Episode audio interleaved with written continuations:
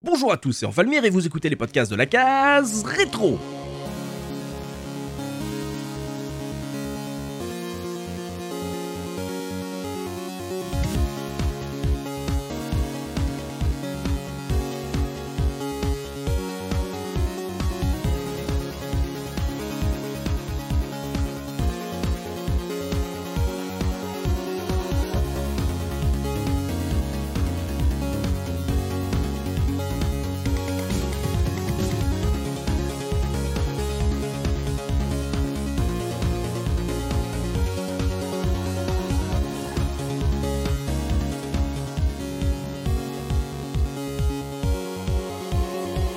Bienvenue à tous dans ce nouveau hors-série des podcasts de la case rétro, votre rendez-vous cent pour cent rétro gaming. Hors-série consacrée aujourd'hui à la Dreamcast.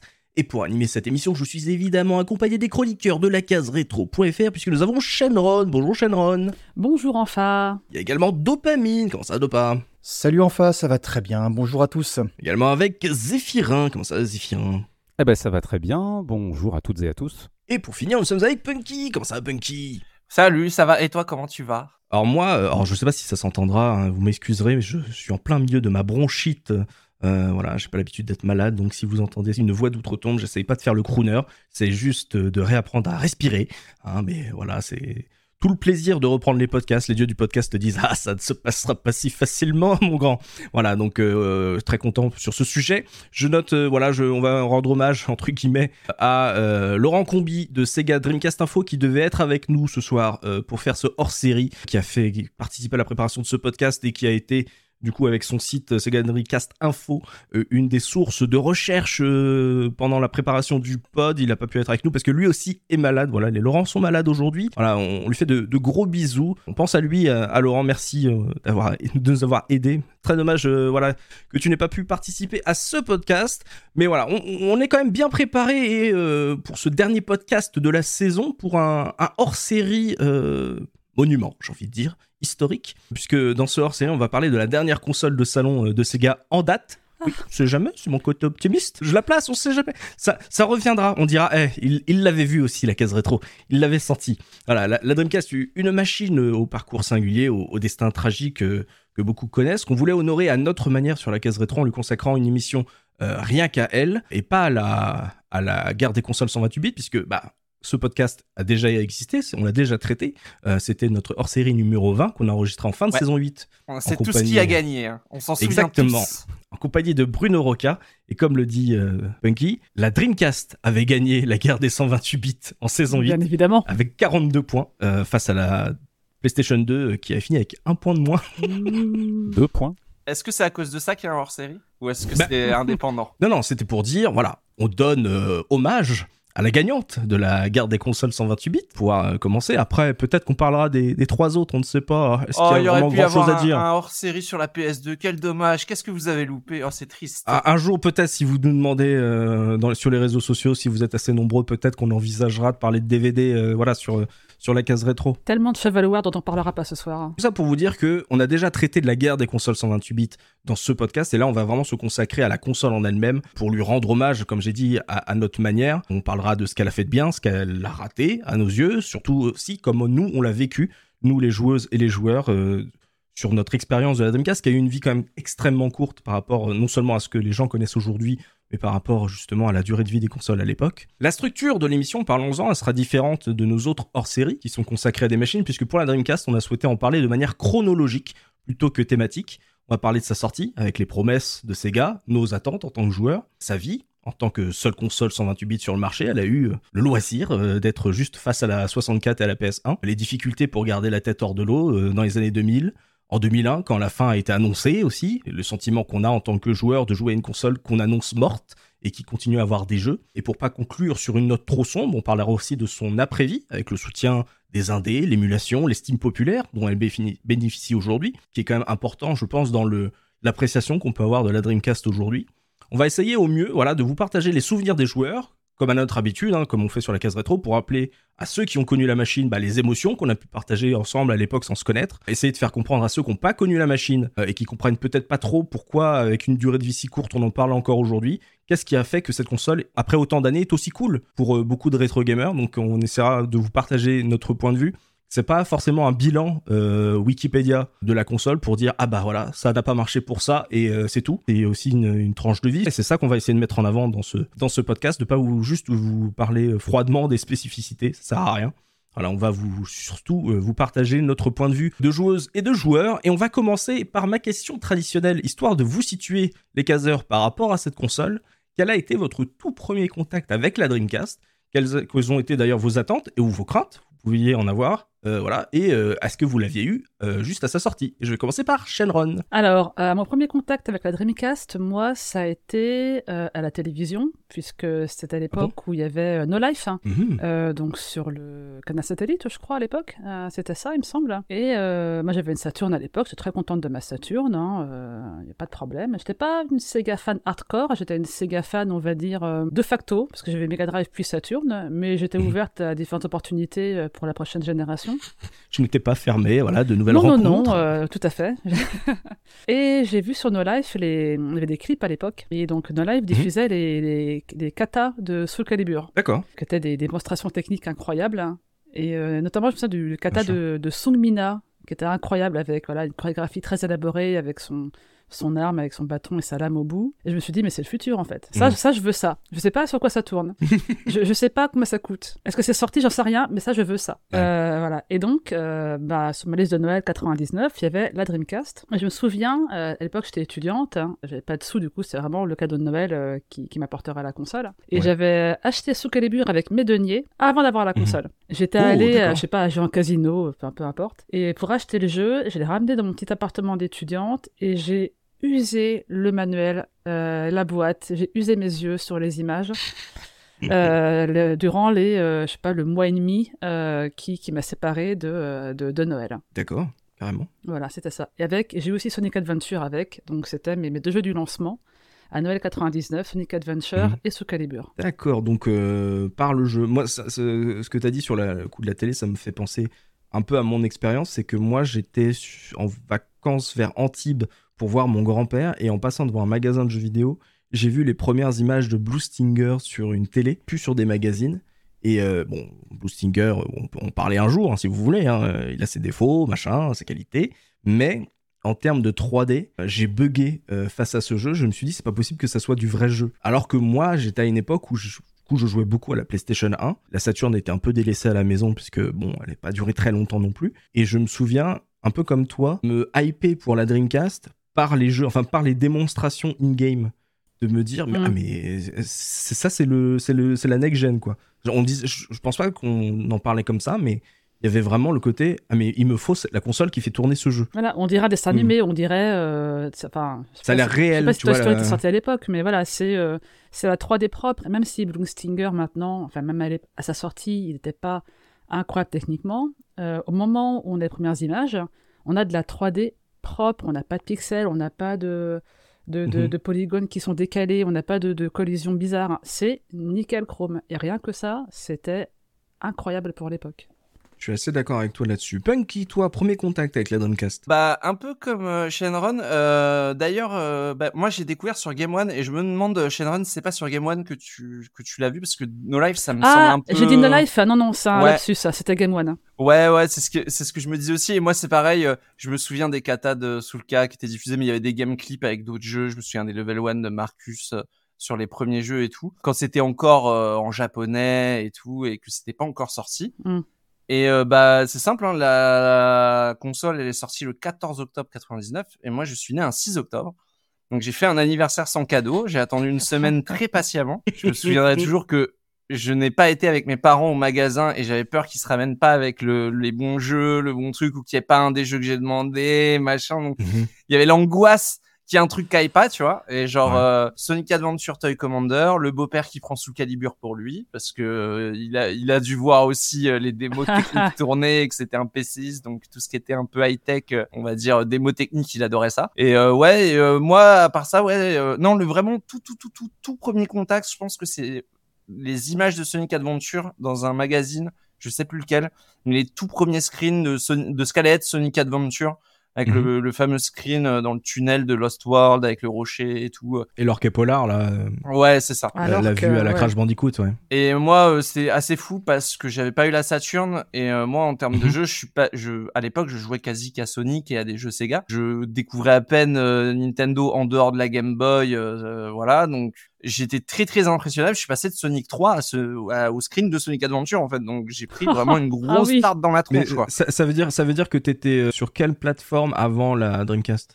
Euh, Mega Drive. D'accord. Donc t'es pas passé PlayStation ou soixante-quatre? Non. Ouais, euh, j'ai, gap, hein. euh, j'ai, j'avais joué à la Saturn chez mon tonton, mais il y avait pas de Sonic. J'avais juste joué mm-hmm. à Panzer Dragoon et euh, à Daytona et tout, et à Sega Rally, mais genre pour moi la trois D à la maison c'était la, encore la maison. Voilà, c'était encore mais même c'était de la deux D à la maison, tu vois, c'est mmh. pour moi le jeu vidéo c'était principalement de la deux D, la trois D c'était un peu le futur. Je pense que j'ai plus joué à des jeux en trois D à l'époque en arcade que sur des consoles, tu oui, vois d'accord. ce que je veux dire. Et t'étais très jeune en plus, non? Ouais, j'avais quatorze ans. Donc euh, ouais. c'était une époque où tu joues un peu à ce que t'as et où même si t'es passionné, bah tu vas pas commencer à faire de l'import euh, tout seul, tu vas pas commencer à commander des trucs sur internet tout seul. Et puis euh, j'ai découvert la N soixante-quatre, je crois que après la Dreamcast, donc euh, ouais, j'avais que Ouf, des Game Boy quoi. Ouais, trop tard.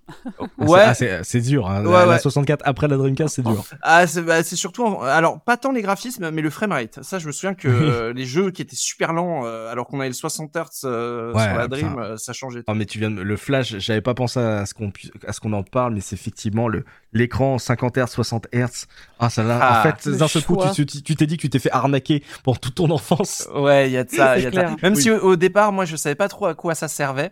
Et oui. euh, je me souviens surtout que sur la télé que j'avais à l'époque, ça mettait l'image en noir et blanc. Voilà, ça, ça passait, mais ça mettait l'image en noir et blanc. Donc j'ai joué au début beaucoup en cinquante hertz, mais euh, dès que j'ai changé de télé, euh, euh, quand la mienne était tombée en panne, on avait changé de télé, pris une autre télé qui était un tout petit peu plus récente. Et là, je voyais que je pouvais jouer en, en soixante hertz et je voyais que c'était plus rapide. Je voyais que c'était un peu plus fluide, que c'était moins flou. Tu vois, qu'il y a un ouais. côté plus net. Ça m'avait impressionné à l'époque. J'avais l'impression de redécouvrir ma console une deuxième fois euh, en refaisant le jeu en soixante hertz. Et dire voilà. que tu pouvais jouer en soixante hertz sur la Mega Drive déjà. Ouais, mais il fallait, bri- il fallait bidouiller, il fallait bricoler. J'avais neuf ans. Euh, genre, ah, genre, j'avais, j'avais fait ça. Euh... Mais attendez, euh, Monsieur Punky, vous parlez à quelqu'un qui recevait des épromes euh, quand il était gamin. Hein. Lui, il était vraiment mais, déjà dans le mais business. Lui, ah, mais voilà, mais lui suite, il hein. était dans le micro-quiz. Moi, je regardais. J'étais de l'autre côté de la télé, moi. Nous n'étions que le bas peuple. Exactement. Moi, j'étais à la Cambrousse. Ça veut dire que switcher Mega Drive à la Cambrousse, ça, tu peux t'accrocher.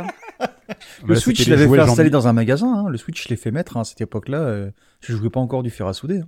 Ouais, mais les magasins. Encore fait-il avoir un magasin. Ça, hein. Voilà, c'est ça. Les magasins que j'avais, déjà, ils avaient à peine des jeux d'occasion. Donc, euh, ouais. Moi, les, ma- les magasins, ils avaient moins de jeux que moi. Donc, euh, bon. Ils switchaient pas, Mammouth, hein, je te le dis. Hein. Shopee, ils switchaient pas les consoles. Hein. Euh, nous n'avons pas eu la même vie, monsieur Dopavine. Euh, Dopa, tiens, du coup, premier contact avec la Dreamcast. Alors, euh, j'ai sauté la Saturn. J'ai pas eu de Saturn oh, parce que. Oui, je sais, je sais. Parce Comment que euh, bah, j'étais tombé dans la Play comme un petit peu tout le monde, quoi. Hein. Euh, j'avais des potes qui étaient très très fans de jeux de combat. Donc, quand les premiers. Premier jeu trois D, euh, baston et compagnie sortait sur la Play, on, était, on avait tous basculé là-dessus, on a joué mmh. à plein d'autres trucs entre-temps.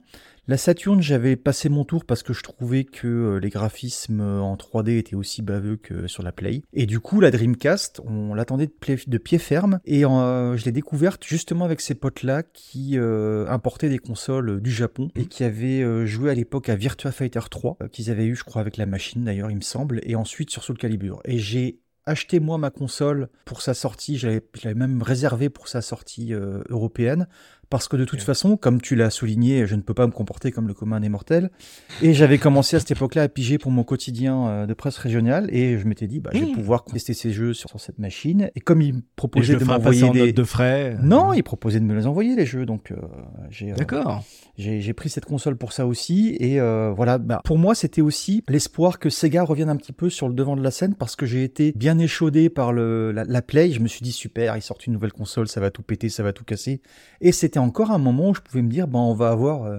l'arcade à la maison en, une fois de plus avec Virtua Fighter, avec, euh, mm-hmm.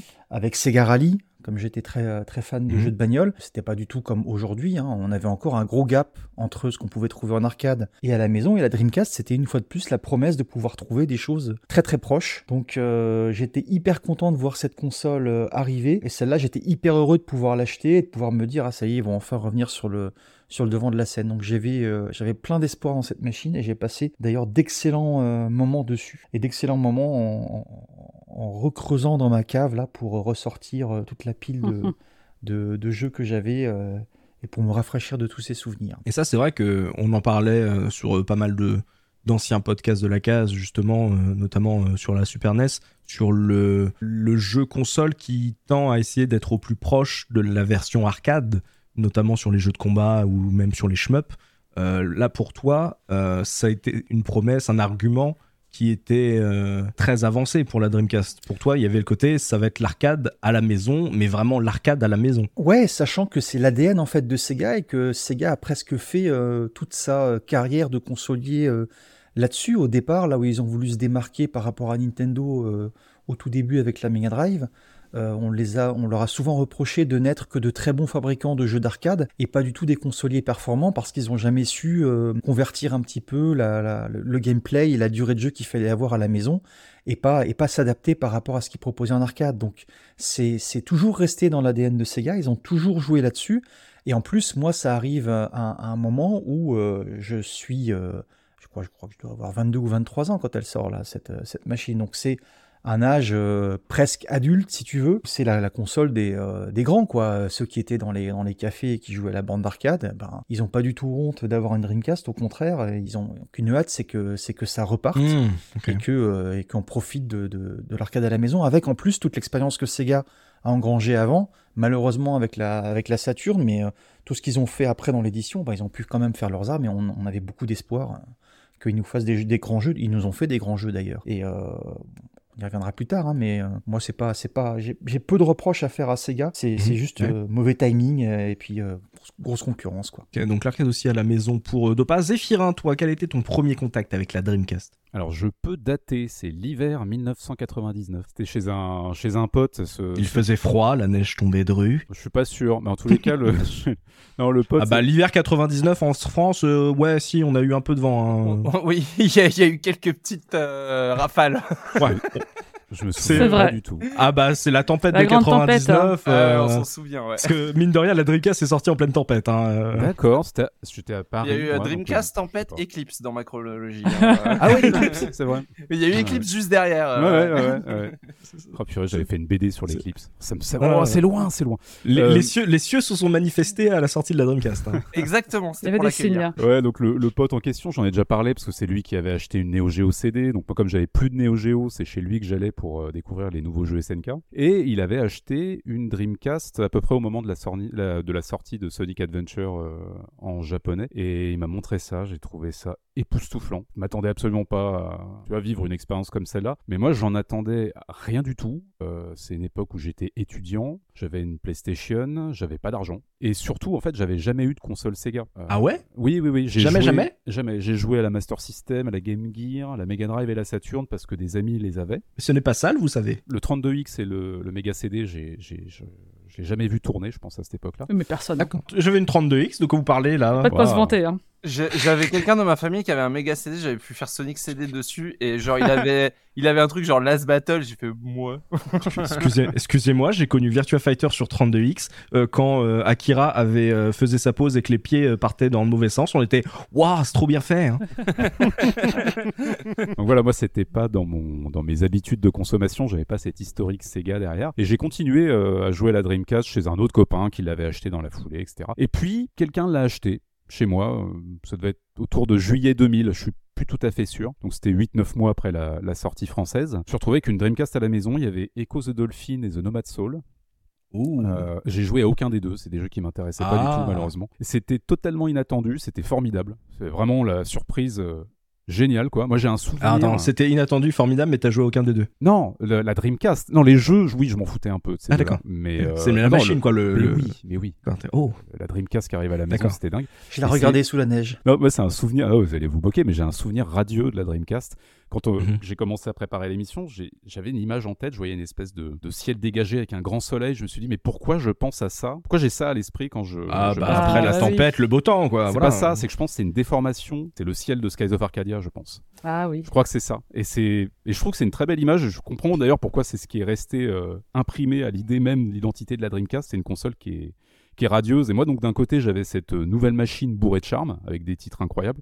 Et de l'autre côté, j'avais toujours ma P S un qui était en fin de, mi- en fin de vie, mais avec des jeux euh, exceptionnels. Donc, pour moi, c'est une période mmh. très précieuse de ma vie de joueur. Et je place une anecdote maintenant parce que y aura, je pourrais pas la placer ailleurs. Donc, à l'époque, j'étais copain avec un vendeur à Micromania. Et un jour, ma Dreamcast, euh, enfin, elle, euh, elle s'allume plus, quoi. Je ne sais pas ce qui s'est passé. Je... D'ailleurs, je ne le saurais jamais puisque je ne l'ai pas fait réparer. Je suis allé le voir un soir en fin de, en fin de journée. Je lui ai dit, ma Dreamcast est... est flinguée. Je ne sais pas ce qui s'est passé. Est-ce qu'on peut... Il me fait, ah, t'inquiète pas, je vais fermer les rideaux. Là, de toute façon, c'est fin de journée. Je me suis retrouvé tout seul avec lui dans, la... dans le Micromania. Il m'a fait, là, tu vois la machine euh, de... De... de présentation là, de la Dreamcast ? Hop, hop. Il échange les deux machines, il remet les câbles, il me fait voilà, t'as une Dreamcast neuve. Ça, c'est euh, un souvenir euh, magique, quoi. Le mec te file une Dreamcast.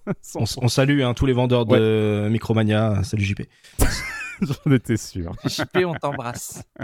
Voilà, donc merci ce monsieur. Ce monsieur si, tu veux, si tu veux avoir des copains J P, tu sais quoi faire. Voilà. Ouais, ouais, tout à fait. Tu donnes Switch des consoles. Voilà.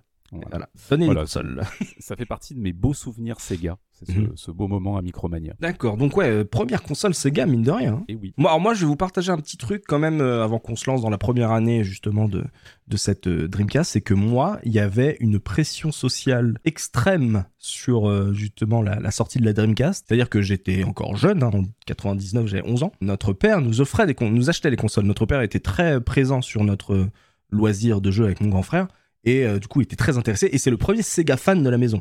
C'est-à-dire que on parle quand même de quelqu'un qui, lorsque son grand lui demande une Game Boy à Noël, lui offre une Game Gear. Voilà, on parle de ce genre de personne. Ah, le militant, quoi. Voilà, il était militant, tu vois. C'était vraiment un fanboy avant l'heure. Genre, hein, c'est Sega et tout, un Nintendo, c'est pour les enfants. Personne, une belle personne. Ça. Voilà, il avait, il avait le sang bleu, tu vois. Et euh, il nous avait offert la Saturn, qui est... Euh, nous, nous avait plu, on y jouait, on y jouait euh, régulièrement, et cetera. Mais bon, la Saturn, elle n'a pas duré très longtemps. Et en plus, ça coûtait cher, les jeux coûtaient cher. Malgré le fait qu'on m'ait offert une PlayStation à Noël, euh, PlayStation n'avait pas encore l'aura euh, que ça a aujourd'hui. Il y avait un petit peu le côté, ouais, c'est la console pour le petit frère.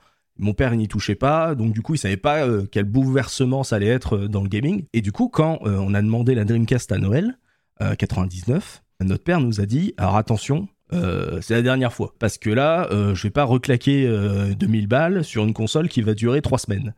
Et elle a dit, si...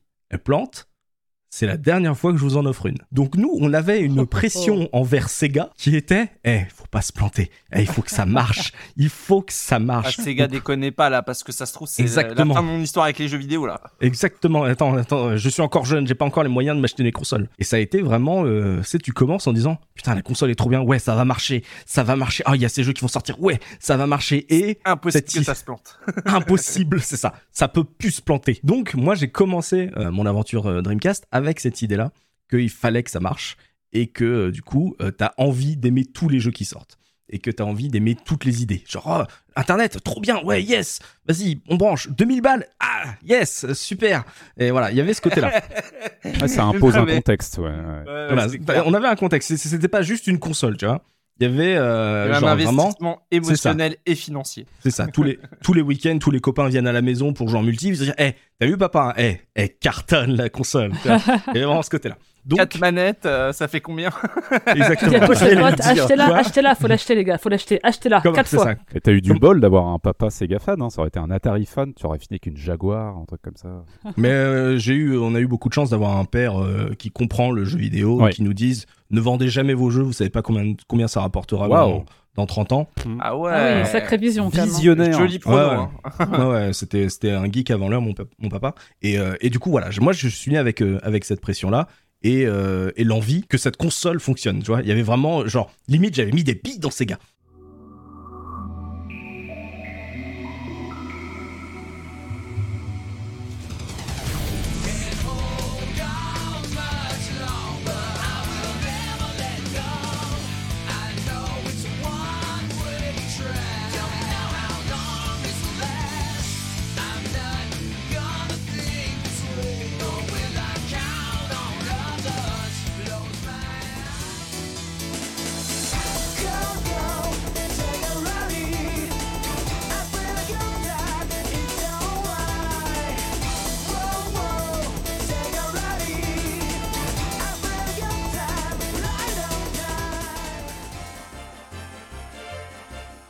Et euh, on va pouvoir commencer du coup avec euh, la première partie en quatre-vingt-dix-neuf, avec la sortie européenne évidemment, euh, même si j'ai pu entendre à droite et à gauche que vous avez aussi connu pas mal de jeux euh, via les sorties import. Alors moi de mon côté en Bretagne, euh, l'import euh, sur les consoles C D c'était quand même très très rare. Donc... Import par internet et par C D gravé par le graveur dans le P C, c'est ça l'import. D'accord.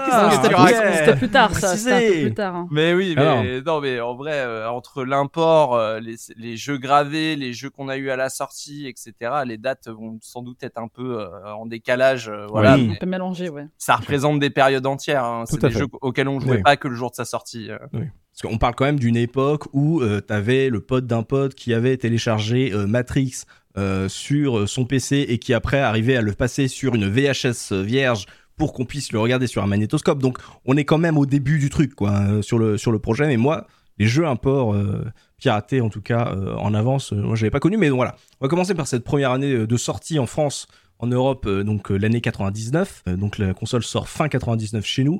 Euh, voilà, on va tirer, titrer cette partie une, une longueur d'avance puisque pendant toute une année, la Dreamcast a été la seule euh, sur le segment des consoles cent vingt-huit bits. Sony était encore en train de vendre, bon, par paquet, de, par palette, mais voilà, il était encore sur sa P S un. Et euh, Nintendo trouvait quand même un second souffle, on va dire, avec la soixante-quatre depuis euh, la sortie de Ocarina of Time.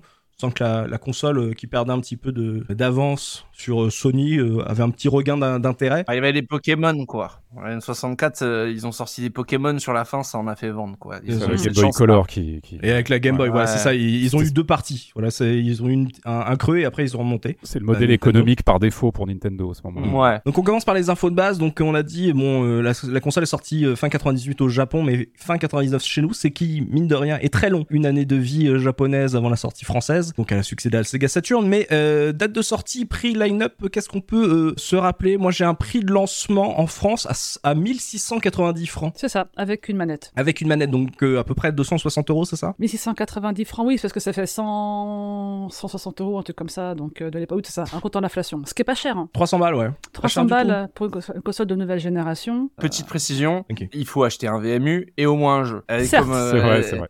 Et les V M U, c'était pas le prix des cartes mémoire PlayStation. C'était, deux, c'était ouais, deux cents ouais. francs un V M U, non? Bah, le ouais. V M U, c'était le prix d'une manette. C'était deux cents balles, ouais. Ouais. ouais. Ce qui est cher. Il fallait choisir. Mais euh, bon, il y avait quand même des manettes, des manettes tiers. Mais effectivement, euh, et c'est vrai que fallait choisir entre une carte mémoire. Euh, bon, la V M U, on en a déjà parlé sur la, le podcast de la guerre des consoles, mais c'était quand même, on va dire, la carte mémoire nouvelle génération c'était qui promettait. Stylé. Ça promettait beaucoup de, de jeux. Euh, Genre voilà, continuez une petite partie dehors et puis quand vous revenez à la maison, hop, vous réinsérez votre V M U et vous avez des bonus pour votre partie. Dans les faits, il n'y a pas beaucoup de jeux qui s'en sont servis, mais euh, ouais. c'est vrai que la promesse était, était intéressante. Mais comme tu le dis, à la sortie, une carte mémoire valait le même prix qu'une manette. En line-up, line-up européen, on a été plutôt bien garni du coup, vu le retard de sortie par rapport à, à ce qui s'est fait justement au Japon et aux U S. Euh, est-ce qu'on peut me rappeler le line-up? Là, je l'ai devant les yeux, mais... Euh... Sonic... Euh... Non, il n'y a pas Sonic. Non, si, Sonic, si. Il n'est pas sorti une semaine après, je ne si, sais si, plus. Si, si, il y a Sonic. Non, il y a Sonic, okay. a Sonic Toy Commander, Soulka et... Euh... Euh, non, il n'y a pas Soul Calibur. Je crois que c'est non, non, Soul Calibur Soul qui est sorti une semaine après. après. Ah, ouais. C'est Soul ouais. Calibur, c'est en novembre. Ouais, ouais, c'est ça. En, au line-up, t'as Sonic Adventure, t'as V F trois, t'as Sega Rally deux, t'as Toy Commander, euh, House of the Dead, je crois également. Euh, deux, ouais. Euh, deux, ouais, le deux. Speed Devils. Mmh. Ah ouais. Euh, Red Dog, Power Stone, Blue Stinger, euh, oh. Millennium Soldier Expandable. Ah mais en fait t'as toute la première année de la Dreamcast Jap euh, voilà. qui sort d'un Mon, coup. Monaco en fait. Grand Prix, Power mmh. Stone et ah ouais. le fameux Trick Style. Ouais. le fameux. Je, je dis fameux parce qu'il a une, de... une campagne de publicité euh, peu orthodoxe avec. Ah c'était euh, ça avec Rocco Siffredi. Ouais. Avec Rocco Siffredi. Ah ouais. Ah, en plus ouais. il avait l'air bien le jeu. Je vois pas pourquoi ils c'est, ont. C'est un jeu Criterion dont la suite sur P S deux s'appelle mmh. Airblade. Oui mais, mais j'ai pas compris s'ils ont fait pourquoi pourquoi ce choix. Mais on est d'accord qu'on était le seul, euh, on va dire, marché qui a eu Sonic Adventure dès le lancement. Je crois que le jeu était un au... peu en retard au Japon et aux U S. Euh, aux U S A, le lancement U S, euh, il est vachement bien. Il y a dix-neuf jeux, et je crois qu'il y a Sonic dedans. Il y a Sonic dix-neuf dedans. dix-neuf jeux quand U S A, même. Ah ouais. ouais, ouais, et, ouais. Et ils avaient grave du choix. Il y avait Soul Calibur. Enfin, c'était euh, super lancement américain. Euh, ah ouais, d'accord. Donc les Américains ont eu un meilleur lancement que nous. Tout l'inverse d'accord. du lancement japonais qui était euh, oh. ah ouais. l'enfer. Quoi. Ouais, le Japon, c'était compliqué. C'est le dur, Japon, ouais. c'était très compliqué. Ils avaient que quatre jeux au lancement. Sonic avait été repoussé. En fait, et ils avaient un du... jeu, quoi. Les jeux du lancement, ouais, parce que bon, c'était Virtua Fighter trois Team Battle. Bon, c'est V R trois, ah, ouais. donc euh, c'est cool. Hein. Il ouais. euh, y avait Jolai, qui est un visual novel, euh, je sais pas, point and click, euh, totalement, euh, totalement random. Il mm. euh, y avait Pen Pen Triathlon. Ah, on l'avait au lancement. Qui était aussi au lancement aussi. chez Ça, nous. Ouais, ouais. ouais. ouais. Putain, je l'ai relancé là, genre la semaine dernière pour, dur, hein. pour l'anniversaire là. Pouh, euh... bah moi je trouve que c'est l'ancêtre de Fall Guys. Voilà. C'est, oui, je suis entièrement vrai, d'accord avec toi. Tout à fait. C'est pas nul, mais dis donc, euh, faut se faire l'idée que c'est pas Mario Kart quoi. C'est ça le truc. Ah oui, enfin, non, c'est clairement pas. Enfin, Mario, t'as compris que Mario Kart sous l'Exomil euh, quoi. C'est ça. Ouais. Et puis euh, ils avaient Godzilla Generations ouais. qui est d'une nullité là, c'est, réjouissante. Ce... C'est qui qui a terminé sa copie en premier ? Moi monsieur, moi Godzilla. Oh, merde, bon, on fera avec. Ah ouais, mais c'est pas clé. Il y a des taches d'encre partout. Euh, voilà genre, les cancres. Le mec, il a à peine su écrire son nom sans faire de faute. Enfin. Euh... mais par contre, t'as le, t'as la musique de, des films, t'as le cri de Godzilla, euh, à tout, mais à, tout le temps, en permanence, quasiment. Et c'est oh, très très nul, mais c'est très très rigolo. Hein. Et le lancement ah. de la P S deux, il est pas mieux, donc faut pas. Bah, oui, c'est non. ce que j'allais oui. dire, c'est que quand tu compares justement les jeux de line-up L'horreur. en Europe qu'on a euh, avec la Dreamcast, oui. et que tu compares avec euh, ce line-up apparemment attendu par la terre entière ah bah hein, oui. pour la sortie de la P S deux, on avait même, c'est, enfin c'est la P S deux qui avait à rougir par rapport à ce que ah bah, a proposé sûr. Sega. C'est dire, Sonic Adventure, avoir Sonic Adventure, Sega Rally. Bon, tel commandeur, euh, je, serai, je serai un ardent défenseur de ce jeu euh, mm. pendant très très longtemps. Power Stone, Blue Stinger, c'est-à-dire qu'il y en avait pour tout le monde en fait. C'était euh, de la plateforme, du combat, de la bagnole, du jeu multijoueur. Tel commandeur à quatre, c'était euh, quand même, on va dire, une note d'intention de ce qu'était capable de proposer euh, la machine. Il y avait, il y avait une intention de suivre au mieux ce qui marchait dans l'industrie et pas que du jeu vidéo, dans l'industrie, on mm. va dire, euh, divertissement électronique général, parce que bah, le V M U. On est quand même quelques années après le Tamagotchi. Les quatre ports manettes, ils se sont mis aux normes sans se poser de questions. Même la manette, l'ergonomie de la manette, elle est, euh, on va dire, à, des, à milieu de ce que proposait la Saturn, euh, qui avait encore une manette pour jouer à des jeux en deux D. Euh, mm. Je pense qu'il y a un vrai effort aussi de la part de Sega pour, entre guillemets, bah, rester le concurrent qu'il est, quoi. De rester euh, un concurrent qui euh, suit ce qui se passe. Et tu vois, c'est comme avec la Game Gear, euh, après la Game Boy. Euh, c'est comme... Euh, la Mega Drive qui sort un peu avant la Super N E S. Enfin, c'est, il est toujours dans sa stratégie de rester un, un performeur euh, sérieux, quoi. C'est vrai. Sega, ils ont l'habitude maintenant de sortir des consoles, on va dire, entre deux générations. Donc, ils ont l'avantage de pouvoir tirer les leçons de ce qu'ont fait les concurrents avant eux, mais ils ont les avantages de ne pas savoir ce qu'ils vont faire après eux. Donc, mmh. c'est une position qui est, euh, qui est un petit peu inconfortable. Ils sont un petit peu, voilà, le, le cul entre deux chaises. Et du coup, Dopa nous a... Dans, dit dans l'oreillette que les mille six cent quatre-vingt-dix francs, c'est trois cent soixante-sept euros avec l'inflation. Toujours moins de quatre cents Merci. Balles. Hein. Toujours moins de quatre cents ouais, balles. Ouais, c'est cool. C'est propre. Euh, qu'est-ce qu'elle a dans le ventre, la console Shenron, parlons un petit peu quand même technique, même si c'est pas le, le cœur du sujet, mais quand même, euh, la console arrive. On attend quand même beaucoup de choses euh, d'un nouveau hardware, d'une nouvelle technologie. Euh, est-ce que tu as des, des infos sur justement... Euh, Euh, ce qu'elle pouvait proposer, en tout cas des trucs notables à rappeler sur euh, justement les spécificités. Alors, le hardware, c'est pas trop mon truc, je t'avoue, mais euh, elle a son processeur, c'est un Hitachi S H quatre. Mm-hmm. Euh, donc, elle a deux, deux, deux processeurs graphiques, euh, voilà, euh, comment, avec, avec six cœurs. Euh, c'est, une, c'est une machine qui est en fait euh, sur la même base que la Naomi, le système, oui, voilà. le système d'arcade de, de Sega euh, du moment, parce que le modèle trois était devenu un peu obsolète, il était surtout euh, un peu trop coûteux, et donc euh, face au système onze et douze de Namco notamment, et donc la Naomi vient en remplacement, et la Dreamcast en fait c'est une Naomi, euh, ce qui a permis d'ailleurs le, les portages euh, quasi simultanés de jeux d'arcade, ainsi que ben voilà, parfois des, de l'ajout de ports V M U dans certaines bornes pour importer ses sauvegardes de la, de la Naomi fou, euh, vers la Dreamcast, comme dans Marvel versus. Capcom deux par exemple. Donc un processeur cent vingt-huit bits, euh, évidemment, dans, voilà, c'est la génération des cent vingt-huit bits. Euh, ce qui est intéressant, je trouve, c'est que, bon, évidemment, chez nous, elle a une sortie R G B, euh, mmh. mais également une sortie V G A. Et une V G A box avait été euh, vendue en accessoire. Hein. Donc, en fait, elle proposait une qualité d'image. C'est quoi une V G A box ? C'est un, un accessoire qui permet de, euh, d'exploiter la sortie V G A de, de la console pour sortir une image euh, d'une résolution... Euh... Non, j'ai plus la résolution en tête, là, euh, de, la, de la machine. Je crois que c'est de la quatre cent quatre-vingts p. Euh... quatre cent quatre-vingts p, tout à fait. Merci, euh, merci Punky. Je vais, je vais juste ajouter une petite précision sur la partie graphique qui est ultra intéressante. C'est mmh. que à l'époque, ces gars ils se sont rendus compte que le nerf de la guerre euh, sur la, la génération de consoles d'avant, la PlayStation, la soixante-quatre, c'était un les temps de chargement. La lecture du disque, et cetera. Euh, comment euh, comment tu passes d'un d'un niveau à un autre, d'un menu à un niveau, et cetera. Et euh, de euh, la résolution des textures, parce que euh, bah avec la taille des disques qui augmentait, on n'a pas encore parlé, mais ils sont passés sur le G D ROM. La taille des disques augmente, et ce qu'ils vont faire eux, c'est qu'ils vont utiliser un processeur donc qui est com- qui est compatible PowerVR. Et le PowerVR, c'est un truc de compression et de décompression de textures. Et euh, ce truc-là est ultra puissant pour l'époque. pour euh, bah, décompresser de la texture, euh, toutes les textures d'un niveau, la décompresser euh, en cinq euh, en cinq secondes, là où euh, la PlayStation en aurait mis dix, tu vois. Et avec des textures qui sont plus belles que euh, la PlayStation, mais qui font à peu près le même poids, ou en tout cas pas grand-chose de plus. Et c'est là-dessus que la Dreamcast, je pense qu'elle va gagner, euh, entre guillemets, euh, la guerre du graphisme. Euh, même après la sortie de la P S deux, il y avait des gens qui disaient encore qu'il y avait des jeux Dreamcast qui étaient plus beaux que la P S deux. C'est que, au niveau des textures, ce système PowerVR, c'était un vrai avantage, tu vois. C'était un vrai avantage. Et même travailler avec, euh, c'était euh, vachement agréable pour les développeurs, de ce que j'ai compris. Oui, c'est qu'en termes de netteté, euh, c'était incomparable euh, ce que proposait euh, la Dreamcast par rapport à, à ce que... ce qu'a sorti la P S deux dans sa première génération de jeux. Tu te disais, ben attends, moi j'ai des yeux ou euh, c'est quand même vachement plus net, vachement plus beau sur Dreamcast. Il hmm. y avait ce côté-là euh, quand la, la console est sortie. Et puis Sega avait compris, avait tiré donc euh, parti des erreurs du passé avec la Saturn, qui était une machine extrêmement puissante sur le papier, mais extrêmement difficile à exploiter correctement. Et, euh, et hmm. dès le début de la conception, ils se sont dit, il faut faire, faut faire une console facile à programmer. Et effectivement, tous les développeurs de l'époque disaient que euh, même quand la P S deux est sortie plus tard, peut-être qu'elle est plus puissante sur le papier, mais elle est beaucoup moins facile mmh. à exploiter. La Dreamcast, c'est du bonheur. Hein. Et la collaboration avec Windows, euh, avec Microsoft, hein, permettait aussi de, de, de, de créer des ponts euh, facilement, avec notamment les jeux P C, on en reparlera un petit peu. Donc, oui, donc elle comprenait un O S Windows C E. Tout à fait, euh, c'est Windows C E. Qui... Le logo s'affichait sur, au lancement de certains jeux d'ailleurs. Hein. Mmh. Euh, et donc tout ça faisait que, effectivement, c'était une, une console qui était facile à programmer, On, dont on pouvait tirer vraiment le meilleur hein, euh, assez rapidement et sans devoir mettre les mains dans le cambouis comme c'était le cas pour la Saturn.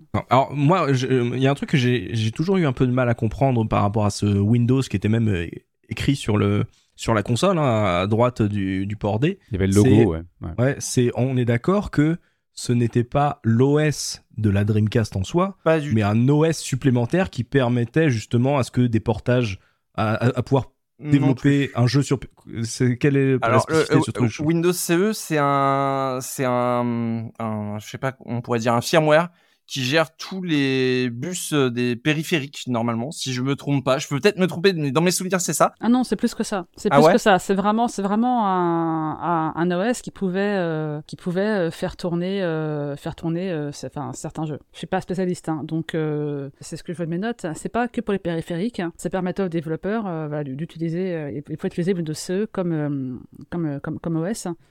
Pour faire tourner leur jeu. Ok, mmh. d'accord. Bah, c'est, tu le vois, moi, Worms Armageddon, c'est le cas de Worms Armageddon, c'est le cas de Bustle Move quatre, c'est le cas de... Euh, t'as même d'un jeu de Kitty, je vois. Donc, euh, c'était okay. vraiment un choix ouvert aux développeurs pour le, l'environnement de développement euh, et pour faire tourner les jeux. Ouais, ils, avaient le, ils avaient le choix entre les deux ouais. et en fait, euh, Windows C E utilisait DirectX déjà, des premières versions de, de DirectX. Mais moi, je dois dire que ce, c'est, cette architecture qui était euh, à l'époque reconnue pour être très ingénieuse et très proche de la philosophie du P C, ça séduisait aussi les gens qui avaient l'habitude du P C. C'est pour ça que j'attendais aussi énormément cette console, parce que je la voyais à faire un pont entre les, les deux systèmes. Et on disait qu'ils étaient toujours entre deux générations, mais sur le plan hard et sur le plan de la, de la philosophie, ils étaient très en avance, parce que ces, ces, ces questions de facilité de programmation et de portage, de, de transfert en fait de données entre plusieurs mondes pour, pour faciliter le, le travail en arrière et limiter les coûts, c'est quelque chose qui est revenu vachement plus tard. On en a reparlé... Euh, après la Play deux, après la Play trois, on en a reparlé après sur la Play, ça a été Marc Cerny qui, qui récemment, je ne sais plus pour laquelle c'était, si c'était la, la quatre, qui nous disait « oui, on a fait un truc maintenant, c'est hyper simple à programmer, et cetera » C'est devenu un créneau plus tard, et pour autant que je me souvienne, c'est avec cette console-là que ça a commencé à arriver, où ils ont commencé à, à dire justement que... Euh, ils avaient fait quelque chose qui devait être simple à programmer, et qui avait des, euh, des transpirations entre le monde console et euh, le monde du P C ou de la micro-informatique, on va dire, existante déjà. Et ça, mmh. euh, c'était une très très grosse avancée pour une firme japonaise, même si elle avait des accointances américaines, hein, mais je pense que c'est un, un des avantages qu'elle a pu avoir avec Sega of America.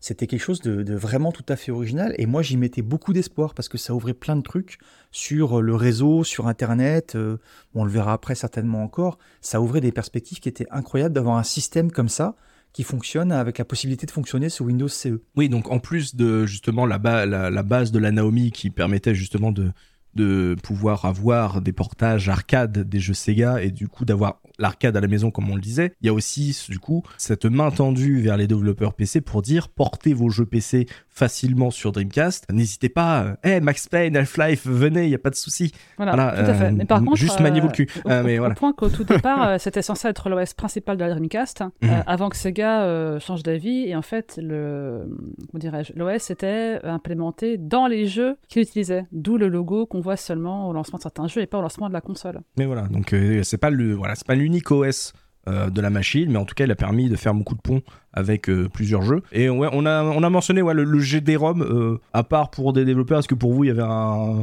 il y a eu un, un apport particulier sur le G D ROM par dire euh... en c'était... vrai en vrai c'était super, ça se copiait vachement bien. C'est ce que j'allais dire, c'était rigolo quand ils ont dit que c'était incopiable et qu'on l'a copié. Bah, c'était la bonne c'était surprise de se dire en fait c'est possible, on peut le faire. Donc c'était génial. Voilà. Non, il y, y a pas d'intérêt, c'est ça. Que c'est ça, un argument market. Euh... C'est à peine plus gros qu'un C D. En contraire, ça compliquait les copies parce que certains jeux étaient trop gros, il fallait faire des, des choix quand quand ils donnent pas les jeux, mais euh, non, enfin il y a pas d'intérêt en termes de taille, il y a pas d'intérêt spécifique euh, un petit piratage, donc c'était euh... ouais, c'est quoi, c'était les C D d'un, d'un giga, c'est ça, pour d'où le gigabit disque. Je crois disque, que c'était un giga cent, quelque chose comme ça, ouais. C'était un mmh. giga grosso modo. Ouais. Mais surtout, bon, euh, enfin, j'ai, moi j'ai l'impression que plus que le, le G D ROM en soi, c'est le modem intégré qui est important justement. Ah. Euh, même si en fin quatre-vingt-dix-neuf, euh, c'était pas encore acté, mais il y a la promesse d'une console qui va t'ouvrir à Internet, quoi. Mais ça, c'est vraiment la révolution parce que bah oui. euh, le, le président de Sega, le président du, du conseil d'administration, euh, Isao Okawa, mmh. était depuis longtemps un fervent défenseur De, du jeu en ligne. Pour lui, c'était vraiment l'avenir. Hein. Et parce que Miyamoto a dit que ça serait qu'une mode. Hein.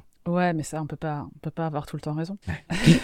Et donc, ils avaient déjà expérimenté sur Mega Drive, euh, également sur Saturn, mais ils voulaient aller plus loin. Ils avaient remarqué que la, la toute petite base d'usagers de, d'Internet sur leur console précédente, il y avait la moitié qui consultait les emails. D'accord. Et la moitié qui, qui jouait en ligne. Ils se sont dit, ben, c'est-à-dire que voilà, les gens sont quand même intéressés. Pour eux, c'était l'avenir. Et une petite anecdote, c'est que, alors, le, il y a deux sons de cloche. Euh, parce qu'en fait, euh, à l'époque de la sortie de la Dreamcast, de la façon d'élaboration, il y avait deux projets concurrents avec la Black Belt côté américain et la euh, Dural, enfin Katana également côté euh, japonais. Euh, et sur la fin du développement, c'est Bernie Stolar hein, qui a remplacé Tom Kalinske à la tête de Sega U S A. D'accord. Et Bernie Stolar, il déclare euh, à qui mieux mieux que le modem c'est lui. Quand la console a été élaborée, que le projet de Black Belt a été euh, écarté au, pro- au profit du projet japonais, mmh. euh, en gros, pour des raisons de coût, ils ne pouvaient pas mettre à la fois un stockage interne, ce que voulait euh, Stolar, un lecteur D V D et un modem. Oui. Et euh, ce que dit Stolar, c'est que non, non, non, au Japon, ils n'en voulaient pas spécialement, euh, c'est moi qui ai poussé pour avoir le modem, patati patata. Alors que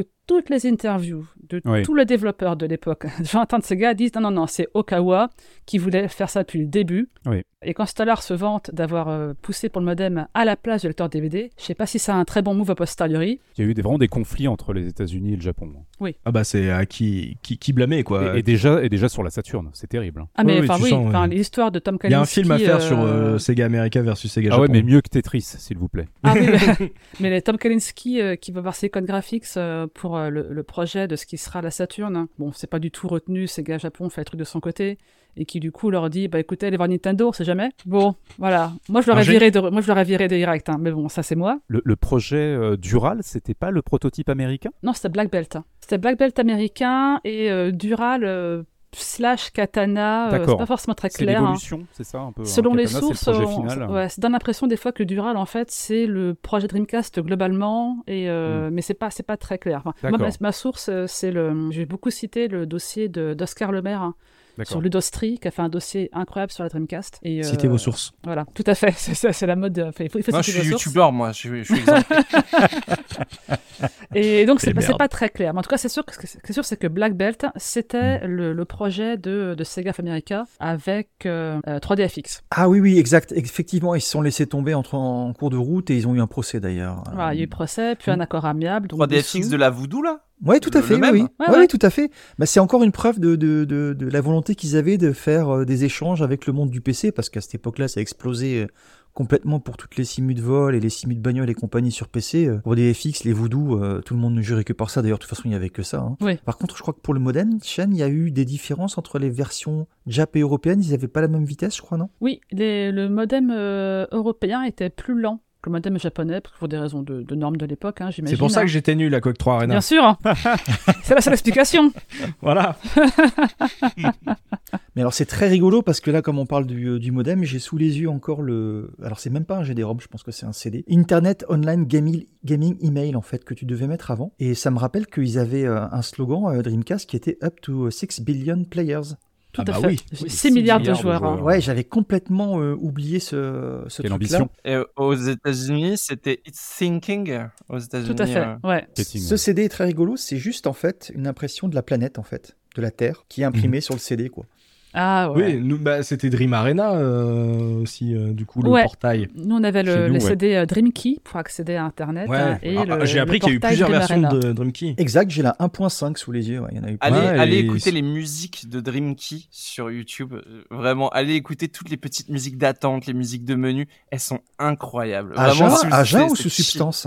Ah non mais non non mais c'est chill, c'est vraiment tu sais le, le lo-fi euh, la lo-fi girl de l'époque, tu vois, c'est vraiment euh, c'est trop chill. Vous, vous avez une idée de la date d'ouverture du service parce que moi je sais pas quand, j'ai l'impression que moi j'ai commencé à, à ouvrir ça à la sortie de P S O euh, de Fantasy Star Online ah, ou de Quake trois Arena, je sais mais pas lequel lequel Rocket avant, non voilà, Chouchou Rocket, Chouchou Rocket il a il a ouvert euh... ouais. ça arrive en deux mille là, j'ai plus la date mais effectivement Chouchou Rocket en fait, c'était ouais. le, le galop d'essai de Sega, on mm. pouvait euh...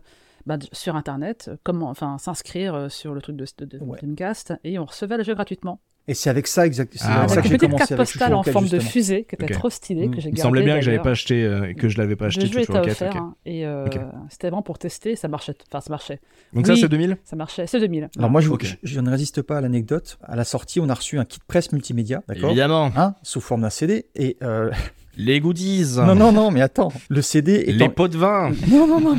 Attends, la moula. Là, très bien, très bien, très bien. Allez-y, là, chez vous. Je ne l'ai même pas... Dural. Je ne l'ai même pas ouvert. Il est encore sous cellophane. cinq sur cinq. Il est encore sous cellophane. Oui, il va encore plus d'argent. Ça ouvre Bande même pas les goodies. Et ménestrel.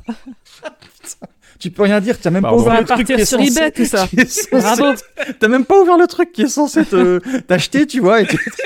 Le mec, tu penses à l'avenir, tu penses à leur vente. Tu penses à dans vingt ans, ça vaudra de l'argent. Ah, ça doit être ça, sûrement.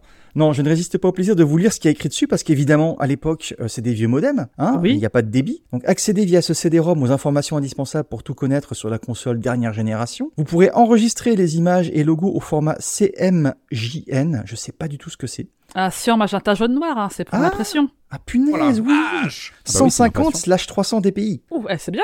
Eh ouais, imprimez ou copiez des textes, accédez au site internet ou contactez le service de communication. trois cents D P I, avec ça, tu fais des beaux trucs. Hein. Ouais, c'est un truc de ouf. Alors, configuration minimum, Windows quatre-vingt-quinze, Windows quatre-vingt-dix-huit, Pentium, euh, je sais pas ce que c'est, seize mégas de RAM et tout. Enfin, c'est très, très rigolo de revoir ça pour accéder aux images, textes et logos des jeux sur Dreamcast. Ouvrez le dossier jeux, incroyable. Ça rappelle la bonne époque des C D de démo euh, dans les magazines. Avec non, non, c'est, en fait, c'est, euh... alors, comme je ne l'ai pas ouvert, je ne sais pas, mais c'est sûrement un truc où tu as simplement une arborescence ouais. de répertoire. Quoi. Oui, ça je ne m'enlèverais pas de l'esprit pendant... que tu avais prévu de leur vendre et que c'est le père d'enfant qui t'a refilé le tuyau. D'accord, mais tu sais quoi, je vais te l'envoyer. Crois-moi que l'enveloppe, il l'a ouverte à côté. Le président Okawa, on en parlait tout à l'heure, euh, Shenron mmh. précisait mmh. qu'il avait cette vision du jeu online. Il n'y avait pas que ça. En fait, euh, bah, selon, il euh, y, y a des développeurs japonais qui ont, qui ont témoigné de pas mal de choses. Il y a un superbe documentaire de, d'Archipel que vous pouvez trouver sur ah YouTube. Ah oui, regardez-le s'il vous plaît. Bon, ça, moi, ça a été pas mal de, ça a été une grosse source pour la préparation. C'est plusieurs développeurs japonais qui, qui, euh, qui témoignent, euh, et puis pas des moindres, hein, de, de, de la période Dreamcast. C'est euh, notamment, je crois que c'est le développeur de Seaman qui dit que c'était, euh, ça s'est concrétisé le online. Yu Saito. Aussi... Parce que c'était aussi un, un caprice en fait du, du propriétaire et que c'était difficile d'aller d'aller contre ça. Mais aussi, il n'avait pas seulement prophétisé le online, il avait dit, les gars, c'est la fin de l'arcade. Alors je sais pas si c'était mmh, difficile hein. de voir ça euh, depuis le projet Dreamcast, donc j'imagine autour de quatre-vingt-dix-sept par là, peut-être un peu avant, de dire euh, à la fin des années quatre-vingt-dix, l'arcade va falloir bifurquer, va il va falloir mmh. arrêter en fait de focaliser l'attention là-dessus. Il va y avoir le shift véritable vers les consoles, mais en tous les cas, il y avait ces mmh. deux aspects-là. Et il parlait aussi d'autres choses. Et alors ça, moi, je suis malheureusement, tout ce qui est technique, je ne suis pas calé.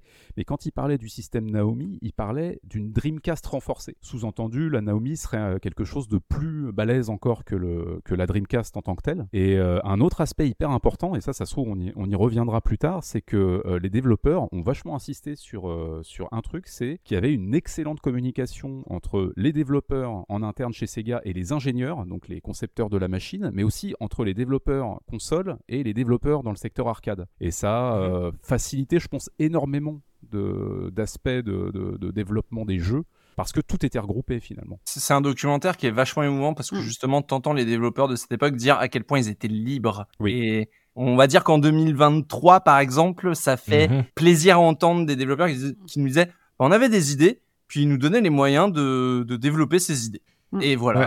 Et c'est genre, que, t'as envie de chialer. Euh, t'es là. En fait, ouais. c'est surtout ce que je retiens de, de ce début de, de la Dreamcast, c'est que, entre guillemets, euh, tous les voyants sont au vert, que t'as l'impression que la console est bien pensée. C'est-à-dire que oui. euh, si on ne se base que sur euh, ce qu'elle a proposé et ce qui peut sortir dessus... tout devrait bien se passer, tu vois, si aucun élément extérieur ne vient perturber sa destinée, elle, elle a commencé sur de très bonnes bases, tu vois, oui, et puis, elle, euh, elle est saine. Effectivement, euh, Naomi, effectivement, t'as raison, euh, Zef, c'est la même architecture que la Dreamcast, mais avec plus de mémoire, hein, notamment, et euh, des, des processeurs plus rapides. Voilà. Okay. Mais au-delà euh, de deux choses, au-delà de, de voir l'avenir de online et euh, même de l'arcade, euh, dès fin quatre-vingt-dix-neuf, euh, Okawa disait mais de toute façon Sega, euh, Dreamcast elle marche ou pas, notre avenir euh, c'est pas les consoles de jeux, c'est l'édition de jeux. D'accord. Voilà. Tu veux dire que dès, dès ce lancement il y avait cette idée là chez euh, Sega Japon. Ouais, tout à fait. Et que ça a été le débat de à quel moment on accepte euh, cet état de fait. C'est, c'est ça. ça. C'est peut-être que si la console mmh. marchait, ils auraient fait une console de plus, hein, mais de toute façon, la vision d'Okawa, c'était, euh, c'était pas les consoles de jeu, en tout cas à moyen terme. D'accord. Voilà. Et, et oui, pour revenir également à l'ambiance au lancement de la console, on voit les interviews de développeurs japonais, donc là je me base sur l'excellent bouquin, mais je pense que des sources croisées avec le documentaire dont vous parlez, euh, Sega Dreamcast Collected Works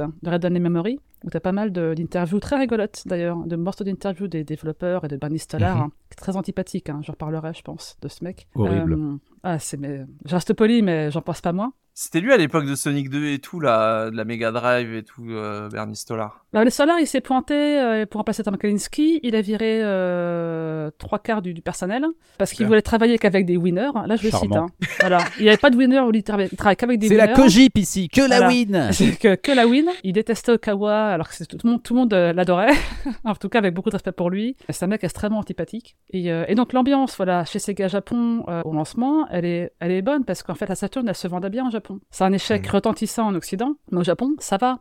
Euh, ils ne sont pas les premiers, mais euh, ils ne sont pas non plus totalement dans, la, dans les choux. Donc, euh, ils sont confiants, ils ont une bonne machine, ils ont des développeurs, ils donnent les moyens, ils ont des jeunes, ils ont des expérimentés, effectivement. Les voyants sont au vert. Après, tu as mmh. un passif financier qui fait que, ben, de toute façon, d'un point de vue business, c'était compliqué. Mais euh, d'un point de vue purement opérationnel et technique et tout ça, et les jeux, non, ça, voilà, tout va bien. Dans les studios, tout va bien. Okay, donc, oui, on va dire qu'il y a, y a une bonne ambiance. Là-dessus, il y a un potentiel. Euh, est-ce qu'il y a besoin forcément de revenir sur la manette euh, ergonomique euh, de la Dreamcast ? Je crois pas qu'on ait grand-chose à en, à en dire. Juste pour dire que ce qui est resté de cette manette, c'est les gâchettes, je pense. C'est-à-dire ? Qui est resté quoi, dans tes mains ? euh, Non, non, ce qui, ce qui reste aujourd'hui de cette manette, c'est les gâchettes. T'as toujours les mêmes types de gâchettes sur les manettes Xbox aujourd'hui et même sur les manettes... Euh, analogiques, euh, hein. Ouais, les gâchettes analogiques, même la forme, l'ergonomie, je trouve qu'ils ont trouvé euh, tout de suite le très bon compromis comparé aux boutons de tranche qu'on avait, tu sais, les, les shoulder buttons euh, qu'on a ouais. sur PlayStation. Je pense que c'est ça qui est resté. Et aussi, ils ont, ils ont, une, ils avaient une petite, euh, une petite euh, technologie... Euh, spécifique pour que les sticks ne driftent jamais. Voilà, et c'est un truc euh, qui est qui a, qui a jamais été refait vraiment depuis euh, mais euh, ils avaient euh, fait leur stick de manière à ce que même s'il est encrassé euh, bah euh, il n'active pas les boutons, euh, il y a, je crois qu'il y a un petit aimant ou un truc comme ça. Mieux que la Switch quoi. Mieux quoi, bien mieux que la Switch, bien mieux que la plupart des manettes actuelles. Moi j'aime bien. Est-ce que quelqu'un n'a pas aimé en fait, c'est ça la question. Le pad ? Ouais, le pad. Euh... Moi j'ai j'ai eu un seul problème. Je, j'aime mmh. beaucoup cette manette, je la trouvais étrange au départ hein. Je vais pas mentir, mais après on s'y on s'y fait, on n'a pas le choix. Le seul problème c'était la la croix directionnelle, comme je faisais beaucoup de jeux de combat, j'avais des ampoules au pouce gauche. C'était pas super. La croix mmh. était pas était euh, était euh, vraiment rude, j'avais le pouce rude pour le pouce éclaté quoi. éclaté. Donc c'est le, moi c'est le seul truc, même pas seulement la manette sur la Dreamcast, le seul truc qui m'a posé problème c'est ça. J'ai rien d'autre de négatif à, à dire sur la, la Dreamcast en vrai. À la sortie, c'est un pad qui était vraiment... Euh, tout le monde disait que c'était un super pad. Avec leur cul, les gens disent ouais, la croix, oui, le fil, c'est chelou. Euh, Alors moi, le, le, c'est pour ça, moi, le fil euh, était un problème, je trouvais ça bizarre, jusqu'à ce qu'un pote à mon frère vienne jouer et euh, se rende compte tout seul, comme ça, qu'il y avait une encoche bah à oui. l'arrière où il y avait les V M U. Et avec mon frère, on s'est regardé en mode... Comment ça se fait qu'on n'a pas vu ça ? Et effectivement, à partir de ce moment-là, on, bon, je sais pas si c'est bon pour le film. Est-ce mais que euh... c'est dans le manuel aussi, euh, tu vois, genre bah, glisser, enfin tu vois, un truc euh, lisible, peut-être, éclair. Peut-être, mais euh, bon, ça, j'aurais c'est pu une être manette. Mon pote, moi j'ai trouvé vraiment tout seul euh, du premier coup en mode ah ok. genre euh... moi c'était genre ah c'est bizarre que ça soit en bas, ouais mais tu comprends, il y a les trous pour les V M U, tu fais oui ouais. bon d'accord. Et un jour euh, genre on fait une partie de Soul Calibur et t'as le pote qui genre ça ça le dérange entre les jambes d'avoir le fil qui qui s'en mêle et puis d'un seul coup tu le vois faire un truc et il fait ah bah, a, bah je prends l'encoche. Il fait quelle encoche ?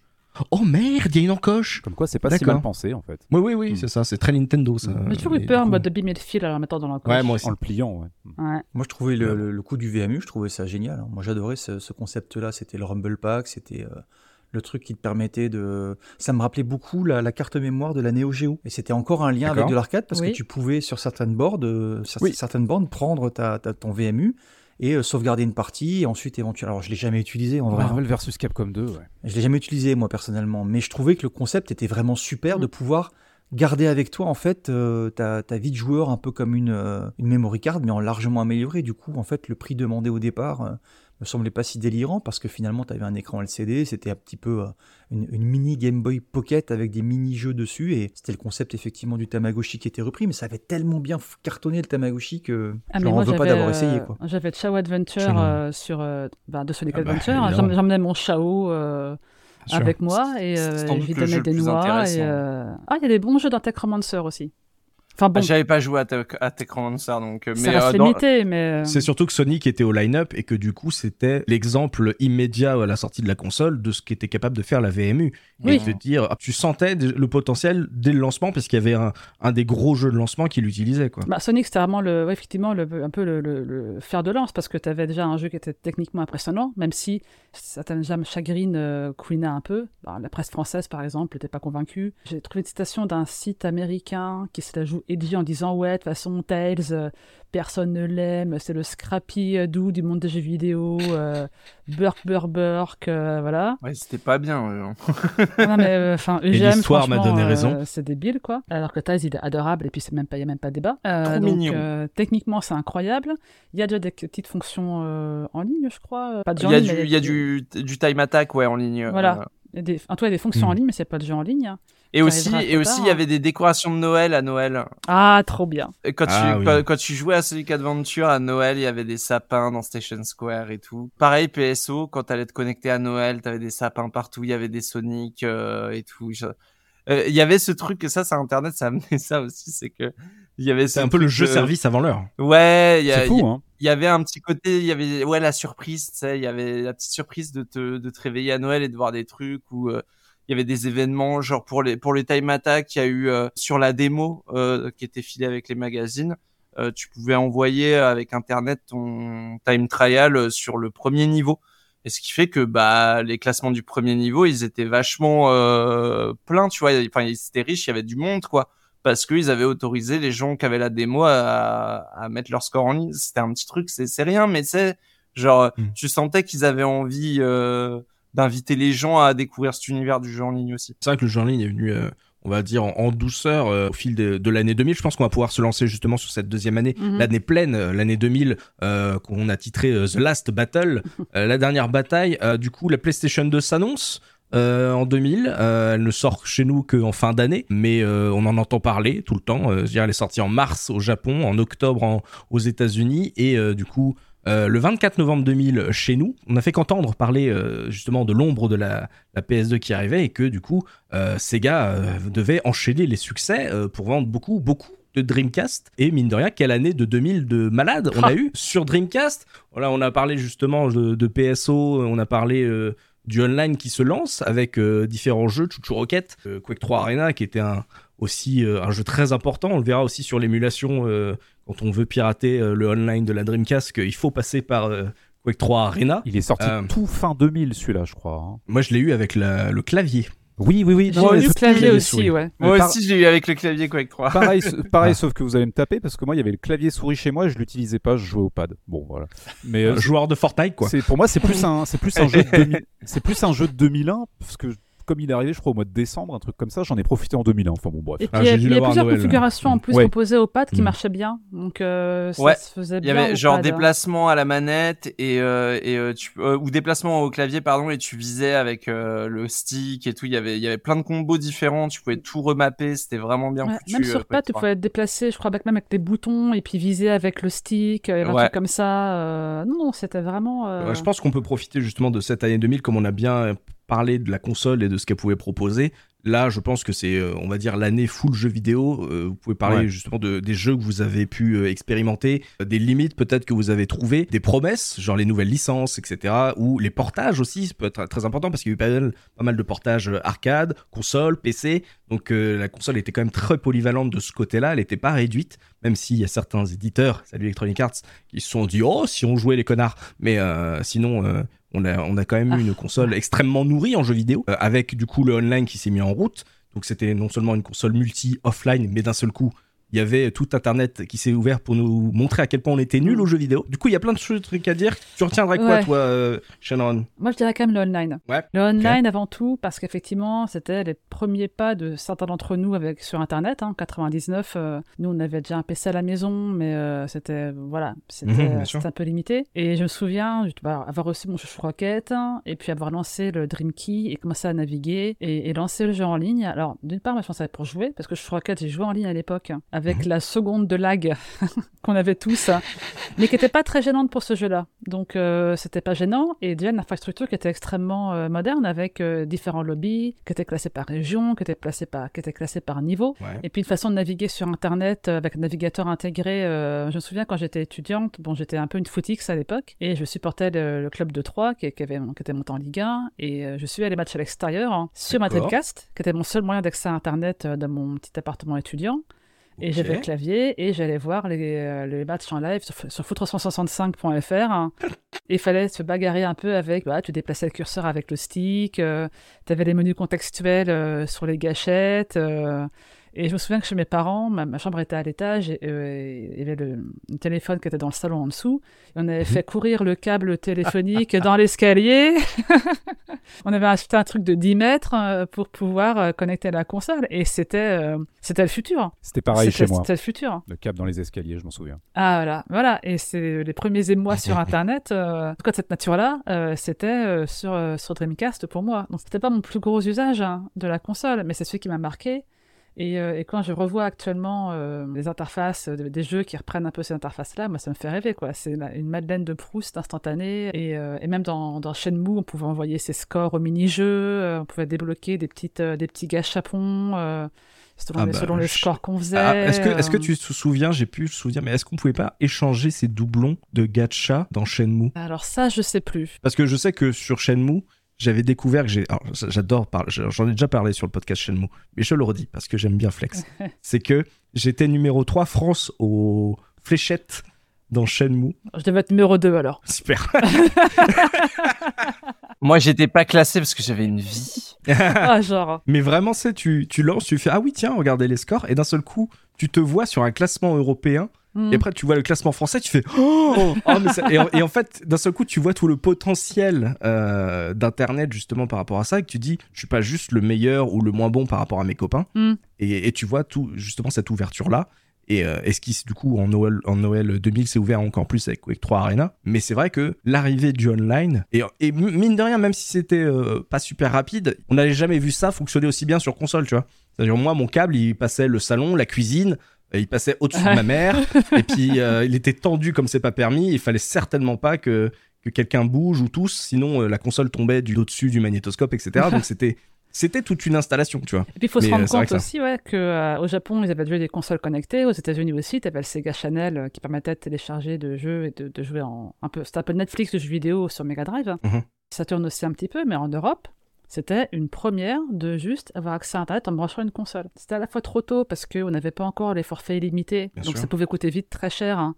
Ça a coûté, ça a très, coûté cher, très cher à tout le monde. Voilà. Alors, je crois que, moi, il me semble qu'on avait déjà des genres d'abonnements de cent heures mensuelles et que du coup, euh, en se régulant un petit euh, peu... cent heures, euh... cent, cent heures sur P S O, ça va vite. Hein. Ah oui, mais je n'ai pas joué à P S O, donc effectivement, je ne suis pas concerné. C'est pas... Je joue Rocket, il ne jouait pas cent heures par mois. Hein. Euh... Ah ouais, non, non. Euh, P- PSO, cent heures, ça passait très vite. Et moi, je me souviens de, d'avoir eu un, fil... un câble coupé. Ouais, j'ai, j'ai vu ma mère couper un câble. Ouais, dire ça... ça n'existe plus. Genre, en fait, c'est, c'est exactement ça. Et Punky soulève ah, le truc, c'est en fait c'est ça, c'est que tu pouvais trouver euh, justement euh, des forfaits, mais de base, à partir du moment où le câble téléphonique était branché, ça marchait quand même. Tu vois, oui. Il te disait non mais ça marche. Et du coup, si tu ne fais pas l'effort d'aller chercher une offre euh, avantageuse, en tout cas un peu plus avantageuse. De base, ça marchait. Et France Télécom, à la fin du mois, te dit « Oui, bonjour, vous avez utilisé quelques heures euh, voilà, pour jouer à, à ce jeu-là. Ça fera deux mille francs. Merci, bonsoir. » Donc, c'est ça, en fait, le truc. C'est que de base, quand tu te lances dans Dream Arena, il n'y a pas de, dès le début, de « Hey, euh, tu peux te choisir un abonnement chez un opérateur ou euh, vois avec France Télécom pour avoir euh, justement une offre. » C'était que même si tu branches comme ça, ça marche. Ça, c'est, c'est un téléphone qui est branché. C'est ça. Il y avait ça aux U S A, par contre. Aux U S A, ils avaient, ils avaient bien vu qu'il y avait un souci. Et oui, donc, oui, ils oui. proposaient un abonnement d'une vingtaine de dollars mensuels hein, pour accès au service. Hein. Et en plus de ça, tu avais un bon d'achat de deux cents dollars dans des produits Sega. Donc, en gros, t'avais, tu prenais l'abonnement, tu avais une console offerte. Ce que reproduira même... Microsoft avec euh, ses Xbox Series, d'ailleurs, euh, mmh. il y a, il y a récemment. Vrai, ouais. Mais oui, oh, ça, oui après, ça, ça marchait. Après, parce que...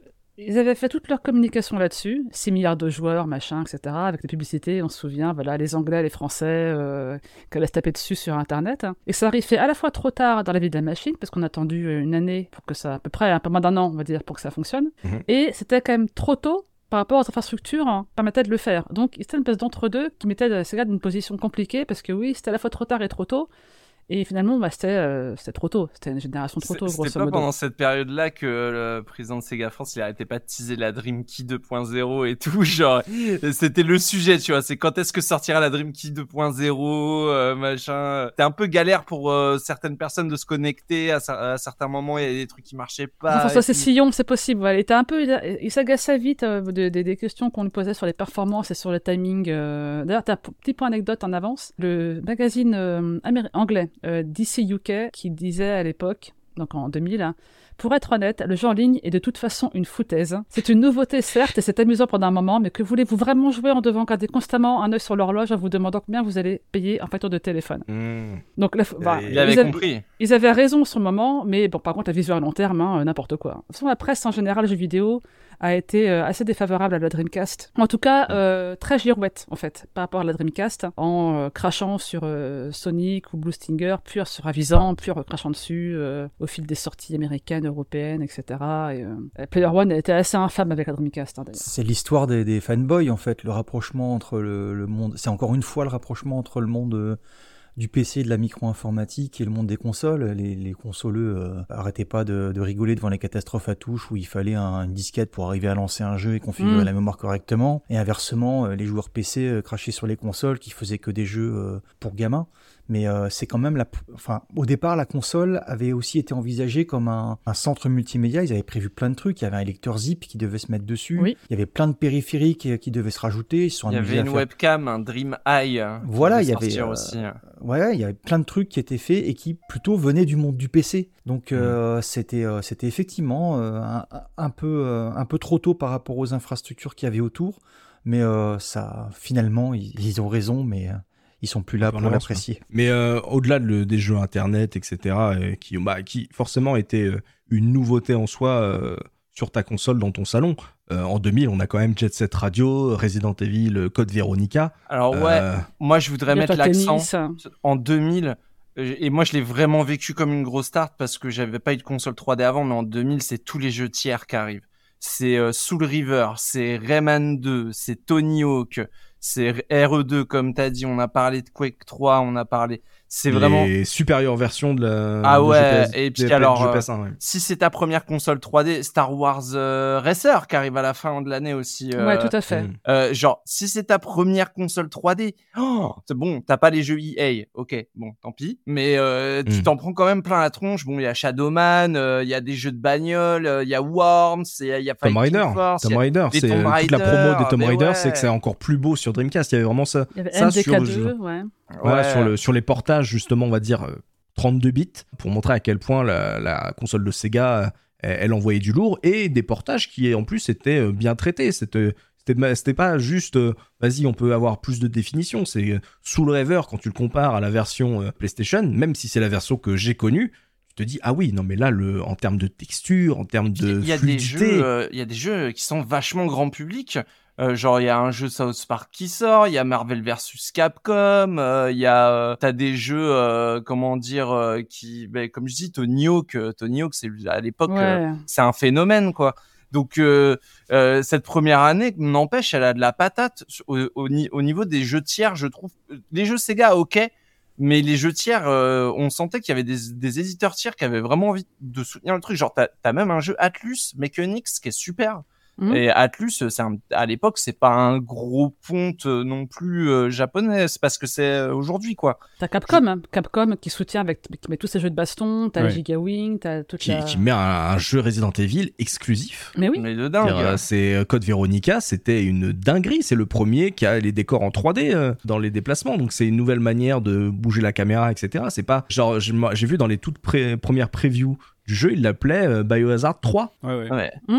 Donc euh, tu, tu, tu disais putain yes genre ça y est on a, on a euh, Resident Evil tu vois euh, comme euh, la GameCube a dit c'est bon on a Resident Evil avec le quatre il y avait vraiment le côté eh, argument de voix on a peut-être pas E A mais euh, Capcom ils sont là et ils, ils régalent tu vois c'est une ils, arnaque, ils te ça, donnent hein. C'est une arnaque de Capcom hein. Mikami il en a reparlé en interne pour euh, les gens qui bossaient sur les jeux Resident Evil trois mais moi je, Resident Evil trois je l'appelle Resident Evil Nemesis et Code Veronica je l'appelle R E trois hein, dans oui le, c'est Sony qui a poussé pour que ça c'est oui, c'était trois, pour non. Qu'il y ait une trilogie sur PlayStation c'était pour vendre mmh. le jeu c'est une connerie c'est un deux point cinq le trois mais bien, hein, sûr, de, bien sûr le Nemesis ouais, moi euh... je l'aime pas du tout en plus ce jeu donc ça m'a vraiment énervé ça aurait été un D L C aujourd'hui mais oui, oui et, et, et si tu regardes Code Veronica c'est le chaînon manquant entre Resident Evil deux et Resident Evil quatre en termes de passage à l'action ah bah le récit en plus tout oui oui bien sûr c'est le vrai trois.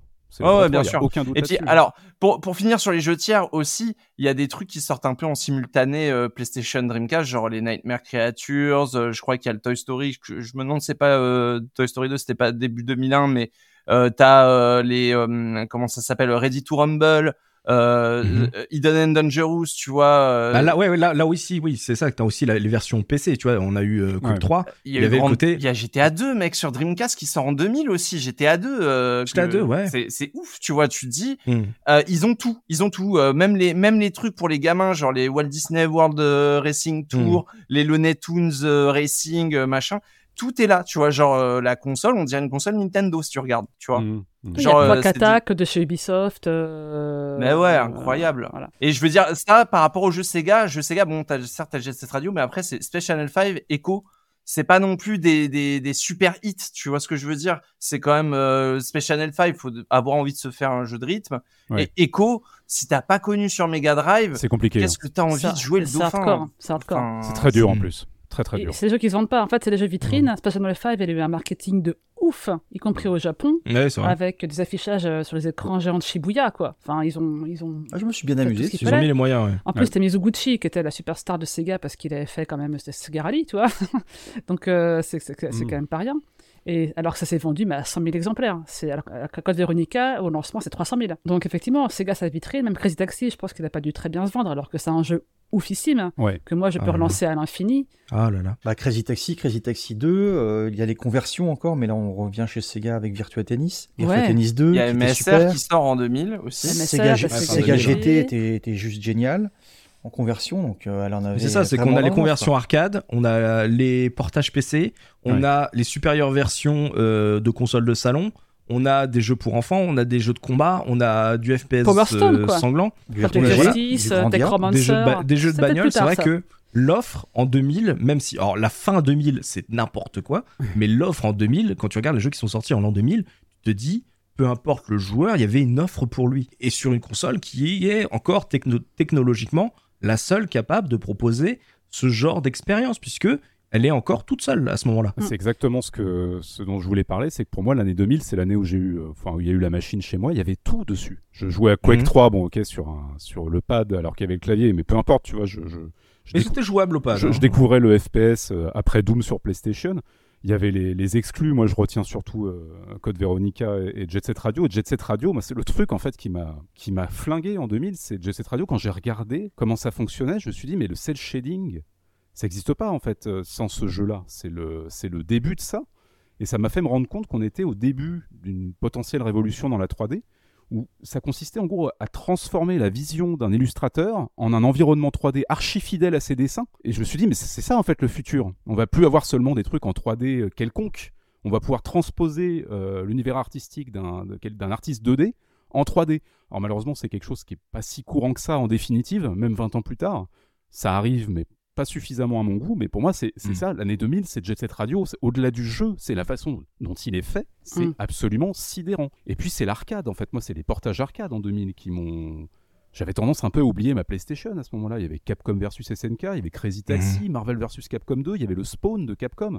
Capcom oh, le Spawn, il est incroyable. Il est incroyable, a... le Spawn. Capcom a tout donné sur, euh, pour Sega. T'as Alpha trois, t'as, so- t'as Third Strike qui sort en fin d'année. Moi, moi, j'ai... Mais Third Strike, Third Strike euh, je, je vous le dis, moi, ça faisait presque dix ans que je faisais du jeu de baston. J'étais Team S N K au moment, c'est pas le meilleur portage euh, Street Fighter trois Third Strike sur Dreamcast, mais c'est la version que j'ai le plus jouée. J'ai, j'ai basculé du côté Capcom à cause de ce jeu-là, parce que c'était indéniable en fait, c'était le meilleur je jeu peux, de baston du moment. Je peux comprendre un truc, c'est que les, tous ces okay. portages de l'arcade, et ils aient, tennis. Et ils aient déstabilisé euh, le player lambda. Tu vois ce que je veux dire, celui qui achetait la console justement ouais. pour le jeu Looney Tunes et euh, pour euh, le, le Tony Hawk. Je peux mmh. comprendre qu'il ait pu être dis- déstabilisé par le, tous les portages arcade, parce qu'on est dans une époque où le jeu vidéo il se transforme. Et où bah il euh, y a Ocarina of Time qui sort, il y a Mario soixante-quatre, il y a Crash, il y a euh, Spyro, il y a euh, Tomb Raider. Et en fait, les jeux ont tendance à te proposer des expériences qui promettent des aventures de A à Z, un peu même un peu de narration. C'est quand même le, le la grosse arrivée euh, de la narration à base de cinématiques. Euh, mmh. euh, on pouvait de plus en plus s'inspirer du cinéma, et cetera. Et c'est vrai qu'un jeu d'arcade ne fait pas ça. Un jeu d'arcade a une durée de vie qui est, euh, on va dire, plutôt courte si tu la prends en tant que telle, sans la rejouabilité. Mmh. Et, et je pense que ça a pu... Sur un jeu comme Soul Calibur, sur un jeu de combat, je pense que ça passe. Ouais. Parce que le jeu de combat a une racine forte euh, depuis la deux D. Et, et puis Tekken est un succès, tu vois, il y a, y, a, y, a, y a une continuité. C'est, c'est mieux que l'arcade. Street Fighter deux. Soul Calibur, c'est, c'est plus le jeu d'arcade, c'est un jeu qui est pensé pour la console. C'est pour ça aussi que c'est un succès. Il y a le mode histoire. Il y a un mode histoire, ouais, tout à fait. Non, mais tu vois, ça, ça je peux comprendre, mais tu vois, quand t'as à côté bah, un Crazy Taxi, Un Crazy Taxi, je comprends qu'il ouais. déstabilise. Parce que Crazy Taxi, une fois que t'as fait le Big Apple quinze minutes, il n'y a plus rien à voir. Ça y est, ouais. t'as le jeu, t'as devant toi, amuse-toi, tu vois, mais il n'y a plus rien à découvrir. Alors t'as, que... Après, t'as le scoring. T'as le scoring. Voilà, t'as le scoring, mais c'est plus... Et un le scoring, truc... il, il est infini. Par Et contre, comme, comme on a dit tout à l'heure, l'arcade était en train de mourir aussi parce que les gens se désintéressaient des jeux d'arcade, tout simplement, et parce qu'ils avaient des consoles qui leur proposaient des choses beaucoup plus, euh, on va dire, euh, pensées euh, pour euh, une expérience euh, qui avec un point A et un point Z. Ah, tu as raison. Oui, ouais. Des jeux qui duraient vingt heures, trente heures, euh, que c'est tu ça. Faisais qu'une fois, mais tu en avais pour vingt heures, trente heures, euh, alors que ça. Zombie ça, Revenge, c'est... voilà, c'est une partie qui dure pas trois quarts d'heure. Hein. Après, tu peux rejouer euh, X fois avec des potes, mais... Ta première mmh. expérience, ça dure un quart d'heure. Parce que effectivement, c'est cinq minutes, quoi. Ouais, ouais. Oui, bah c'est tout. C'est, ça a été le, on va dire, l'angle d'attaque de Sony avec la PlayStation deux, qui était que le jeu vidéo devait rentrer en maturité et que les émotions. Euh, voilà, les émotions. Il faut ça là, ça, la, la maturité, le, la grisaille, euh, voilà. Le H U D euh, qui disparaît progressivement. Voilà, c'est ça. Le, l'ambiance cinématographique, là où euh, Sega, parmi tout ce qu'ils ont proposé, avait encore cet A D N du, du jeu d'arcade immédiat, euh, facile à prendre en main, que tu vas rejouer régulièrement, et cetera. Et c'est vrai qu'on en avait parlé, je pense, sur le H S, euh, sur la guerre des consoles cent vingt-huit bits, c'était une identité de la Dreamcast qu'on ne peut pas lui retirer aujourd'hui. Ça a été peut-être vu comme un truc un petit peu à, presque bien, bientôt ringard en deux mille, le côté « Ah ouais, mais bon, l'arcade, c'est bon, euh, c'est passé de mode ». Mais aujourd'hui, quand tu regardes l'identité de la Dreamcast, ça, tu ne peux pas lui retirer et c'est un de ses avantages aujourd'hui. Mmh, C'est-à-dire que moi, Crazy Taxi, Crazy Taxi, je le relance ouais. tous les mois pour essayer de battre Mercor, et cetera. Et Virtua Tennis, tu lances Virtua Tennis n'importe qui. En deux secondes, ça y est, même s'il a jamais touché une manette, tu te fais des matchs et tu t'amuses, même si euh, c'est pas une simulation. Euh, voilà, l'arcade, c'était mal vu euh, au début des années deux mille. Aujourd'hui, c'est rafraîchissant. Et pour, pour les auditeurs qui nous écoutent, je sais pas à quelle époque vous nous écoutez, ouais. mais là, on sort des Game Awards où Sega a teasé le retour de grosses licences. On a vu en action du Jet Set Radio, du, du Crazy Taxi, euh, du Shinobi, du Golden Axe. Euh, on est comme ça, hein, voilà. On est, on, on tremblote un petit peu, hein, ouais. donc. Euh... Ah mais oui. Et puis bon, c'était, c'était le Blue Sky. Voilà. En plus, Sega avait quelque part une politique d'auteur, hein, parce que Crazy Taxi, c'est le jeu de Kenji Kano. Le mec était un peu punk, écoutait les radios américaines, ouais. euh, qui voulait qu'on soit cool dans la bande d'arcade euh, parce qu'il aime pas qu'on se cache. Il voulait qu'on ait la classe. Euh, Mizuguchi, c'est Mizuguchi. Donc euh, voilà, c'est le mec. Il est, c'est un, il est, c'est il, un artiste. S'intéresse, s'intéresse, s'intéresse à la synesthésie. Euh, même, même Sega Rally, qui est pas un jeu musical, il y a quelque chose de très sensoriel. La façon dont on conduit, avec mm-hmm. le son, le poids de la voiture, t'as tout, tous tes sens qui sont mis en éveil. Puis après, Frarez, Spational cinq, et, etc. Et il y a cette radio, les développeurs, ils se sont dit, disons, les bureaux de Sega, ils sont nuls, ils sont moches, ils sont dans un quartier pourri. Nous, on veut aller à Shibuya pour faire notre jeu parce qu'ils veulent saisir l'atmosphère du lieu de la jeunesse nippone. Ces gars, ils font « Ok, allez-y, prenez, prenez des bureaux, prenez vos P C, euh, on vous paye tout, euh, faites votre truc. » Et c'est comme ça que c'est des jeux qui ont une... très jeunes à l'époque. Ils n'avaient même pas trente ans. Ouais. C'est des jeux qui ont une vraie identité. C'est pour ça qu'on peut parler, je pense, de jeux d'auteur parce que euh, chaque, chaque division de Sega avait ses propres créateurs, sa propre façon de faire des jeux. Et, euh, et c'est pour ça qu'on se rappelle de ces jeux-là. Et la pas forcément ouais. des cinquante mille jeux grisous d'aventures euh, random qu'on a eu sur des consoles concurrentes. La proposition de la Dreamcast, elle, on peut en dire ce qu'on veut, elle est ultra cohérente. C'est vraiment le, le savoir-faire de Sega, il y a tout dedans, quoi. C'est simple, c'est, je trouve que c'est honnête, c'est tout l'inverse du bullshit euh, chez Sony, qui ont vendu une machine sur une promesse totalement nébuleuse. Tout à fait. Et mais, mais même par rapport à, la pro, euh, par rapport à Sega, c'est que, tu vois, il y a eu, bon, il y a eu le Sonic en trois D, mais ils ne se sont pas reposés sur des mascottes, sur... Il euh... n'y a pas eu de Street of Rage euh, trois D sur Dreamcast. Ils, ils ont essayé. Pas... Ils ont essayé, oui. ouais, ça a été... Mais ils sont annulés. Ouais. Voilà, mais ce qui, a été... ce qui est sorti, c'est tout le temps des nouvelles licences ou euh, des versions arcade, et cetera. Et euh, on n'a pas eu, justement, euh, un revival euh, des plus grands succès euh, Mega Drive. Non, mais ça, c'est Sega. Sega, ils milquent pas leur licence. Bah, c'est, c'est peut-être dommage dans le cas de Sonic, parce qu'à l'époque, t'avais quand même un Mario qui faisait Mario Kart, Mario, Mario Golf, Mario Tennis, Mario machin, et nous, on a eu Sonic Shuffle, qui est l'équivalent eh. de Mario Party, l'année mmh. en deux mille un, mais genre... Euh, il n'y a pas eu d'exploitation de Sonic comme il aurait pu être exploité, alors qu'en plus, il avait été absent sur Saturn et qu'il manquait aux gens.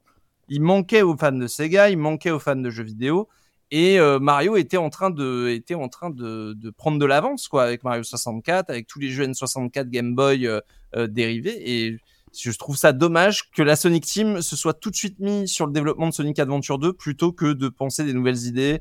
Euh, voilà, il y a bon, il y a eu Samba de Amigo, il y a eu des trucs comme ça, mais Samba de Amigo, Samba de Amigo euh, aurait été un jeu Sonic, je suis sûr qu'il aurait beaucoup plus fonctionné et qu'ils en auraient plus vendu. Ah, il coûtait trop cher aussi. C'était euh, Sonic des Amigos. Mais c'est vrai qu'en plus, c'était à l'époque où Sonic était encore cool. C'était le Sonic pré-Sonic Cycle. Ils ont vraiment pas compris qu'ils avaient une mascotte qui était très forte euh, encore, malgré son absence sur Saturn. Mm-hmm. Et ils ont été un peu trop timides, je pense.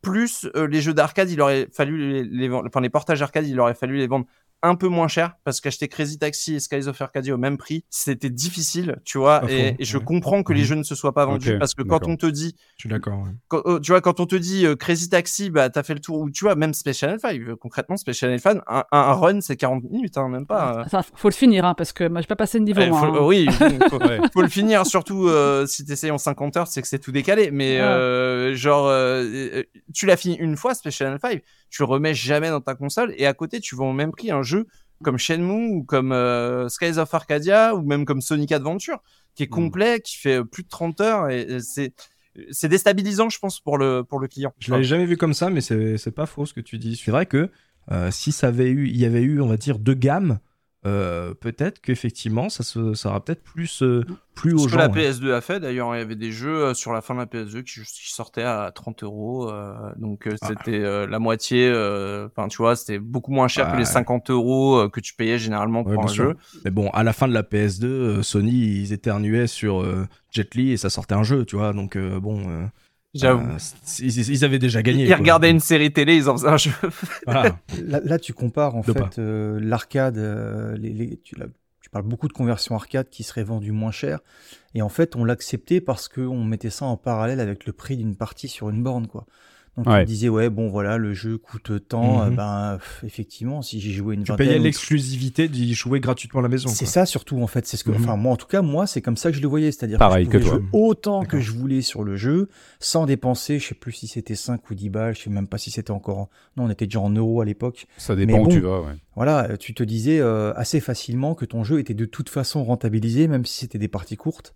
Alors Crazy Taxi, euh, oui, en plus, en particulier Crazy Taxi, parce qu'en arcade, euh, fallait toucher un petit peu pour y, je pense pour y jouer ça, plus de cinq minutes, tu vois. C'est un argument qui était pertinent pour nous, parce que nous, on, a, on kiffait encore l'arcade, mais comme, euh, comme on disait, les salles d'arcade commençaient à être désertées et le public s'en désintéressait.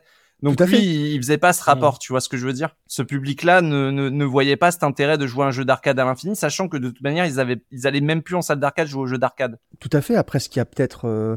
en fait, on, on raisonne maintenant, euh, a posteriori en regardant les deux. Mmh. Mais si tu veux, euh, à l'époque, euh, peut-être que, euh, Sega a pas raisonné, euh, de façon suffisamment mainstream ou grand public, j'en sais rien. Mais à mon avis, ils en étaient incapables. Il y a peut-être aussi le fait que, à côté de ça, euh, les jeux soixante-quatre coûtaient une blinde et qu'on n'avait pas forcément l'impression de se faire arnaquer en fait quand on achetait un jeu vingt-quatre. Parce que moi j'avais un pote qui le jour où il a ramené Conquer Bad Fur Day et qui m'a dit que ça allait coûter cinq cents francs, j'ai bugué. J'étais en mode mais euh, comment ça cinq cents balles de quoi tu me parles? C'est, vous êtes fous, qu'est-ce qui se passe? Et puis, est-ce que vendre des jeux à un prix plus réduit, c'est pas un mauvais signal aussi envoyé aux, aux joueurs pour leur dire on vous vend moins cher parce que c'est un jeu qui est moins intéressant, qui est plus court hein, et euh... de toute manière, c'est, c'est compliqué, vu qu'ils les vendaient hein, pas, le... ils baissaient de prix très vite. De toute façon, oui. Tu vois, ah. vaut mieux les sortir bas et dire hey, regardez, on fait des jeux pas chers, plutôt que dire mm. hey, regardez, on essaye de vous les vendre chers, et vu que ça se vend pas, bah ça baisse. Ah bah c'est une considération que... qui m'a jamais vraiment euh, concernée, parce que quand j'achetais un jeu euh, Sega ou un jeu Dreamcast en général, je savais que j'allais y passer euh, un temps infini, quel que soit le genre. Donc c'est vrai, ça, moi ça me passait totalement au-dessus. Mais bon, en même je, temps, moi j'ai je... été élevé à l'arcade, donc. Euh... Je, je, j'étais aussi comme ça, mais je, c'est une époque où moi aussi je commençais à m'y désintéresser parce que je m'intéressais aux jeux P C, à des R P G, à des trucs plus longs, à des. Et c'est vrai que bah Crazy Taxi, je l'ai adoré, hein. Mais au bout d'une semaine, je me suis dit, bah, en fait, là, là, le jeu, j'ai l'impression d'avoir fait le tour. À part améliorer mon score, qu'est-ce que je peux faire, quoi? Ouais. Tu crois qu'il y a des gens qui ont joué à Crazy Taxi, qui ont eu euh, le générique de fin parce qu'ils ont fait un bon score et qui sont retournés à Score Games pour le vendre?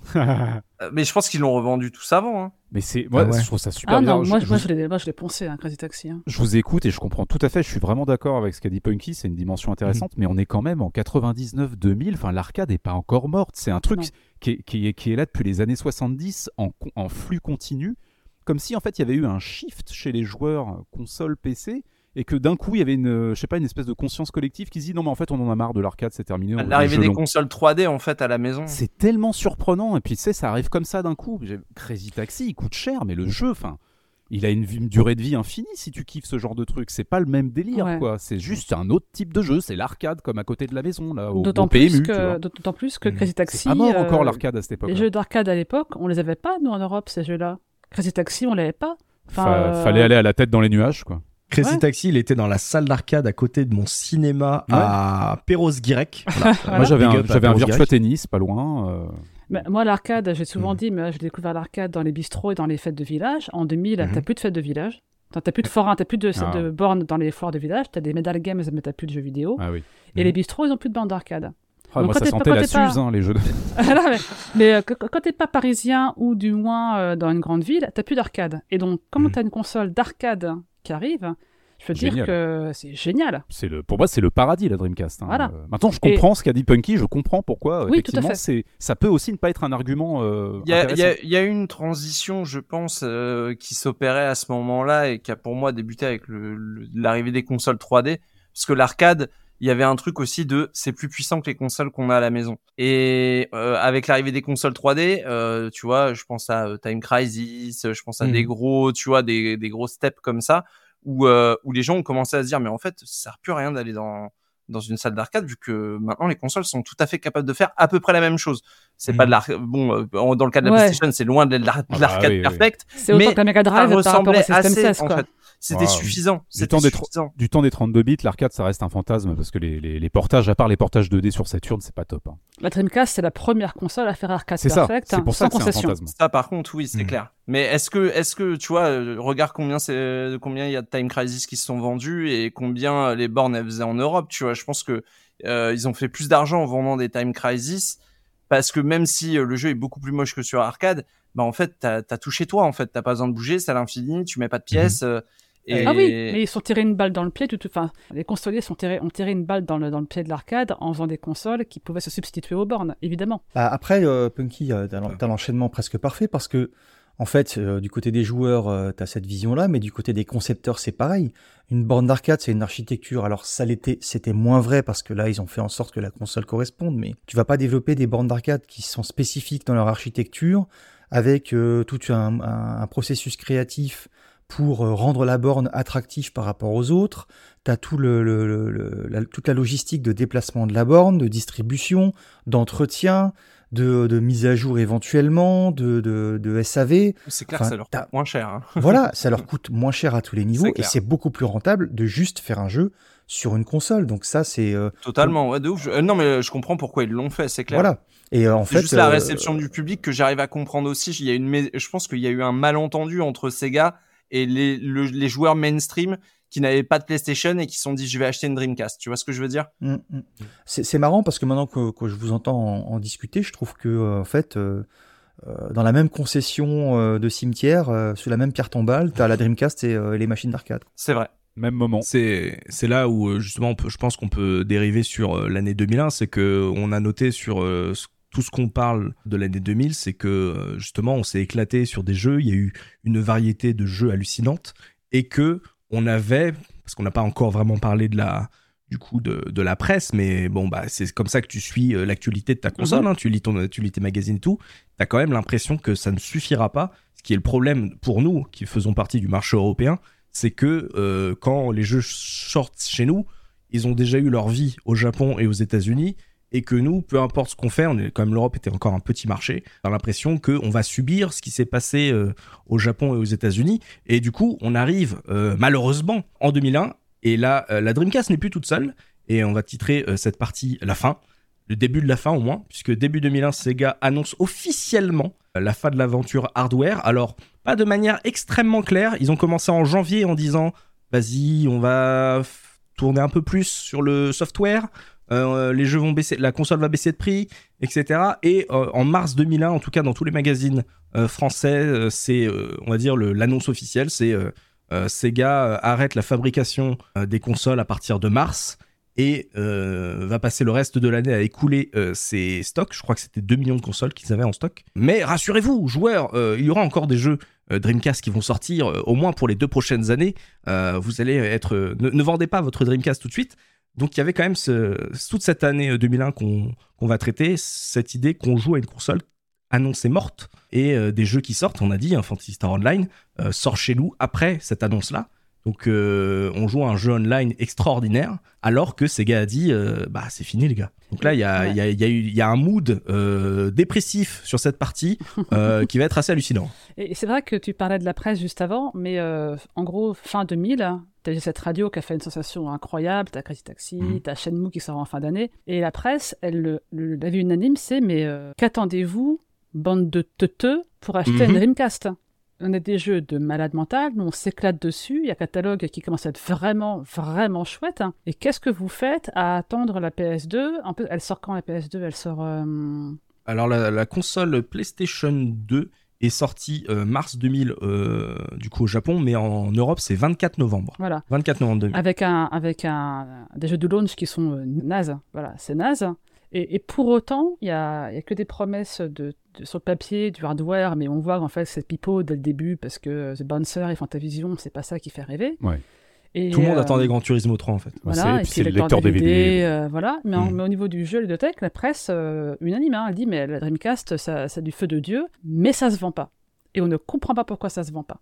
Et il y a la baisse de prix, donc c'est encore plus, tu vois, tu te dis mais vas-y, achetez-la, achetez-la. Et je, en feuilletant la presse, effectivement, tu retrouves parfois même des articles qui disent est-ce qu'il faut acheter une Dreamcast ? Genre comme s'il y avait un risque. Pour les magazines, on va dire officiels, il y a le côté rassurez-vous, la Dreamcast est encore là pour longtemps, euh, les jeux Dreamcast vont continuer à affluer, euh, la Dreamcast est toujours soutenue. Donc il y a, on va dire, une gestion de crise quand on lit les magazines qui est mise en parallèle avec ce qui va être le truc, pour moi en tout cas, le plus dur à vivre en deux mille un, c'est le nombre de pages grandissantes de jeux annulés. Je, je les ai cités tout à l'heure, hein. Max Payne, Half-Life, qui deviendra Blue Shift, en tout cas ce qui restera Blue Shift. Ouais, Propeller euh, Arena. Pour... Enfin... Il y avait, chaque mois, il y avait une déception. Genre, soit le jeu est retardé, soit le jeu finalement ne sortira pas en Europe. Et du coup, il faudra peut-être aller voir pour l'import. Soit le jeu est totalement annulé et euh, ne, ne, n'existera plus. Alors, je pense que la presse a joué beaucoup sur... Euh, Du coup, cette, ce somme, ce sel euh, ex, extra, extraordinaire qui était le mien en deux mille un, mais il y avait cette incompréhension de jouer à des jeux qui sortent en deux mille un, de m'amuser dessus, et tu te dis, mais c'est, c'est pas possible que cette console se termine. Et c'est même pas que la console, tu te dis, c'est la fin de Sega presque. Je suis passé par, euh, par toutes les étapes du deuil. Hein. D'abord, je me suis dit, c'est pas possible. C'est pas possible, ça peut pas disparaître, quoi. On, on parlait de concurrence, le concurrent sérieux c'était la P S un, mais moi ce que j'avais sur Dreamcast entre deux mille et deux mille un, je l'avais pas sur P S un, ces grands jeux euh, en trois D, enfin mon dernier souvenir de ça, de grands espaces trois D à visiter, c'était Super Mario soixante-quatre et c'était loin derrière. Là j'avais des grands environnements en trois D, en plus le, l'anti-aliasing c'était d'une lisibilité, la Dreamcast c'était grandiose, Soul River, Rayman deux. Et euh, c'est, pour, c'est vrai, on, je comprends pas à quoi, effectivement à quoi jouaient les gens et jouaient à la P S un, ils attendaient la P S deux quoi. Et Punky parlait justement en, en deux mille de, du portage de Soul River par exemple, c'est, et qui était justement supérieur en tout point à la version PlayStation un. Incroyable. Soul River deux qui devait sortir également sur, euh, sur, sur euh, Dreamcast, ouais. Finalement euh, a été euh, annulé et Sony euh, a travaillé avec du coup euh, Crystal, Dynamics. Euh, Crystal Dynamics pour en faire une version euh, qui bénéficiait de, de toutes les capacités de la, la console. À chaque fois qu'il y avait de l'espoir, c'était une déception. Le portage de Baldur's Gate annulé. T'as Gearbox qui fait un portage d'Half-Life, il sort pas, il sort après sur P S deux. Il y a tout, il y a en fait il y a mmh. tout, ah oui, c'est que fait, des c'est... poignards ah, dans le dos. C'était Gearbox déjà, donc Gearbox ouais, des c'est... bâtards oui. dès le début quoi. Euh, ouais. Mais non mais en fait c'est pas de leur faute, c'est c'est euh, directement Valve qui leur a dit mais en fait ce que vous avez fait, euh, on va pas le sortir parce que ça craint et euh, peu importe, des bâtards. Voilà et en fait euh, bah, vous inquiétez pas, vous allez être payé et votre taf il va être utilisé. Et c'est devenu plus ou moins la version P S deux à laquelle ils ont rajouté une campagne coop. Parce que on parle des jeux de deux mille un, euh, moi je suis en plus simple, c'est pas mon petit guide là, donc t'as Tech Romancer, ça c'est mon truc à moi, euh, mais t'as Fatigue Vipers deux. T'as Echo qui sort, t'as évidemment, on en a parlé, Skies of Arcadia, t'as Street Fighter Alpha trois, Grandia euh, deux. Tu as Crazy, Ta- Crazy Taxi deux, Grandia deux, au Japon t'as Sakura Taisen trois et quatre, t'as les, euh, enfin après c'est très américain, mais t'as les, t'as les Touquet, euh, les jeux Touquet qui continuent de cartonner aux U S A chez Visual Concept, mm-hmm. euh, t'as Confidential Mission, euh, Sonic Adventure deux, on en a qui est un peu Virtua Cop trois, on est d'accord. Complètement. Il y a Shenmue deux aussi qui, a, deux.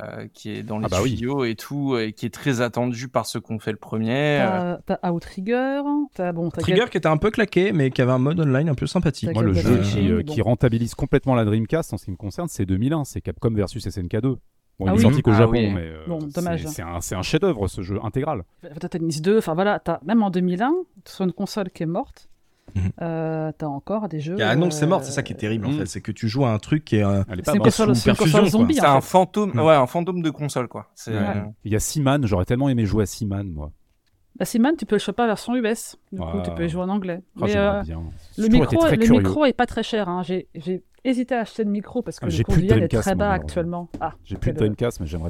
Ça, c'est un route. Jeu qui j'étais très curieux. Sega Gaga, Seaman, j'étais très curieux de ces jeux-là. Ah, mais le jour où on a une traduction de Sega Gaga, mais franchement, je je sais pas ce que je fais. J'attends, hein, franchement, je sais pas ce que vous attendez, mais vraiment, faut traduire Sega Gaga. C'est même pour euh, en termes d'histoire du jeu vidéo avec un grand H, c'est important de traduire ce jeu tellement il a de symbolique sur la. La ça mort va... de Sega en, tra- en tant que constructeur, quoi. Ça, c'est... Ça, ça va venir, là. Il y a quelques jours, il y a la traduction, euh, je crois, je sais plus si c'est traduction française ou anglaise intégrale de Tengai Maikyo sur P C Engine qui est tombée. Je, je pensais que ça n'arriverait jamais. Bon, c'est arrivé. Alors, si vous, si, vous, si, vous voulez te- si vous voulez tester sur RetroArch, il y a un plugin qui permet de faire de l'O C R, qui, euh, du coup, euh, c'est de l'Optical Character Recognition, qui vous permet de traduire vos jeux textuels euh, euh, en français, euh, du coup, euh, grâce, on va dire, à l'I A. Et euh, vous appuyez sur un bouton et soit ça vous affiche un pop-up avec euh, la version écrite euh, de ce que la, l'image euh, affiche, soit ça vous fait une voix à la Siri euh, qui vous lit euh, ce que, ce que l'écran affiche. Oh. En fait, à chaque fois que vous êtes sur un écran, entre guillemets, vous appuyez sur un bouton, ça fait un screenshot, on va dire, de votre euh, jeu. Et le, la latence est à peine d'une seconde. Hein.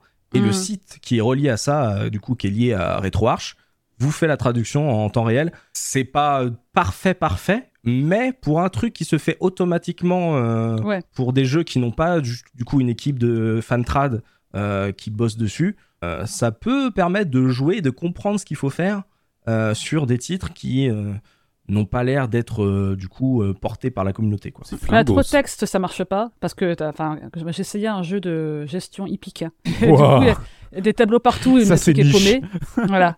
Le truc est paumé parce qu'il y a trop de texte partout. Par contre, effectivement, quand tu as juste une fenêtre de texte en bas de l'écran dans, dans tous les R P G, mmh. c'est assez impressionnant. Ouais. Pour euh, les, deux, les jeux de deux mille un, j'en ai deux que, qui m'ont beaucoup marqué. Euh, Evil Twin, euh, il mmh. me semble qu'il est sorti tout début deux mille deux ou euh, fin deux mille un, je sais plus. Ouais. Et... C'est Cyprien, ça ? Ouais, hein c'est ça, Cyprien mmh. Chronicles. Et surtout, euh, bah, pareil, un peu niche, hein, mais Soldier of Fortune version euh, Dreamcast avec les temps de chargement. Les pires. C'est, ah, par... c'est ça, mais tu parlais des temps de chargement. Euh, et c'est vrai que quand tu regardais des jeux P S deux, tu voyais les temps de chargement sur P S deux, tu te disais, mais c'est une blague, cette console, c'est pas possible. Mais c'est vrai que Soldier of Fortune, le chargeur euh, qui se remplit de balles ah là là, entre bas. deux portions de niveau, et ça te mettait dix minutes pour charger un bout de... de tramway ou de ouais, de, de genre de métro c'était terrifiant, t'avais le temps de prendre un café. Ouais, ouais mais le shotgun mais, était toujours aussi jouissif. Voilà, les démembrements, le sang, etc. J'étais en, dans le niveau en Irak le onze septembre deux mille un et j'ai arrêté d'y jouer, voilà. Super. Et, euh, c'est vrai qu'il y a eu beaucoup de jeux et alors c'est pour ça que cette partie est un peu triste, c'est que il euh, y a euh, du coup plein de raisons et on les comprend, hein, bien sûr, hein, pour ceux qui analysent euh, l'industrie Euh, sur pourquoi Sega a dû euh, euh, mettre fin à son aventure hardware, quelles ont été les difficultés justement pour euh, faire ce switch, les tiraillements en interne aussi, hein, justement pour que accepter l'état de fait et du coup de permettre à la société de survivre aussi, mine de rien. Nous, en tant que joueurs, j'ai envie de vous dire, on s'en fout. Tu vois, quand t'es en deux mille un et que t'as envie de jouer à ta console préférée, c'est pas la question, tu vois. C'est, c'est pour ça qu'il y a vraiment euh, d'un côté l'analyse euh, de l'industrie qui existe, mais il faut aussi rappeler justement l'ambiance, euh, l'émotion qui était celle d'un joueur qui ne comprenait pas pourquoi sa console euh, était annoncée euh, morte, alors que des jeux sortaient dessus et qu'on y prenait du plaisir et que les jeux étaient de qualité et que on annonçait qu'il allait avoir toujours un suivi de jeux vidéo. C'est ça qui était terrible en deux mille un, c'est que d'un côté on te dit ces jeux vont sortir, tu attends ton Virtua Tennis deux, tu attends ton Shenmue deux, tu attends ton Shenmue trois peut-être, on ne sait pas. Mais tu attends, et d'un attends, côté, attends. d'un côté, on te dit oui, bon, ça ce jeu il sortira pas, ça ce jeu il sera retardé, ce jeu-là il sortira pas en Europe. Il y avait, on va dire, une tristesse presque à jouer à la Dreamcast à ce moment-là, de te dire c'est pas possible que ça s'arrête maintenant. Et je rappelle, moi, pour moi, le, la pression que notre daron nous avait donnée, il y avait côté, c'est la dernière, si elle se plante, c'est mort. Et là, on est à peine deux ans plus tard. Et tu te dis, ouais.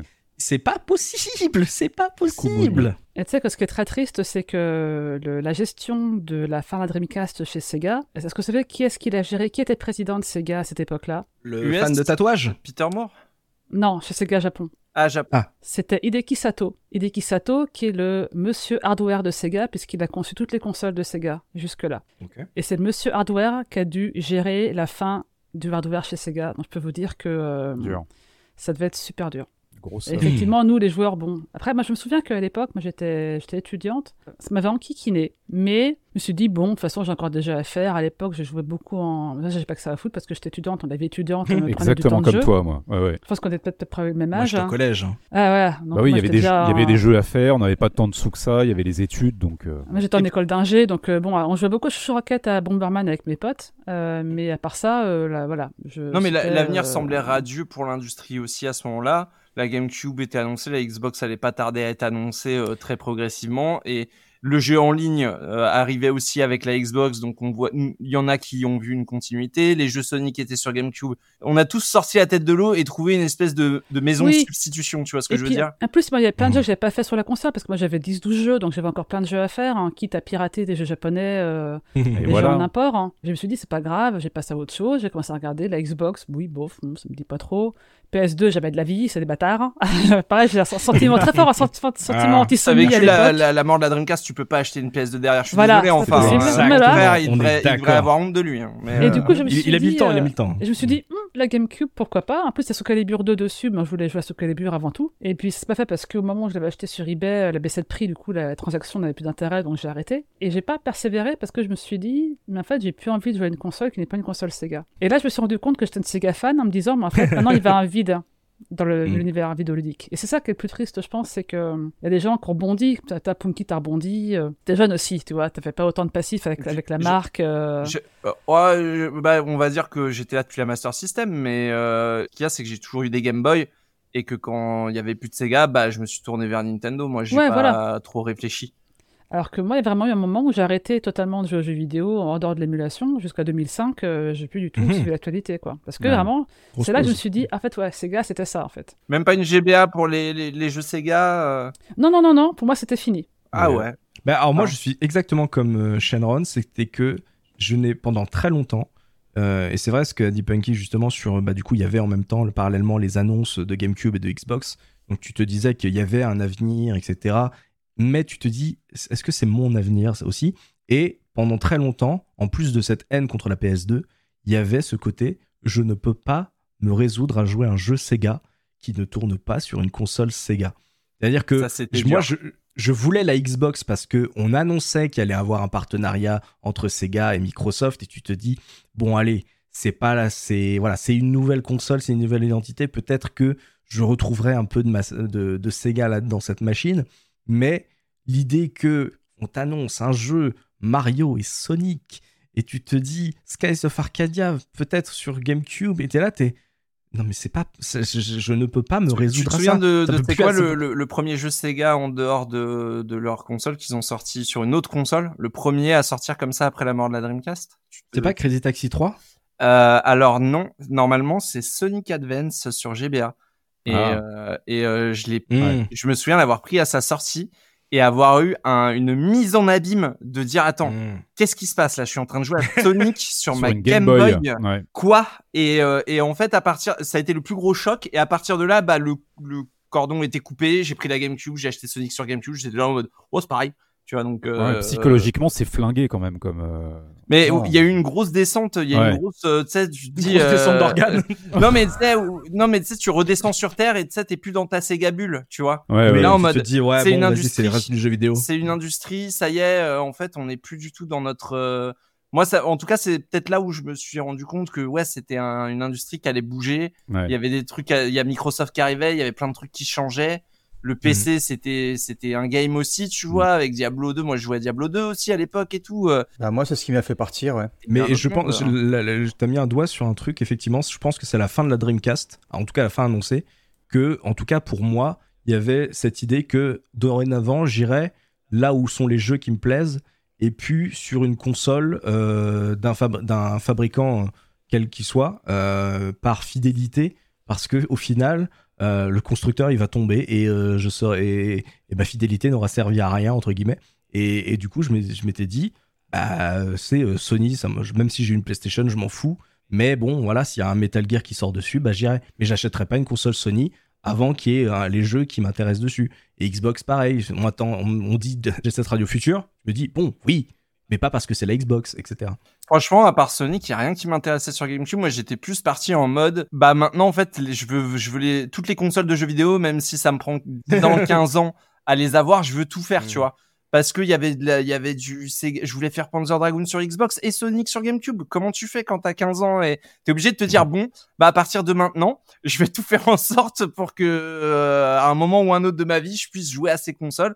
Et j'ai eu une P S deux en deux mille six, euh, deux mille sept, euh, bien après toutes ouais, les faut autres. Il faut être patient. Voilà. Mais deux mille un, c'est une année horrible parce que c'est aussi la faillite de S N K. Et là, il n'y avait personne pour les relever. Euh, ils se sont fait absorber par une autre... C'est la fin d'une époque. C'est, ouais, ouais, c'est terrible. deux mille un, c'est vraiment une année euh, choc. Moi, ça a été le contraire de Punky. Hein. J'ai, tout, j'ai fait un déni pour tout. Je suis passé par toutes les phases du deuil, en fait. D'abord, je me suis dit, c'est pas, c'est pas possible. Ils vont nous sortir un truc du chapeau. Il va se passer autre chose, et cetera. Après, j'étais fâché contre toutes les autres consoles. En fait, c'est, c'est enfin le, le traumatisme, euh, pour ce qui me concernait, c'était un quart de siècle de Sega. juste je pouvais pas quoi. Et euh, j'ai, je suis parti en fait. Euh, j'ai quitté la table, je pouvais pas. J'ai quitté la table et je suis allé sur P C. Putain. Et mmh. euh, donc euh, j'ai arrêté. Enfin euh, j'ai arrêté. J'ai toujours un petit peu les consoles à côté si tu veux, mais les jeux auxquels je jouais maintenant c'était des jeux P C. C'était du Opération Flashpoint, c'était du Diablo, c'est devenu ensuite du WoW, euh, mmh. qui est devenu d'ailleurs le, le, complètement l'exutoire unique de tout le jeu vidéo pendant un bon moment après. Pour moi, c'était au contraire de vous apparemment, enfin de, de, de, de Punky par exemple, c'était pour moi inconcevable de jouer à un, à, à, à un jeu Sega sur, sur une console Nintendo, quoi. Enfin, ils ont été frères ennemis pendant un, un moment. J'ai pas acheté la Xbox parce que c'était Microsoft et qu'ils me faisaient chier avec Windows et que, euh, que euh, voilà, c'est Microsoft, ils faisaient pas des consoles, basta. Ouais, mais euh, mec, Sonic dans voilà. Smash Bros, euh, wesh. ah. Ouais, mais là, tu vois, c'est comme si tu mettais, tu mets Gran Turismo sur euh, sur une console euh, Microsoft et puis tu mets Forza euh, chez Sony. Enfin, c'était juste. C'était, ouais. c'était pas physiquement possible, tu vois, je, c'était vraiment, euh, la, c'était la nausée, quoi. Alors, Alors ah, rétro- rétrospectivement, c'est complètement couillon, hein, évidemment, quand tu prends du recul. Mais c'était juste, moi, ça m'a créé un traumatisme à l'époque que ce truc-là qui m'accompagnait depuis, euh, ouais, presque, presque un quart de siècle, disparaisse mm-hmm. d'un seul coup, et pour moi, ils étaient morts. C'est, je dirais, euh, Sega, euh, éditeur et développeur de jeux, c'était pas Sega. Sega, ça fabrique des consoles, ça fabrique des machines, des bornes d'arcade. Ouais. Même s'ils arrêtaient le, le, la, la section arcade, pour moi, c'était du hardware, Sega. Ouais. Et un acteur majeur qui disparaissait comme ça, moi, c'était euh, délirant, quoi. Moi, ils étaient... C'est vrai que parallèlement, tu vois, euh, ce que tu dis, c'est vrai qu'il y a un truc, c'est que tu vois, ils disent, oui, on va faire du software, on va se concentrer sur l'édition de jeu. Et tu te dis, les gars, si vous êtes foirés sur le hardware, vous avez beau me dire que vous allez vous concentrer sur les jeux, si ça se trouve, dans deux ans, vous n'existez plus non plus. Et que euh, c'est trop tard pour vous, même euh, pour, euh, on va dire, l'édition de jeux vidéo. Et il y avait cette idée euh, de fin de cycle qui était terrifiante. Bah, franchement, euh, il reste quoi de Sega en tant qu'éditeur ? Ouais. Yakuza, c'est la grande série de Sega qui, euh, ouais. qui, euh, qui a plus de quinze ans aujourd'hui. Et, euh... Sega a changé aussi hein, avec la fusion. Euh, le rachat d'Atlus, euh, le rachat de Studio. La fusion Kanto. Avec Sammy dans les années, euh, dans, au milieu des années deux mille. Là, oui, euh, voilà, le rachat, euh, le rachat par, le, voilà, par, le, la, la, par la holding Sega Sammy en, dans les années deux mille. Ça les a changés pour toujours. Ça, c'est plus le Sega de la Mega Drive, c'est fini. Mais il n'existe plus. Parce que le Sega de Mega Drive, il peut pas survivre aujourd'hui. Bien sûr, c'est clair. Donc, il, euh... il serait mort, enfin enterré trois fois. Hein, voilà. Moi, je regrette tous les jours qu'on n'ait plus, euh, qu'on n'ait plus les jeux Blue Sky et les jeux d'arcade qu'on avait euh, il y a trente ans. D'accord, mais Ryago, euh... Ryaga Gotoku, c'est un studio qui au départ est de Sega ? Oui, bien sûr. Ouais, ils faisaient les Monkey Ball sur GameCube. Ça, ça euh... c'est un ancien A M, euh, Toshiro Nagoshi, euh, et chez, était chez Sega depuis les Tana U S A. D'accord. Voilà, c'est, c'est le gars qui a eu euh, le droit de faire plusieurs. Euh... plus de trois jeux euh, Yakuza, alors que Suzuki n'a eu le droit d'en faire deux. Enfin, sauf que ouais, Suzuki, ouais. Enfin, Nagoshi, il n'a pas, pas coulé les finances de la boîte pour faire son, son jeu. Et puis, je pense Écoutez, que euh, y- Yakuza... Quand on, quand on veut faire un chef-d'œuvre, on, on, on s'en donne les moyens. Je suis désolé, mais Yakuza, le premier, même si c'est pas vendu sur P S deux, c'est quand même plus vendu que Shenmue. ouais, ouais, ouais. Yakuza, ah, c'est, ouais la grande, c'est la grande saga. Mais euh... oui, ça, carte, ça cartonne, Yakuza. Ouais. J'ai, joué, j'ai, j'ai fait l'année dernière Yakuza, et, j'ai, et dans ma tête, il y, y avait vraiment... Le, il y avait vraiment le Sega fan qui jouait à Yakuza qui disait mais, mais d'où ça a plus cartonné que Shenmue ça mais d'où ça a plus cartonné que Shenmue ça alors qu'il y a ça. Toujours hein, après Sega n'est plus Sega maintenant n'est plus Sega d'il y a dix ans ou de vingt ans il y a trente ans ça c'est sûr mais je pense que s'il y a une série qui garde toujours l'esprit Sega quelque part c'est quand même vraiment Yakuza. Ouais, oui, c'est, c'est vrai, vrai, c'est vrai. Mais, euh, mais donc, c'est exactement le, ce qui est ambivalent avec la fin de Dreamcast, c'est qu'en deux mille un, à la fois, tu pleures la fin de la console et potentiellement la fin de, de Sega euh, tout court, parce qu'on ne sait pas ce qui va devenir.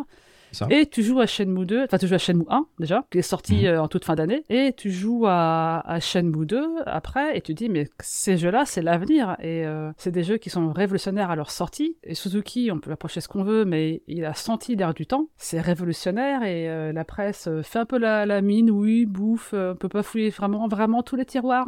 Ah, mais mec, mais allez vous faire voir quoi. Enfin, vous avez, mais c'est surtout, euh... c'est, vous avez critiqué l'arcade facile, l'arcade immédiate, et là on propose un jeu qui est de l'immersion pure et, et du temps, euh, euh, on va dire perdu à contempler. Euh, un environnement trois D réaliste. Qu'est-ce que vous voulez, ah, en fait ? Il oui. n'y mmh, a que ah, des petits euh... quartiers. En avant, j'étais à trois, quand même. Sh- Shenron, mmh. tu mets le point juste sur un truc, c'est qu'en deux mille un, moi, j'ai fait Shenmue, j'ai fait Shenmue, J'ai, ensuite, j'ai échangé mon Shenmue contre un Skies of Arcadia. Donc, j'ai fait Skies of Arcadia. Et à la fin de l'année, j'ai, j'ai acheté Shenmue deux à sa sortie. Ah, donc, euh... en deux mille un, j'ai fait quand même trois... J'étais accro quand même, tu que vois. Que demande que le peuple, là. Voilà. Au bout d'un non, moment, mais euh... j'étais vraiment accro. Et j'ai pas acheté ça deux, par contre. Mais, euh, et, et en même temps, accro. Voilà. Tu t'es triste et t'es joyeux de jouer des super jeux. Et en même temps, tu sais que bah, mmh. c'est vraiment la queue de comète. C'est ça. Alors, tout ça pour dire à nos auditeurs qui ont peut-être trouvé une Dreamcast à cinquante balles à Jiffy, Euh, et qui euh, du coup ont profité des baisses de prix délirantes qu'il y a eu à partir de mars deux mille un,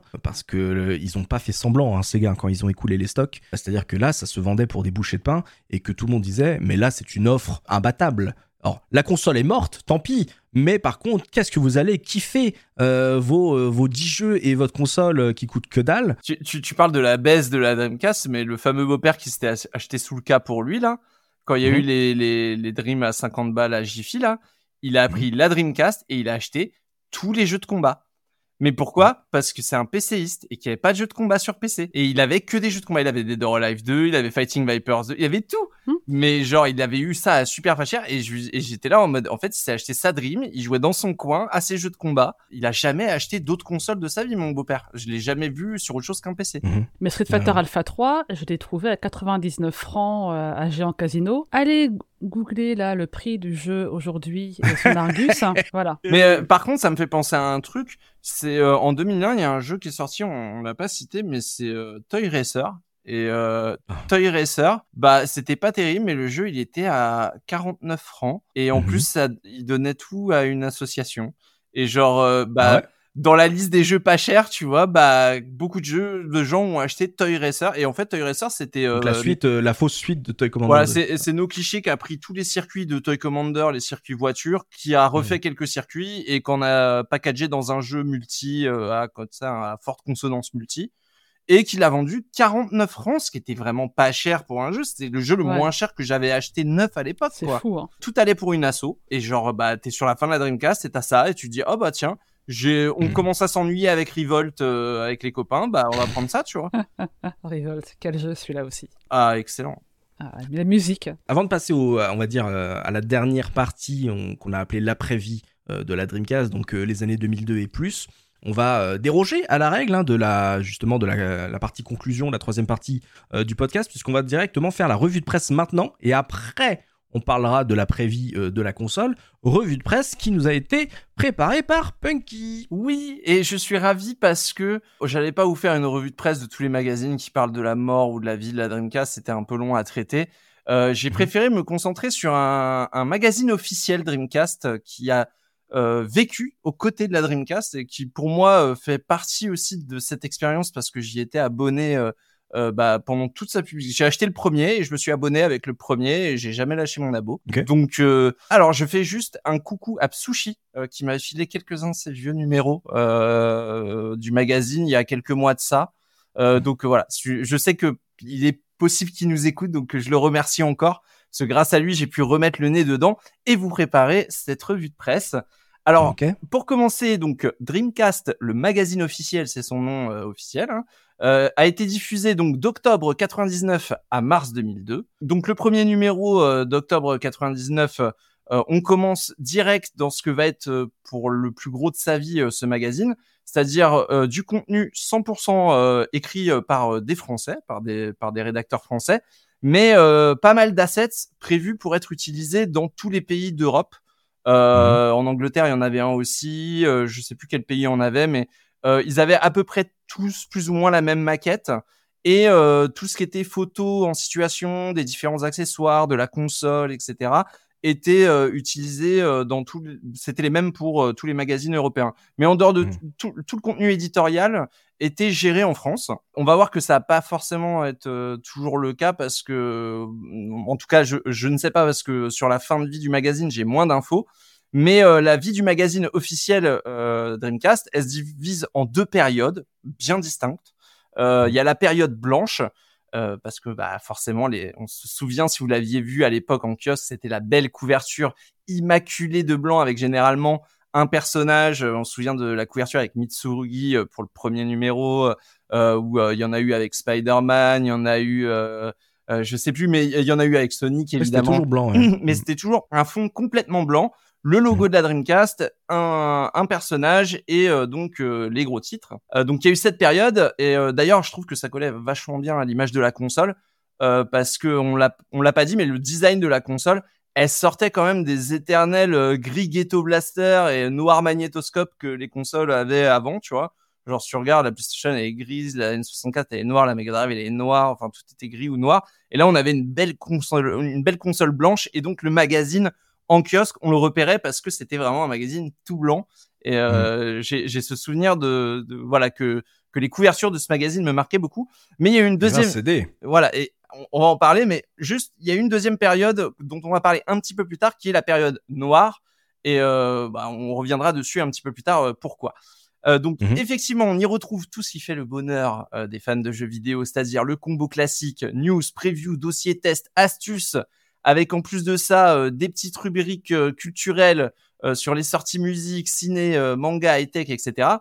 Mais il y a surtout, et aussi, je vous rassure, une publicité toutes les deux pages, ça c'est euh, évidemment. Et je fais d'ailleurs, euh, je te fais confiance euh, enfin euh, pour en relayer quelques-unes euh, dans la note du podcast parce que je sais que toi c'est ta passion. Euh, les, les ah, j'adore ça. De... Et vous le retrouverez dans le dans le dossier presse, je pense que qui est en lien sur le, le billet du site. Euh, je mettrai quelques pubs de, parce que euh, c'est vrai qu'il y avait une grosse propension euh, au marketing un peu sympa euh, pour la Dreamcast, je trouve. Euh, il y avait un côté décalé qui était très cool. Alors des fois c'était très de très mauvais goût. Hein, on en a parlé avec euh, Rocco Siffredius, mais euh... ouais. Bah tu vois, en parlant de passion. Justement, moi, ma passion, c'est les disques de démo. Et il y en avait, avec chaque numéro, il y avait un disque de démo avec des démos euh, des prochains jeux. Alors, mmh. bon, vu que c'est ma grande passion, je deviens chiant dès que j'en parle plus de trente secondes. Donc, je vous invite à regarder vite fait euh, ma vidéo sur les C D démos euh, sur YouTube. Parce que j'en parle. Mine de rien, ça, ça lançait un point, c'est que bah, du coup, le magazine était sous blister. Tu pouvais pas le feuilleter. Exactement. Le magazine mmh. était sous blister, ce qui rajoutait au charme, contrairement à ses concurrents euh, Dream Zone qui, lui, avait pas de démo, donc euh, tu pouvais le, tu pouvais le feuilleter. C'est pour ça que personne n'achetait Dream Zone et tout le monde achetait le magazine euh, officiel. Bah justement, ce magazine, vous, vous l'avez acheté, vous l'avez lu, vous, à l'époque ? Dreamcast officiel, ouais, bien sûr. Moi, j'ai, ouais. En fait, moi, j'avais les deux. Alors, y en a, j'ai, j'en ai vu passer un sur Abandonware Magazine qui était Dreamcast Player avec le player de Player One. J'ai jamais vu ce mmh, truc passer. Ça m'étonne vie. Pas, on va y retourner. On va y revenir, mais, mais ça m'étonne même euh, pas. L'officiel, ouais. L'officiel, évidemment. Pour les démos, c'était obligé. Et, euh, et j'aimais beaucoup euh, Dream Zone. J'ai vraiment, j'ai, j'ai eu beaucoup de Dream Zone. Je pense que le ton un petit peu euh, moins officiel. Dream Zone, moins... ils avaient des posters aussi.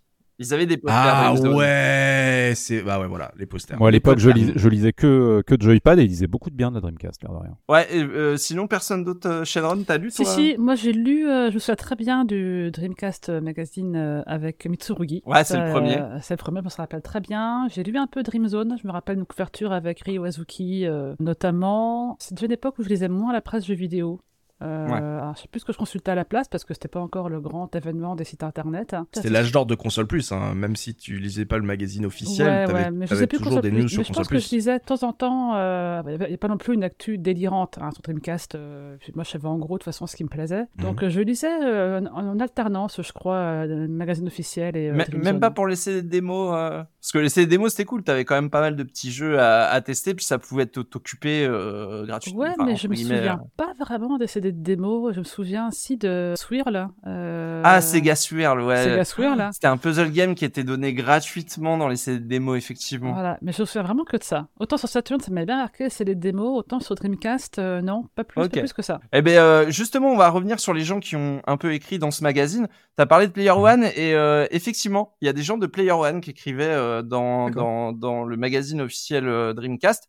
Il euh, y avait, euh, donc pour les nommer, euh, Frédéric Danilewski, Euh, Guillaume de Casavant et euh, Clara Loft, euh, qui était euh, connue mmh. aussi sur euh, sur Player One. Il semble avoir vu passer euh, Caféine euh, euh, à l'époque aussi, mais euh, je suis un... je sais même pas si c'est le même. Je, ouais. je en fait ouais, je sais pas si c'est le même, je sais pas si c'est euh, mmh. si j'ai parce que je, vraiment je, je suis sûr de l'avoir euh, lu, mais j'arrive pas à retrouver le, l'article. Mmh. Donc euh, on va dire que info à prendre avec des pincettes. Par contre, il y avait aussi à la rédaction de Dreamcast Magazine un certain Julien Chevron. Et alors, ce nom me disait un truc, et je savais plus D'accord. pourquoi.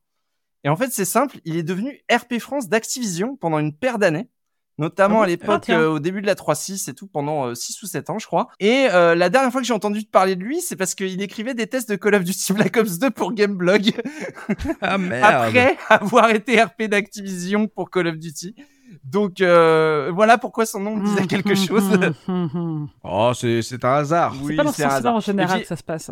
Voilà. Mm. Pour le coup, là, les tests, ils étaient pas forcément euh, dithyrambiques comme on, comme on peut le voir dans un Nintendo euh, magazine. Enfin, ni- c'est quoi Nintendo Player? Je sais plus c'est quoi. On va... Super pas. Ouais. Ah, non. Mais euh, on va dire que voilà, c'était pas forc- forcément tout le temps dithyrambique. Euh, je me souviens avoir vu des Crazy Taxi deux, euh, durée de vie quatre sur dix, tu vois, Patard. Genre, euh, ah ouais, ouais, même Sonic Adventure deux, sur la fin, euh, il avait un peu saqué et tout. Patard. Euh, mais par contre, il y avait des vrais trucs cool, euh, notamment des interviews qui ont été faites par Kamue à l'époque, Daniel Andrieff, euh, de, mm-hmm. de Yu Suzuki, mais aussi une de Yuji Naka. Euh, et euh, je l'aime bien cette interview parce que début de l'interview, il surnomme Yuji Naka Naka le génie. Mais alors, c'est euh, vrai. Bon... Alors que maintenant, c'est plutôt. Euh... Non, je vais pas, je vais pas le dire. Mais euh... Naka le délit d'initié. Voilà.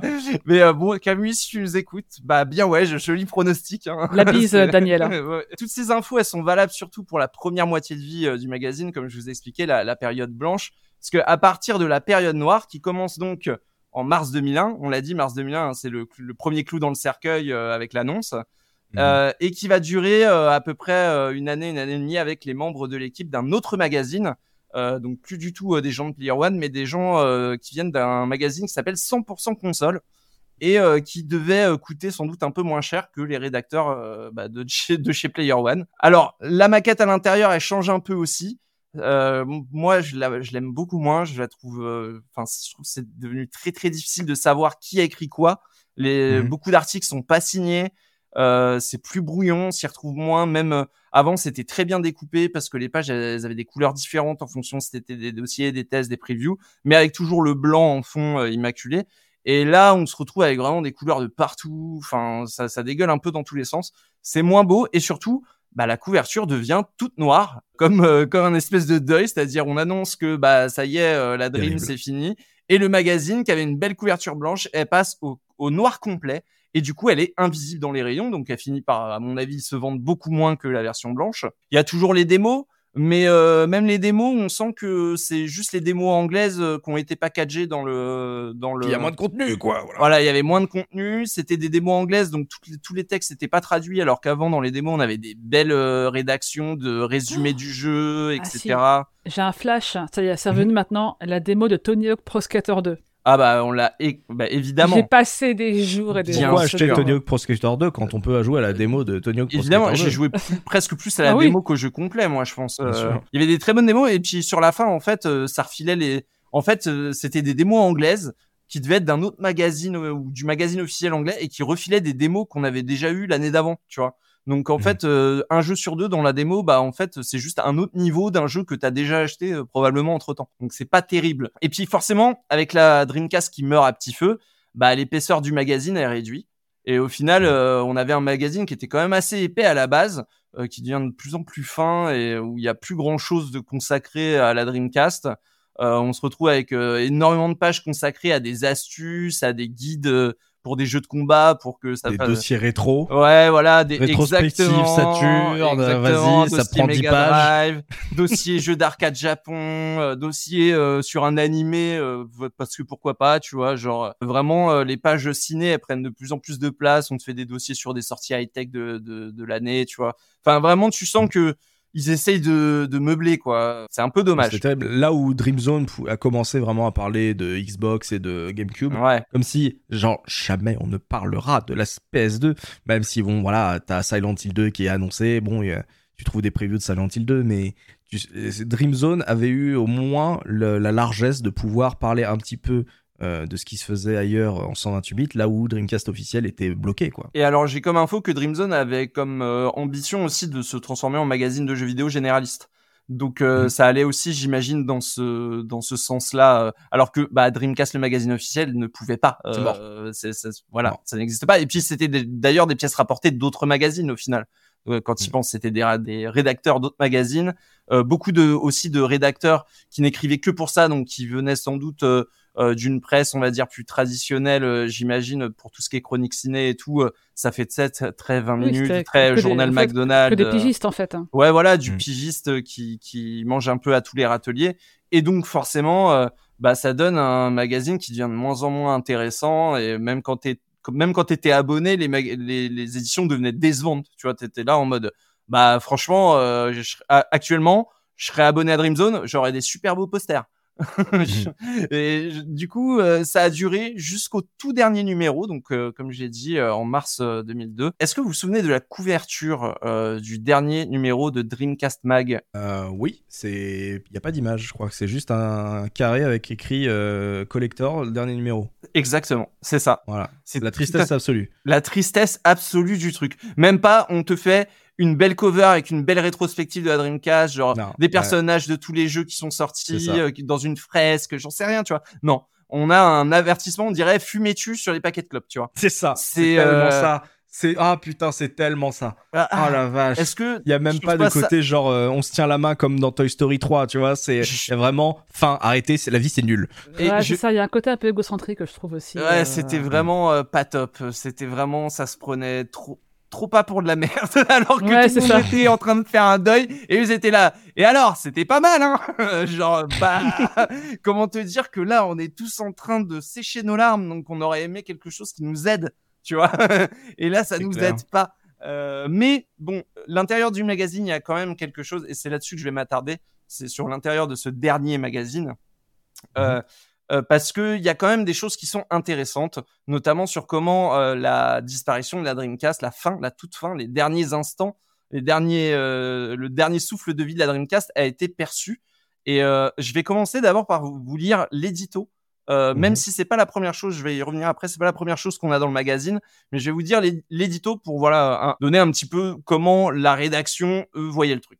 Alors le numéro que vous avez entre les mains est un collector puisque c'est le dernier.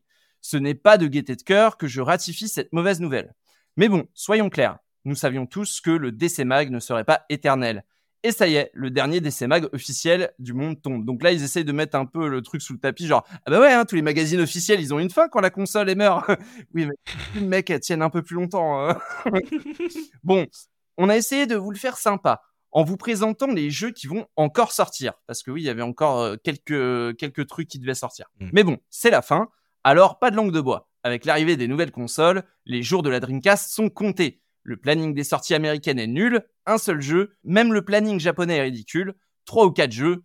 L'européen est tout de même beaucoup plus étoffé, mais pas pour longtemps. Bah oui, mais en même temps, en Europe, on était servi en dernier, donc euh, c'était ça. Juste qu'ils s'étaient tapés euh, toute l'année d'avant euh, les Japonais, les Européens, euh, les Américains, pardon. Tu vois juste notre année deux mille deux, quoi. Exactement. Pour ceux qui se sont attachés à notre fine équipe, vous pouvez nous retrouver dans cent pour cent console comme d'habitude.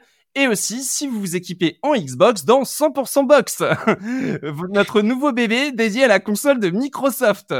Que vous verrez dans les kiosques le quatorze mars. Bah oui, je fais la pub. Le numéro sort le premier mars. Hein. On espère donc tous vous retrouver. Et puis, quelle que soit la console que vous choisirez, vous pourrez toujours jouer à des jeux Sega. Profitez encore bien de la Dreamcast. Vous qui êtes le noyau dur des fidèles. La valeureuse arrière-garde de cette belle console. Je tiens donc à vous remercier pour nous avoir suivis tout au long de cette année, malgré les mauvaises nouvelles, malgré le fait que nous n'ayons plus de C D de démo. Oui, c'est vrai que les derniers magazines n'avaient plus de C D de démo. J'ai du mal à m'arrêter d'écrire tant je veux faire durer ces derniers instants, mais tout a une fin. C'était celle de Dreamcast, le magazine officiel signé Panda. Donc voilà, ça c'est l'édito. Bon, c'est pas trop cérémonieux, je trouve. C'est bon, bah à plus. Ouais, c'est ça. Il y a moins de somme que le... sur la couverture. Alors je vous ai dit que l'édito c'était pas le premier truc, et c'est vrai que ce numéro est assez cool parce que le premier truc quand on ouvre le, le magazine, c'est quand même, et je pense que c'est pour ça que malgré cette couverture, le, le, le magazine est quand même placé sous le signe de l'émotion et, et de l'espoir pour le futur du jeu vidéo, parce que quand tu ouvres le magazine. Euh, ce que, ce que le magazine te propose en guise d'épitaphe, c'est une double page qui est consacrée à des courriers des lecteurs. Donc, mmh. tout le magazine et oui. t'as que des courriers de fans. Et euh, ça, je trouve ça super. Tu vois, pour un dernier... Euh, ça, pour le coup, je trouve que c'est réussi. Je vais vous en lire quelques-uns parce que vraiment, il y en a des rigolos et il y en a qui sont très touchants et auxquels on va tous pouvoir relate. Alors déjà, il y a des inquiétudes. Il y a des premières inquiétudes. Il y a quelqu'un qui pose la question. Après la sortie de la Xbox et de la Nintendo GameCube, Sega, l'éditeur de jeux, va-t-il abandonner le filon Dreamcast ? Alors le rédacteur répond « On peut dire qu'en Europe, c'est déjà le cas puisque c'est Big Ben qui s'occupe de la distribution des jeux Dreamcast. Aux U S A, ils ne sortent même pas Shenmue deux. Il n'y a qu'au Japon où Sega ne laisse pas complètement tomber la Dreamcast. » Déjà, euh, c'est une réponse qui est assez, qui, enfin, qui est, qui est assez équivoque. Et, euh, ça, c'est les, c'est les premiers trucs un peu tristes. Ensuite, il euh, y a les pronostics de la rédaction, et ça j'aime bien parce qu'il y a des très bons pronostics. Donc, c'est une question de, de, de lecteur qui dit euh, « Sébastien euh, nous souhaite à tous une bonne année deux mille deux. Il a bien sûr quelques questions à poser. » Et donc, euh, il demande « Est-ce qu'il y aura un P S O trois? Si oui, sur quelle console ?» Alors, le rédacteur répond « Décidément, tu veux que je rentabilise ma boule de cristal. Oui, il y aura probablement un P S O trois. Sur quelle console? Les paris sont ouverts. Comme le P S O version deux sortira sur Nintendo GameCube, j'aurais tendance à pronostiquer que le trois sortira sur cette console. Mais il est tout à fait possible qu'il sorte aussi sur Xbox, P S deux, voire sur les trois. » Et il avait plutôt raison puisque c'est sorti sur GameCube. C'est vrai. Et il demande, est-ce que Shenmue un et deux sortiront sur P S deux? Et le rédacteur lui répond, je pense que notre ami Bilou, grand Manitou de Microsoft, donc il parle de, de Bill Gates, a dû s'offrir mmh. assez cher le Shenmue deux sur Xbox. Donc je doute que ce jeu sorte sur d'autres consoles. Mais là encore, j'utilise le conditionnel. Ce n'est que mon avis, il n'engage que moi et mes belles baskets. Et il avait raison puisque Shenmue deux, c'est resté un truc euh, Tout à Xbox. Fait, c'est quand même bien vu. C'est vrai. Donc euh, ils étaient, ils étaient calés quand même. Ils savaient, ils savaient de quoi ils parlaient. Et bon, on va finir sur euh, des témoignages. Enfin, ça, c'est les, c'est les petites lettres qui ont pas de, qui sont trop mignonnes. Alors, euh, Damien nous écrit de Lyon. Il a quinze ans et il a revendu sa bonne vieille N soixante-quatre pour s'acheter une Dreamcast il y a déjà un mois. Il s'inquiète un peu et je le comprends. La Dreamcast va-t-elle subir le même sort que la N soixante-quatre avec des jeux édités au rythme d'un par mois vers sa fin? Et alors, il lui répond. Toutes les consoles meurent un jour. Enfin, c'est que non, mais tu sais, ton petit, ton chien, en fait, il est Sympa. pas, il est pas chez la grand-mère dans bah, un grand champ, en fait, il tout. est mort. Donc, toutes les consoles meurent un jour et la Dreamcast ne fera pas exception à la règle. Donc oui, elle va subir le même sort, et cela dans un avenir proche, d'ici six mois. C'est vrai que acheter la Dreamcast un, un mois avant l'annonce des gens de la qui fin. Meurent. Non mais tu sais, t'en, t'entends le, le petit tit, tit, tit, tit. C'est vraiment... Le, euh, bon. le mec a dû prendre des actions routionnelles aussi, euh, je pense. Ah, euh... bah, ouais, c'est... Euh, bon, il parle de l'arrivée de la Xbox, de la GameCube. Il pose une question un peu vénère. Lui aussi était un peu vénère P S deux comme, euh, comme nous tous. Il dit euh, « Pourquoi Sony nous a-t-il volé la licence Soul Calibur pour produire le deuxième opus sur la P S deux ? Sortira-t-il sur Dreamcast ?» Et en fait, il lui explique, il lui dit « Oula, tu vas un peu fort. En fait, c'est Sega qui a piqué à Sony Soul Calibur. C'est vrai, en profitant euh, d'une infidélité de Namco. » qui à l'époque était un des alliés principaux et exclusifs de Sony. Donc il lui explique bien que non, ils n'ont rien volé, euh, César revient à César au final. C'est, c'est pas faux. Bon, et euh, un dernier témoignage, et alors celui-là c'est le plus émouvant. Donc un beau témoignage, une lettre qui n'est malheureusement pas signée, mais qui résume assez bien ce que vous êtes sans doute beaucoup à ressentir. Vous vous reconnaissez dans cette défense et illustration de la génération Dreamcast? Non. Et la lettre commence par « Jeudi quatorze octobre mille neuf cent quatre-vingt-dix-neuf, j'étais devant la vitrine de ma boutique de jeux vidéo.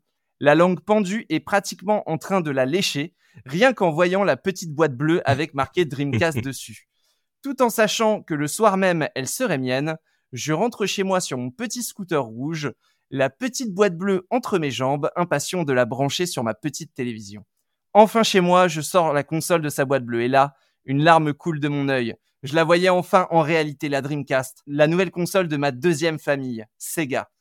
J'allume la console tout en branchant la manette ainsi que le Visual Memory et puis j'insère le C D de Sonic Adventure.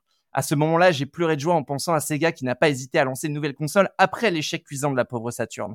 Les mois passaient, tous les éditeurs se bousculaient pour installer un hit sur la petite boîte blanche. Moi, tout content et fier de ma Dreamcast, je la montre à tous mes amis, dont certains en achètent une un peu plus tard.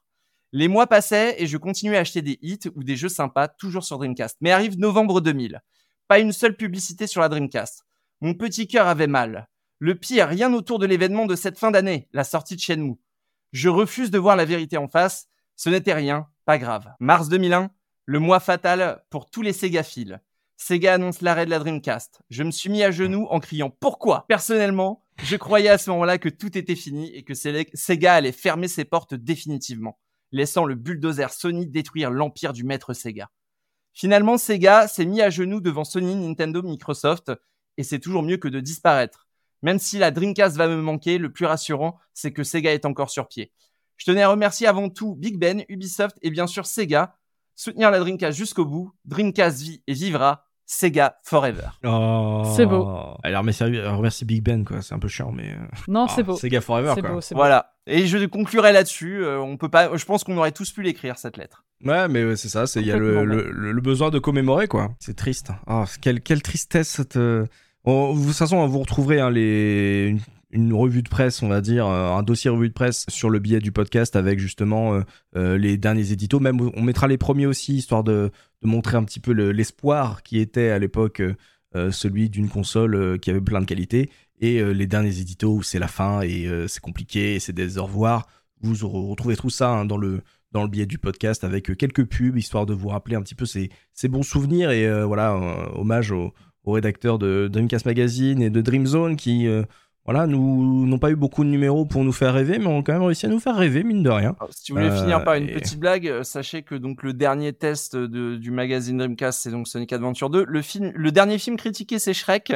Et la dernière page du magazine, et c'est une page pour euh, souscrire à un abonnement d'un an au Dreamcast, le magazine officiel. Ah merde, j'ai pas, j'ai pas su, c'est moi, j'ai pas subi quelque chose, j'ai raté une info. Qu'est-ce que c'est ? Ça continue ? Dans le doute, hein, on arrivera à la faire passer celle-là. Hop, ah oh, zut, c'est dommage. Ah, terrible. Donc ouais, du coup, après cette euh, revue de presse, on revient sur, euh, on va dire, la dernière partie, euh, justement, après la mort, on va dire, annoncée de la console, euh, sur deux mille deux et plus, la prévie de la Dreamcast, euh, du coup, euh, après que la Xbox et la GameCube soient sorties, la P S deux, voilà, a tout détrôné, on a un peu oublié la Dreamcast, c'était un peu comme déjà une console du passé, mais mine de rien, au fil des années, la Dreamcast euh, est revenue dans l'actualité petit à petit. Il y a eu des indés, il y a des jeux qui sont qui ont continué de sortir. Puis après, il y a eu l'émulation euh, qui, du coup, a montré euh, tout ce qui était capable de proposer la Dreamcast. Euh, il y a eu un regain d'intérêt, on va dire, un regain, on va dire, d'estime populaire, peut-être. Je sais pas si on peut appeler ça comme ça. Shenron, toi, tu l'as vécu euh, comment? Est-ce que, du coup, les homebrew, euh, les indés, les jeux qui continuent à sortir, est-ce que vous aviez vendu votre Dreamcast tout, tout de suite? Ou est-ce que, euh, justement, elle est revenue? Ah, moi, j'ai jamais vendu aucune de mes consoles. Donc, euh, autant j'ai vendu des, des jeux pour m'en payer d'autres, mais les consoles n'ont jamais été vendues. Donc, ma Dreamcast euh, qui est à côté de moi et dans laquelle j'ai installé un, un, un G D M U, c'est ça que j'avais quand j'étais étudiante. Mmh. Donc, euh, là-dessus, j'ai pas eu de soucis. Je suis pas trop intéressée à la Sanonboru, c'est pas trop mon truc avant de commencer un petit peu à bah, écrire pour, euh, pour de la presse en ligne. Euh, et c'est là qu'il y a quand même une... Euh, alors... Déjà, la, t'avais les jeux qui sont sortis en deux mille deux, par exemple, donc après la, bien après l'annonce de la fin de la console, il y a mmh. quand même du gros, hein, il y a quand même du euh, Ikaruga, mmh, bien sûr. Il y a des King of Fighters. Euh, Ikaruga, on est d'accord, il n'est pas, pas sorti en Europe ? Non. Ah ouais, voilà, c'est ça, oui. Et non, oui, mais oui. C'est vu que, encore des sorties, vu que, oui, oui. Vu que le, l'archive de l'I S O pesait dix-sept mégas, euh, je peux vous dire qu'à l'époque, tous ceux qui avaient une connexion Internet euh, l'avaient téléchargé. Et la, la taille, la taille, je pense, ça marquait beaucoup de monde. Hein. Quoi ? Seulement dix-sept mégas ? Eh ouais, les gars, ça c'est savoir-faire. Hein. euh, donc il y a encore un peu de jeux qui sortent, même si euh, faut pas, faut pas se voiler la face. Hein. Jusqu'à deux mille trois deux mille quatre, le dernier jeu, c'est euh, quatre-vingts pour cent visual novel, mm-hmm. japonais évidemment, euh, dix pour cent de jeux de sport avec les jeux Touquet, qui continuent à marcher, hein, parce que c'était des super jeux, mais euh, ça, avant qu'il y ait euh, les, leur euh, coupe-larbe sous le pied, et puis euh, et des shoots. Donc avec des jeux comme euh, Last Hope, comme Red Dead G, euh, Psy Warrior deux, euh, qui sont des bons shoots. Hein. Enfin, franchement, il n'y a pas de y a rien à dire. Hein, mais Border c'est Down aussi, ça. Border Down, et ouais. Voilà. Il y a quand même deux trois jeux cultes hein, euh, dans les jeux euh, d'après-vie de, de la console euh, et avant qu'on passe au homebrew. Et euh, effectivement, la Dreamcast étant une console qui est relativement facile à, à programmer, on a vu euh, assez rapidement euh, des projets de homebrew sortir. Hein, qui est très connu en France, c'est Alice Dreams Tournament, qui a commencé comme un espèce de clone de Bomberman et qui a un peu évolué depuis. Qui a eu un développement très long, euh, mais qui finalement euh, est, est sorti. Il y a pas mal de shoots aussi euh, qui, qui, qui sont sortis. Il y a euh, des, des jeux de course. Euh, j'ai pas les sous les yeux, mais voilà. Ce qui est un peu frustrant, c'est qu'avec l'Homebrew Mega Drive, par exemple, on peut voir ce qu'aurait donné la Mega Drive avec des moyens illimités et des outils de développement sure. modernes. Hein, voilà. Un jeu comme Xenocrisis, par exemple, c'est un jeu incroyable qui aurait pu sortir à l'époque parce qu'il ne demande rien de plus à la console que ce qu'elle pouvait faire à l'époque. Il n'y a pas mm. de mémoire en plus, il n'y a pas de stockage en plus. Mais c'est vraiment... c'est, c'est top. Sur Dreamcast, on n'aura jamais ça. Mais, voilà. Mais encore une fois, tu vois, je reviens dessus, mais les portages Atomic Wave, pour moi, c'est, c'est, enfin, tu vois, j'ai, je viens de découvrir la matrice, tu vois, genre, les mmh. portages Atomic Wave, les jeux sont magnifiques. Ouais. Faut dire ce qu'il y a. T'as un jeu, je sais plus comment il s'appelle, mais c'est un jeu d'arcade de bagnole, euh, qui ressemble beaucoup visuellement à du Need for Speed euh, Underground, mmh. mais euh, t'as des reflets sur la caisse, des machins et tout.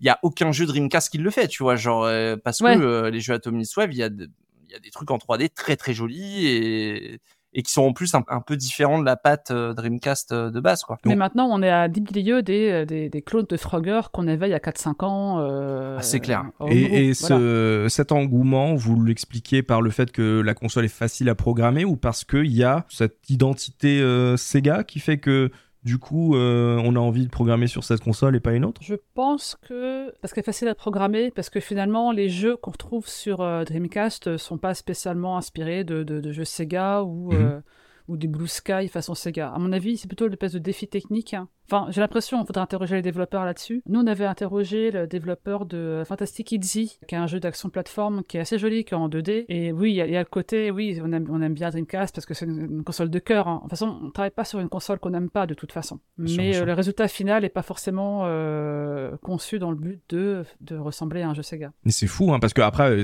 voilà, il y a les homebrew, comme tu dis, et euh, même en émulation, même au-delà de l'émulation, euh, comme on parlait de, justement des ports... Euh, Euh, vidéo de la console, quand on est passé tous euh, aux écrans plasma et que du coup on a mis euh, euh, nos vieilles consoles euh, sur des télé seize neuvième euh, plasma, on a vu que la Dreamcast était celle qui s'en sortait le mieux en termes de rendu et que euh, y avait cette idée que euh, bah, c'était toujours agréable euh, de jouer à la Dreamcast, peu importe le La, la télé, quoi. C'était que il fallait pas juste avoir une une cathodique pour profiter de l'expérience de l'époque, parce qu'on avait cette identité de de jeu très lissé euh, avec un anti-aliasing incroyable et des, des couleurs qui pétaient.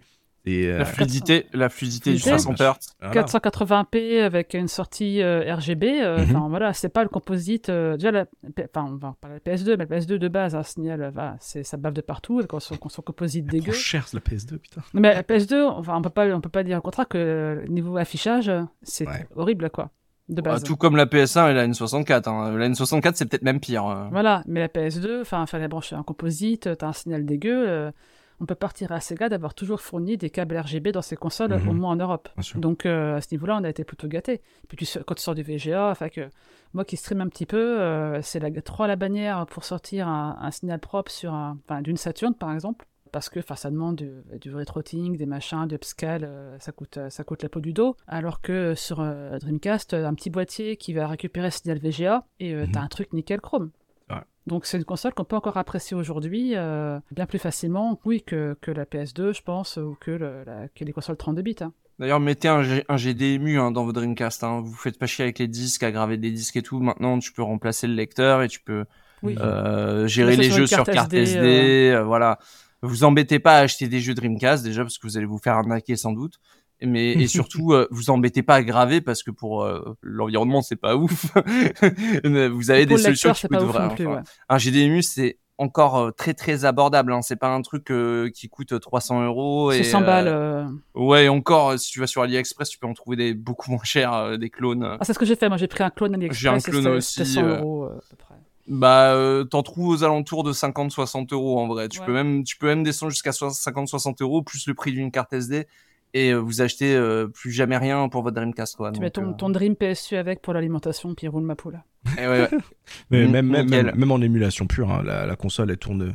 Les... Même si, quand on part souvent dans les émulateurs, c'est... la communauté euh, Nintendo est toujours à fond, et c'est toujours un peu compliqué d'avoir un, un émulateur de console Sega qui, qui tourne de ouf, mais sur Dreamcast, ça a été toujours très, très accessible, et aujourd'hui... Euh...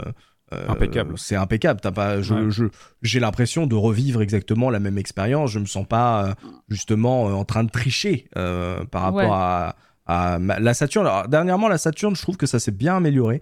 Et maintenant, euh, oui, euh, oui, oui, oui. Encore un peu sur l'audio, ça, ça craquette un peu, mais euh, ça. Les a jeux mis deux D, du temps. J'ai l'impression que c'est un peu la merde, non ? Ça a mis du temps. Là, je suis sur Dark Savior et en vrai, je suis très satisfait. Euh... Moi, j'ai fait Police Note, c'est pas Police Note, bon, c'est pas non plus. Euh... Mais la Dreamcast, très rapidement, c'était assez facile euh, et, et assez fidèle, quoi. C'était cette console n'a jamais voulu crever, en fait. Très vite, en fait. Hein. Moi, je me mm-hmm. souviens quand j'étais en stage en deux mille quatre, et l'émulation ah, oui. Dreamcast était déjà performante. Pour la deux D moyen, et pour le jeu trois D, euh, ça tournait bien. Hein. À Soul Calibur. Euh... La P S deux, il y a que cette année avec P C S X deux en bêta que ça tourne nickel, hein. Alors ouais. que ça fait des années sur pour la Dreamcast. Hein. Mais sur la, la P S deux, c'était vraiment, euh, c'est, c'était compliqué. Hein. Il y avait, des, enfin, les, les grands jeux, ça tournait bien, mais euh, qui voulait jouer à vingt-quatre heures chrono ou à Prim, Primal Oui, euh, c'est un cas par cas. Ouais, ouais, voilà. Ouais, ouais. Là, ça devenait compliqué. Euh, Dog's Life, euh, salut, au revoir les poils, et cetera. Donc, euh, sur Dreamcast, c'est vrai qu'on a pu euh, y retourner en rétro gaming, émulation ou même, du coup, avec la machine sur des télés actuelles, enfin, de notre époque, euh, très facilement. C'était, c'était, ça devenait... Euh, extrêmement agréable et facile de revenir sur cette expérience euh, très courte de, de la Dreamcast et, euh, et qui puis, a joué euh... sur justement l'estime populaire. C'est, que c'est là aussi la, la question de, de cet après-vie. C'est comment vous vous expliquez euh, qu'avec un, une durée de vie si courte et des jeux qui ont réussi à sortir après ailleurs, tu vois, donc t'es pas obligé de, d'avoir une Dreamcast pour jouer à Skies of Arcadia. Comment vous expliquez justement ce, cette estime populaire autour de la Dreamcast ? Est-ce que c'est seulement parce que c'est la dernière console de Sega où il y avait euh, justement une identité euh, de fin de cycle ? Bah moi, moi je, je trouve que sur la sur la popularité post-mortem, mm-hmm. euh, je trouve que euh, les joueurs ont été euh, très très euh, bruyants euh, sur le sujet et ça a aidé. Nous, les fans de Sega, notre chagrin, on l'a vécu au grand jour et euh, on l'a crié pendant des années, pendant toute la génération P S deux, sans doute encore un peu sur la génération P S trois trois cent soixante. Et du coup, on est resté très... Dès qu'il y avait... Quand il y a eu la Dreamcast Collection, c'était nul, mais tout... tous les fans de Sega l'ont acheté. Dès qu'il y avait une Mega Drive Collection, c'était nul, mais tous les fans de Sega l'achetaient. Ouais. On était... On... En fait, on a fait notre job on de... On n'avait pas envie de lâcher, quoi. Bah ouais, on a fait notre job de Wendan, en fait. Tu vois, genre... Euh... Et... et ça a marché. C'est tout ce que tu vois, c'est tout ce que je peux dire, c'est que oui, la Dreamcast c'était formidable. Pour ceux qui l'ont pas connue, c'était c'était tellement difficile à expliquer que nous on a mis des heures et des heures à leur dire dans tous les sens pourquoi c'était bien. Tu vois, genre et ben bah, au bout d'un moment, ouais, c'est resté parce que on a on a tous été euh, tellement marqués par cette expérience, tellement marqués par cette fin euh, tragique pour un joueur qui est le pire que, truc que tu peux vivre. Tu vois, là. Euh, Euh, récemment, j'ai vécu un truc pareil avec la fermeture des serveurs de Battlefield mille neuf cent quarante-trois. Ça faisait quinze ans que je jouais à ce jeu, le truc ferme. Bon, c'est un chagrin que tu que tu peux pas expliquer aux autres qui l'ont pas vécu.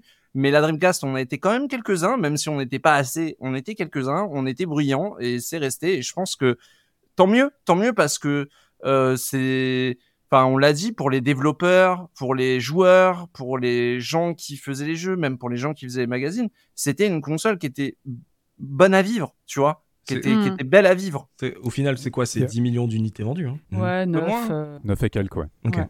Mais il y a un truc qui est intéressant, en fait, avec cette, euh, cette effectivement, cette euh, estime populaire, c'est que Sega semble en avoir conscience finalement, puisque tu en as parlé tout à l'heure, il y a eu la, l'annonce des Game Awards. Mm-hmm. Sur les cinq jeux annoncés, il y a une suite à Crazy Taxi et une suite à Jet Set Radio. Mm-hmm. C'est qu'ils auraient conscience, finalement, même pleinement conscience de cette aura qui se dégage de la Dreamcast et de la période Mega Drive, puisqu'il y a aussi Shinobi, et cetera. Mm. Donc c'est pas, voilà, c'est pas un truc qui s'est ouais, mais évaporé. Comment t'expliques hein. qu'il n'y a pas encore de Dreamcast Mini, par exemple ? Ah bah ça, je, je l'explique pas, et en même temps, je suis pas le, le, la cible pour ce genre de produit. Bah, moi, je suis un petit peu surpris que vous qualifiez ça de succès populaire, en fait, parce que je sais pas si elle a marqué euh, les esprits par son succès dit justement populaire, parce qu'on on est quand même devenu très minoritaire en étant euh, fan de Sega. C'est peut-être juste que euh, c'est euh, une des rares grandes marques dans le jeu vidéo qui est, qui est quelque part un peu morte, quoi. Parce que bon, Amstrad, que, que Amstrad se soit cassé la gueule, on s'en fout. Que le C D I n'ait pas marché, on s'en fout complètement. Que la trois D O se soit plantée, bon, ça n'a pas duré longtemps.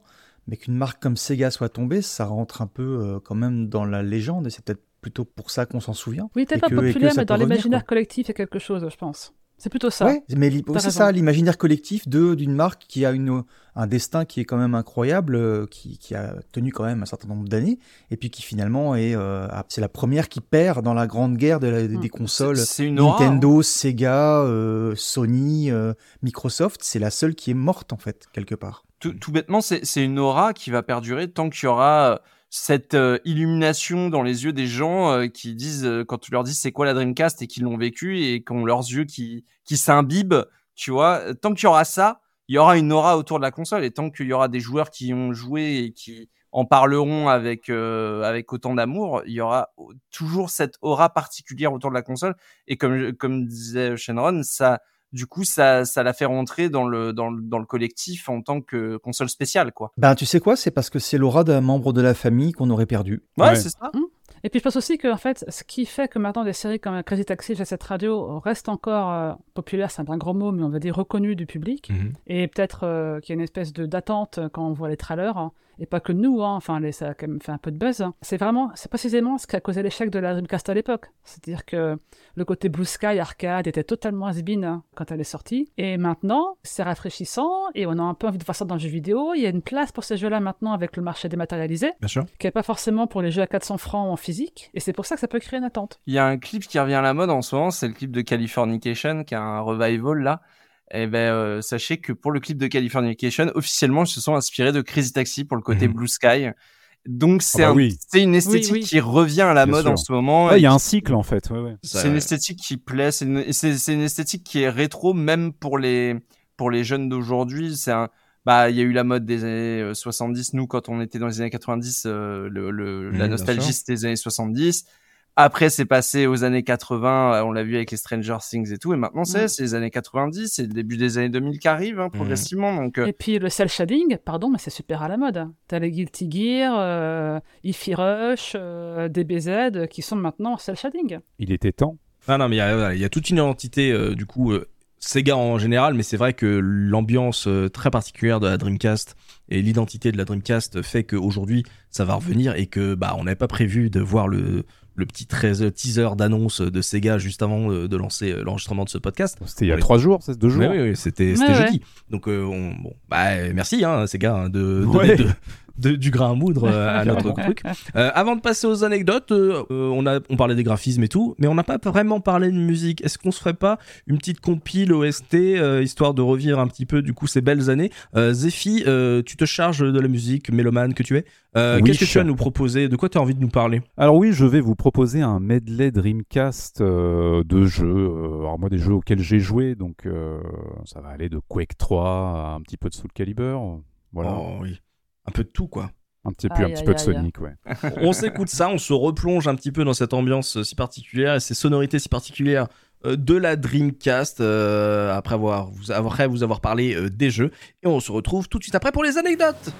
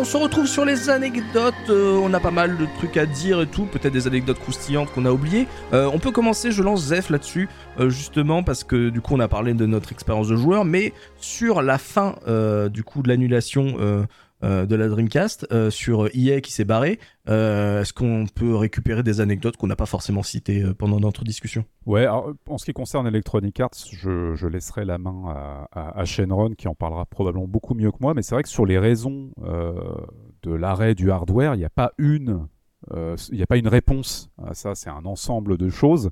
Et euh, je renvoie les gens, euh, j'ai essayé de faire court, hein, mais je renvoie les gens vers euh, le, le documentaire, encore une fois le documentaire de, de, d'Archipel où les, les, les développeurs euh, japonais euh, chez Sega euh, donnent leur opinion mmh. à ce sujet-là.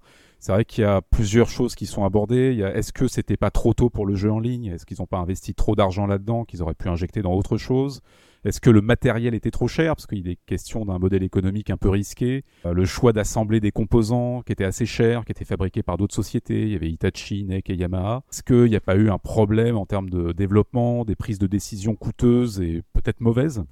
Parce qu'il y en a un qui disait par exemple qu'il n'y a aucune véritable alternative aux hits de Sony et Nintendo, que Sega aurait trop privilégié la vente des jeux conçus en interne. Certains considèrent que Sega n'a pas suffisamment privilégié les éditeurs, t- les éditeurs tiers pour soutenir la Dreamcast. Il y en a d'autres qui pensent que Sega était arrivé à ce moment où le trop-plein de confiance les a menés à leur perte. Il y avait le problème de la Saturn, il y a eu le problème qu'il n'y avait pas eu suffisamment de bons titres au lancement japonais. Euh, il y a le problème que la P S deux est arrivée avec un lecteur D V D et la rétrocompatibilité. Et puis il y a le problème du marketing mmh. qui était désastreux, totalement aléatoire, très différent. Et que ce soit au Japon ou aux États-Unis, le marketing, ça allait pas du tout. On y reviendra peut-être un petit peu après là dans les anecdotes, mais il y a des trucs à dire sur le le, le, tease, le, le teasing japonais avec le, le la, où ils ont mis en scène le, le, le patron de Sega.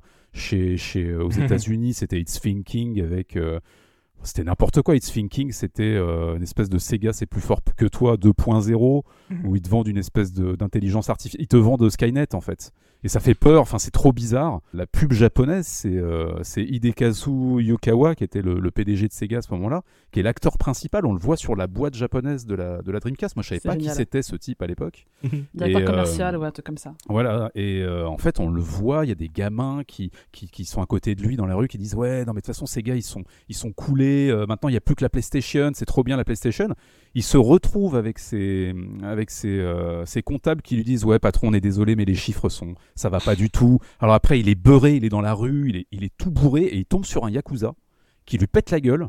Mais alors, ce qui est hallucinant, c'est que le Yakuza, il est en costard blanc, c'est littéralement Kiryu, mais il euh, y a un flash forward. C'est... Mais quatre ans avant. Euh, mais c'est Yakuza, ça, c'est-à-dire que euh, Yukawa, dans cette pub-là, c'est le ça P N J euh, salaryman euh, quelconque qu'on croise dans un, dans un jeu Like a Dragon. Donc c'est très bizarre. Rétrospectivement, c'est dramatique, c'est assez embarrassant, d'autant que c'est quand même les grands perdants de la sixième génération. Euh, mais y a, y a, ensuite, il y, y, y a un côté touchant et unique euh, quand on revoit ces pubs-là. Mais je pense qu'il y a une, euh, c'est une, c'est une terrible erreur parce qu'il se, il se présente un peu dans la, la position du perdant dès le départ. Et je pense que c'est ce qu'il fallait pas faire. Et du côté des Américains, comme je disais, c'est un concept nébuleux avec euh, un truc qui fait un peu flipper, que ce soit les pubs télé ou les pubs, euh, les pubs dans la presse. Par contre, après, les Américains ont fait un truc cool, c'est que les pubs télé pour la Dreamcast, on rentrait dans la Dreamcast, donc on était dans un dans une espèce d'univers microscopique, mmh. et la Dream, l'intérieur de la Dreamcast était une espèce de grand centre commercial, et il y avait plein de personnages euh, des jeux Dreamcast euh, en, en images de synthèse, c'était plutôt bien foutu, et D'accord. c'est complètement euh, Ralph. Une, c'est voilà, c'est ça, c'est-à-dire que c'est le c'est c'est le les, les mondes de Ralph, le, le film Pixar avant l'heure. Je pense que vraiment ce qu'ils auraient dû faire, c'est mettre l'accent sur les jeux et mettre en avant le fait qu'en fait la, la, la proposition de la Dreamcast, c'était un truc qui était cohérent, qui était qui assez était cool. simple, qui était cool, qui était simple, qui était honnête, qui était le fait de dire bah Sega, on, on, on crée du hardware, on crée des jeux d'arcade, on vous fait des jeux, euh, des jeux consoles, on vous fait des beaux portages de jeux d'arcade, et puis à côté de ça de mettre en avant les, effectivement les jeux développés par les éditeurs tiers, et c'est ce qu'ils ont pas fait. Donc je pense que toutes, ces, je pense qu'il y a d'autres raisons encore euh, possibles, hein, mais c'est tout cet ensemble qui a probablement provoqué la chute de, du hardware chez Sega, et évidemment euh, avant ça les problèmes avec la Saturn. Mmh. Ah oui, le marketing sûr. de Sega Genre. au lancement, même en Europe, c'est dramatique, hein, avec les pubs, là, avec les... le fond orange. Là, si vous n'êtes pas finlandais, soyez fin pilote ou un truc comme ça. La salade pour Zombie Revenge, euh, c'était totalement à côté de la plaque. Hein. Mmh. Moi, moi, j'aime, moi, j'aime bien la campagne japonaise. Le cocktail hein. pour euh, Blue Stinger aussi, moi j'aimais bien. Même les sièges pour euh, Crazy Taxi. En fait... Ah oui, le, les sièges à boules là. Ouais. Euh, ouais. Le, bon, avec le... Sauf que t'as ça en grand et puis t'as une accessoire vendu euh... séparément avec une petite, voilà. un petit siège, et cetera. Et, et juste deux petits screens en bas. Ouais. Euh, mmh. Voilà. Donc, mais, par contre, j'aime bien la pub japonaise, moi, du lancement, parce qu'il y a un peu, c'est, il y a de l'humilité, mais bon, ça. C'est Elle pas est bien, mais ils partent, ils partent perdants, ça va pas du tout. Bah, en même temps, ils avaient fini perdant la génération d'avant, donc. Euh... Ouais, mais tu peux pas partir. Enfin, tu, tu, les mecs, ils ont investi dans un hardware, ils investissent, ils développent plein de jeux en même temps parce qu'ils ont mmh. plein de jeunes créatifs euh, qui font plein de jeux. Tout ça, ça coûte du pognon. En fait, le, la fin de ce de ce parcours-là, après la création du hardware, la fabrication et la conception des jeux, c'est le marketing. Si tu foires le marketing, tu fous des milliards en l'air. Et je comprends pas ce qui leur est passé par, par la tête. Je, franchement, alors, c'est. Saturn, ils avaient fait la super campagne avec Segata Sanshiro. Et, mais euh... oui. Alors, ouais, Sega... alors, je pense que c'est ça. En fait, c'est la suite de Segata. Sauf que Segata, lui, c'était un, une pure création. C'est un personnage qui repose sur. Enfin, c'était le, le, le, la mascotte de la Saturn à la télé. Et c'est... c'est un winner. C'est... Ouais, mais en fait, le truc, c'est. C'était l'état d'esprit des pubs japonaises Sega, mais c'était une pure création, Segata. C'était un composite de plusieurs jeux de mots. Alors que le, pré- le, le mec de Sega qu'on voit dans les pubs Dreamcast, il existe, quoi. Ah, tu vois, bien, c'est une proxi- en même temps, c'est une proximité. Il crée une proximité entre le, le, le P D G, enfin le, le voilà le, le, le, le type en costard qui bosse vraiment chez Sega et le consommateur. Il y a, il y a une... C'est ce que maintenant c'est, on fait aussi avec les patrons de boîtes qui se mettent en avant euh, pour paraître ah, sympathiques, oui. euh, mais c'est vrai que ça, là, c'était peut-être pas le moment. Quoi. Mm. Euh, oui, donc sur I A, effectivement, euh, donc, une des raisons de l'échec d'Armicast, c'est aussi le fait qu'il n'y ait pas de jeu I A, parce que mine de rien, les jeux de sport... Hein, aux États-Unis, ça a été vraiment le... ce qu'a fait de la Mega Drive un immense succès aux États-Unis. Mmh. Et puis, tu avais les FIFA en Europe aussi qui marchaient bien. Ah ouais. Et en bah, fait, FIFA, euh... je l'ai eu sur Mega Drive et sur Saturn. Ça a bah... été euh, un crève-cœur de se dire merde, on l'a pas sur, euh... voilà. sur Dreamcast. Ouais, hein. Dreamcast, pas de FIFA, pas de Madden.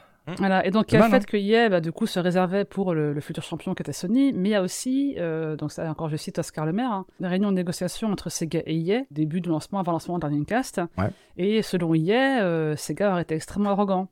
Mmh. En disant, de toute façon, on a, vous avez plus besoin de nous que nous, on a, que nous, on a, que nous on a besoin de vous. Euh, alors que pas du tout.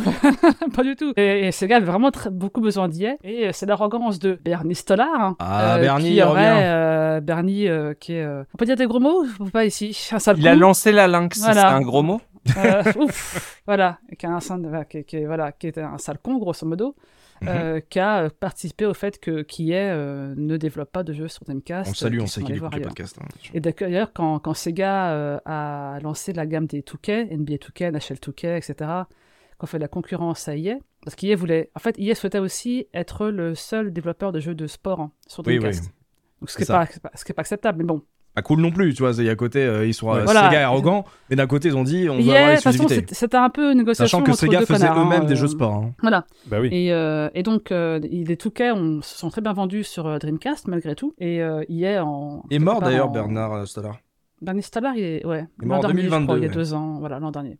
Et ils avaient quand même investi dans, dans Visual Concepts, donc... Euh, tout à fait, temps, moi, et je... ça, marche, ça, ça, ça, ça, ça cartonnait jusqu'au moment ouais. où euh, E A, euh, du coup, a passé un deal avec la N F L et la N H L, et cetera, pour avoir la licence. Et du coup, ben, quand Sega sort la licence, ça sort... Et, et E S P N aussi, avec E S P N, hein. Du coup, Sega n'ayant plus de licence, Visual Concept n'ayant plus de licence, ben, les jeux ont commencé à moins se vendre et à péricliter. Donc Sega a vendu Visual Concept euh, à... Bah, deux K d'ailleurs. À Take-Two. Hein, ouais. À Take-Two, pardon. À Take-Two, qui a relancé la licence, qui a mis un peu d'argent dedans et qui a mis du temps à la, en à deux mille cinq, la remonter. Je crois. Mais voilà, tout à fait. Et au point que maintenant, bah, E A a lâché totalement les jeux de basket parce que euh, N B A, les N B A deux K euh, sont euh, la référence. Bah, ouais. Et du coup, E A, ils ont juste réussi à enquiquiner Sega, à nuire même gravement à Sega. Mmh. Avec cette manœuvre-là, sans eux en tirer bénéfice. Voilà. Mmh. À niveau anecdote, j'en ai quelques-unes. Ouais. Alors, juste ouais. deux citations de, de la presse française hein, euh, qui sont assez rigolotes, euh, presse visionnaire. Hein. Ok. Euh, donc, euh, Player One qui dit on parlera de Ready to Rumble des décennies durant. Voilà. C'est bien, c'est un bon jeu. Euh, et chez euh, Console Plus aussi, on est très très fort. Euh, pas de D V D et pour cause, en parlant de la console. Hein. Ce dernier est assez lent et encore bien trop cher. Hein. Il faut savoir que l'avenir du D V D s'assombrit chaque jour. C'est un fiasco commercial. C'est foutu. Miser sur le H D D V D, ça va être mieux. Certainement, forcément. Voilà. Oh la vache, ah oui, elle est dure celle-là. Ouh. Voilà, donc euh, là, on, on, a quelque part, on a la presse qu'on mérite. Et, euh, et je trouve que euh, injustement, on attribue ce genre de mauvaise prévision à Sega, du genre oh Sega, ils ont pas vu le D V D arriver, mais s'ils l'avaient vu arriver, c'est juste qu'ils ont dû faire des choix. Et on avait parlé du modem et tout. Voilà, des choix techniques, ça coûtait cher, il y avait des royalties. Le fin... D V D, c'est Sony et Philips qui sont propriétaires. C'est-à-dire que c'est le ah, oui. D V D qui a transformé l'histoire du jeu vidéo à ce moment-là. Qu'est-ce que tu ouais. vas faire Qu'est-ce que tu vas ouais, faire Rien du tout. Faut pas dire que la Dreamcast s'est fait avoir par le D V D. Elle l'a vu venir, elle a essayé de faire tout ce qu'elle pouvait pour le bah contrer. Oui, tu, mais... peux rien faire, hein. tu peux rien voilà. faire.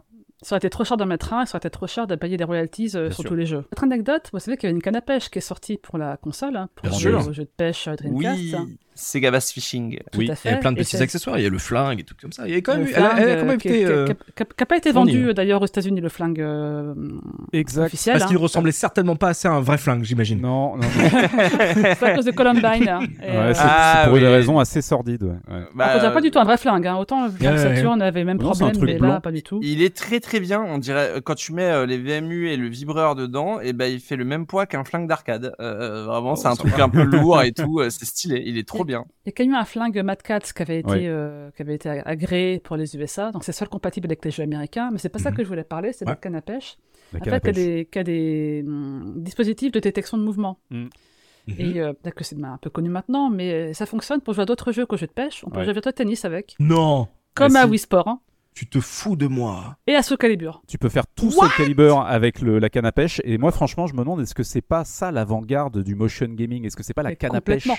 C'est la l'origine, canne à pêche. l'origine mais... du mal. Non, mais c'est, moi, c'est une vraie question parce que je suis pas spécialiste en motion gaming. Euh, mais euh, le... Le, la, sur Mega Drive, il y avait une sorte d'octogone ah. euh, que tu posais par terre. Oui, et t'avais en fait, l'activator. Hein. Là, c'est ça, c'est ça son oh. nom. Et en fait, c'était un, ouais. c'était un capteur que tu posais par terre autour de toi, comme si tu étais à l'intérieur du cercle.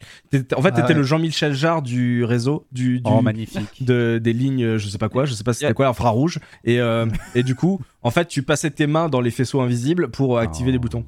Il y avait un jeu d'arcade D B Z qui avait été fait sur ce principe, D B Z Sega V R aussi. Bah t'avais Sega V R aussi avec le, tu sais, avec le casque et le tapis, là, enfin le, le, avec l'écran qui retranscrit et tout. Bah t'avais ça. Il euh, y avait un flingue qui lui aussi était euh, géré dans l'espace et tout. Et euh, c'est rigolo parce que bah maintenant tout ce qui est motion gaming, c'est beaucoup pour la V R. Donc mmh. Sega avait déjà capté que ça, tu pouvais l'utiliser euh, en combinaison avec de la V R pour que euh, pour que ça fasse un jeu plus mmh. immersif, quoi. N'oublie pas le Power Glove en motion gaming. Tout à ouais, fait, Power le Power Glove. Ouais, extrêmement sûr, précis, hein. le Power Glove. Mais l'excellence de Namco de rendre compatible la canne à pêche pour faire tout Soul Calibur. Mais c'est, ouais. c'est, ah, mais ça, génial, c'est, c'est-à-dire que, en gros, le device était accepté. C'était pas juste mm. euh, du, par, par miracle, ça marche. Non, non, non. D'accord, non, non, okay, non. ok, d'accord. Ah, mais c'est génial alors. Autre petite anecdote, le mm. nom de la Dreamcast. Oui. On a, on a longtemps pas trop su de, de qui ça venait. Et c'est marrant parce que donc, dans leur livre, donc euh, Hidden in Memory, euh, font des petites euh, pastilles d'interviews qui se, qui se suivent sur une thématique. Et donc, ils mm-hmm. demandent, alors c'est Van qui, c'est Van qui, ben, on ne sait pas, on ne sait pas, gna, gna, gna. Et à un moment donné, ils disent, ben, un porte-parole de Sega euh, nous a dit, mais posez pas la question parce que euh, pour des raisons juridiques, on ne peut pas vous répondre. Et la ligne d'après, t'as Mitsuguchi qui dit, ce qu'un Geno. Le créateur de D deux, ah, la balle, de, la balance, euh, voilà, ouais. de, ouais. de zéro, la balance. Voilà. Ah, c'est mieux c'est que vrai, Dural. C'est... Hein. Dural, ça aurait été pourri hein, comme nom. Ouais, voilà. En vrai, je suis presque content que ça vienne de lui parce que ouais. il a t- tout, tellement été un peu marginal euh, sur les consoles Sega, Saturn, euh, Dreamcast.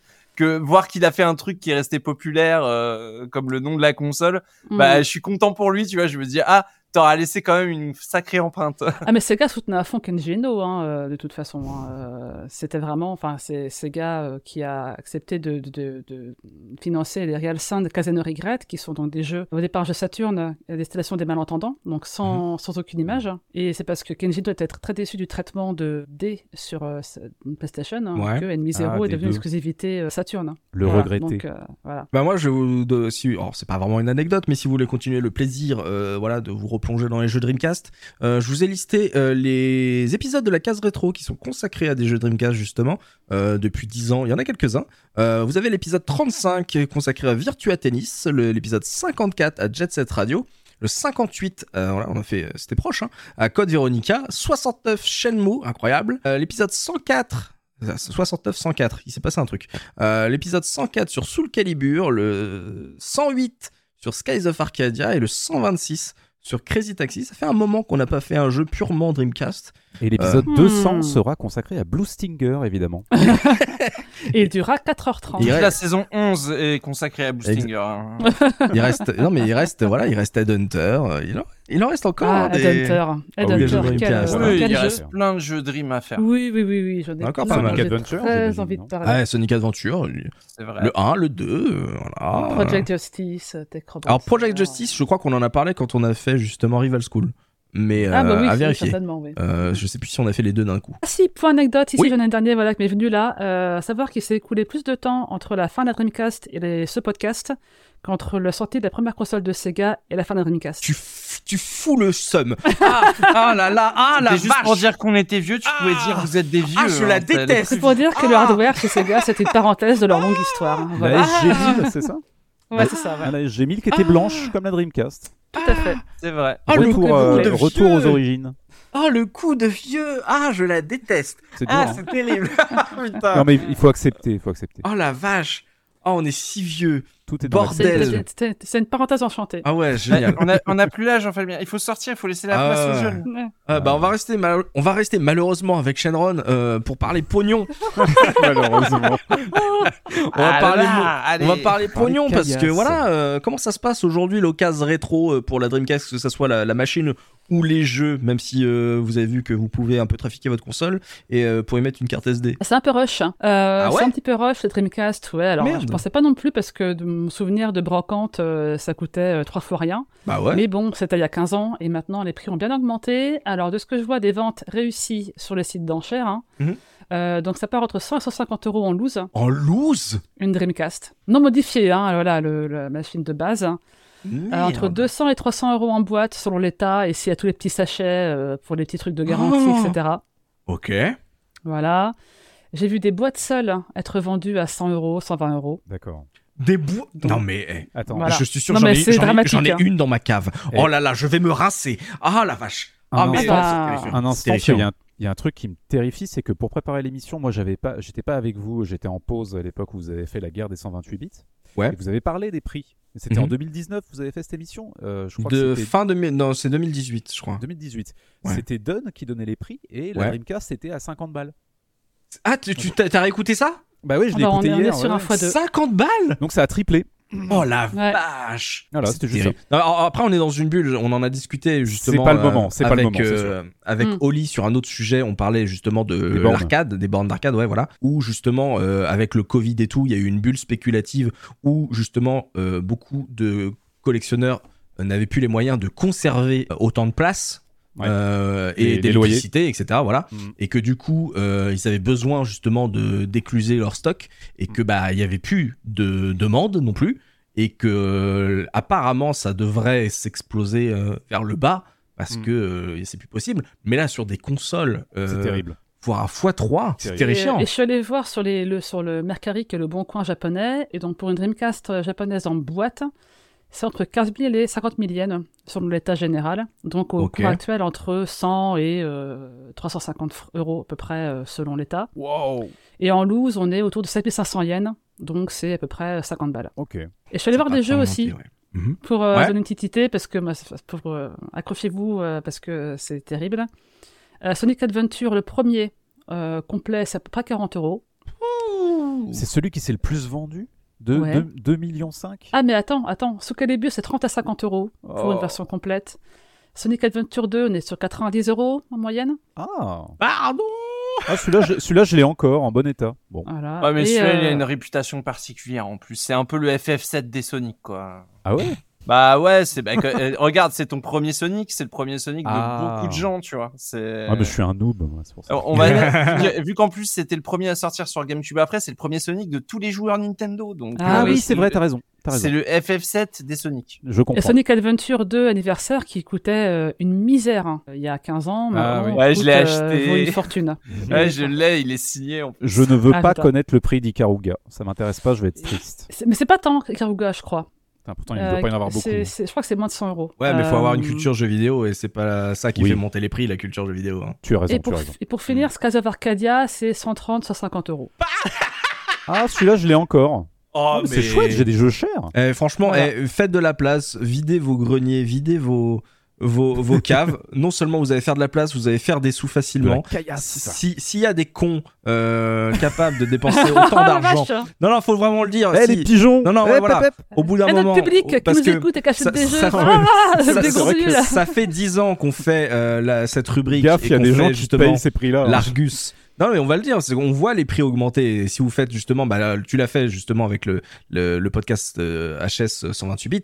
Euh, nous on fait euh, cette rubrique depuis longtemps. On voit les prix augmenter. Mmh. On a vu les plateformes sur lesquelles les ça montait pas vraiment. Donc nous on assiste à, justement aux bulles spéculatives de ce type qui sont qui vont au-delà de justement de la nostalgie ou de la rareté en plus. Euh, c'est que là ça ça n'a plus aucun sens. Et moi alors, c'est mon c'est mon avis en tant que collectionneur. Je n'ai plus euh, ce besoin d'avoir le jeu physique pour pouvoir en profiter. C'est-à-dire que maintenant, la qualité d'émulation est telle, ouais. et, euh, et même il y a des bons portages qui sortent aussi, c'est que je n'ai plus ce, cette idée que c'est la seule plateforme sur laquelle je peux profiter de ce jeu-là. Donc si et vous voulez l'expérience de jeu ultime, voilà. oui, non, ça c'est du. Vous c'est voulez du collectionner du carton et euh, et, un, et, et un C D vous qui s'est démonétisé. Vous avez trop d'argent, donnez-le nous. Exactement, c'est votre problème. Mais là, ça devient, en fait, ça de... les prix là deviennent débiles.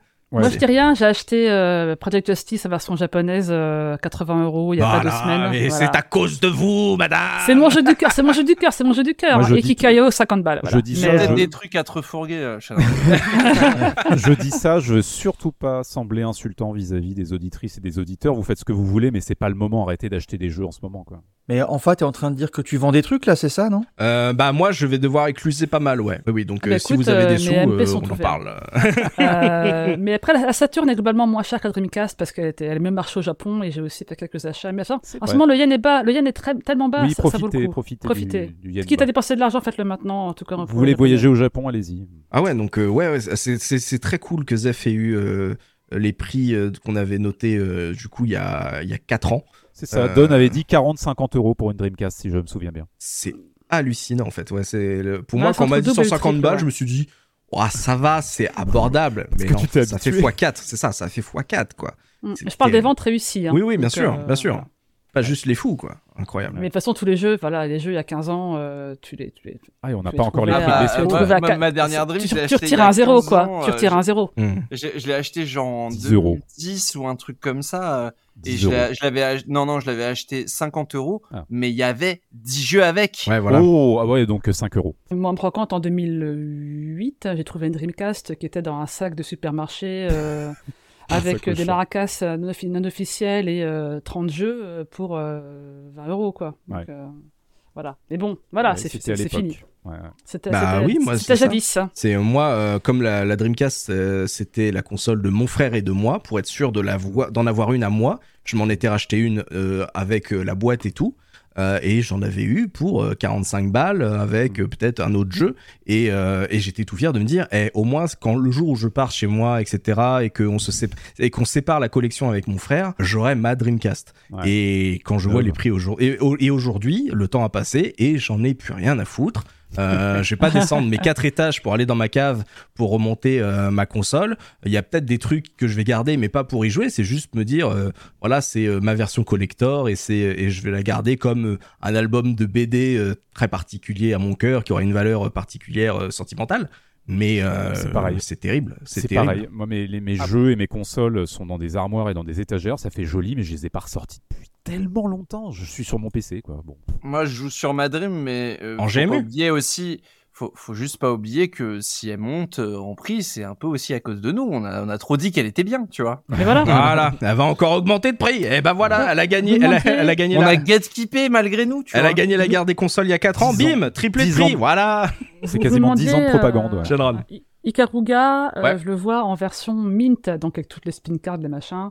C'est à peu près treize mille yens, donc ça fait cent balles, quoi. C'est ce que je disais. En version euh, bien, mais pas, pas mint. Ça pourrait ouais, être pire, en fait. Ouais, ça pourrait ça. être pire. Mmh. Il a un peu décoté. Regarde, ouais, des jeux qui ont décoté un petit peu avec le temps, quand même. Mmh. Après, il y a des jeux vraiment pas chers sur Dream, genre Trickstyle, genre M S R. C'est des jeux qui sont vraiment pas trop trop chers, normalement. En plus, si vous avez la version européenne, il euh, y a une voiture qui a pas le même nom, parce que euh, du coup... Oh. Euh...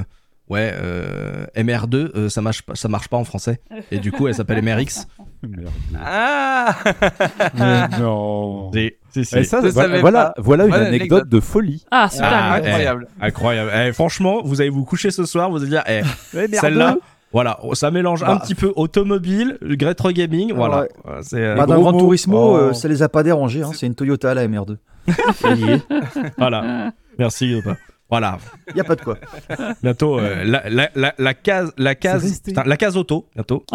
La case ah, auto, ouais. bientôt. La Etron, oh, là, la voiture Etron, ah, c'est pas mal. Villebrequin, alors. Euh, Allez, on casse aujourd'hui alors. La Citroën B X, c'est parti. Alors, on salue Villebrequin, on sait qu'ils écoutent le podcast. Voilà. C'est ce que j'allais dire, ils s'arrêtent, on reprend. Exactement. Euh, c'est tout pour l'Argus, Shanron ? C'est tout pour l'Argus. Et bah, ça va être là-dessus que va se terminer ce dernier podcast de la saison, cette hors-série consacrée à la Dreamcast. Vous pouvez bien sûr poursuivre la discussion avec nous sur le serveur Discord de la case rétro, on vous y attend.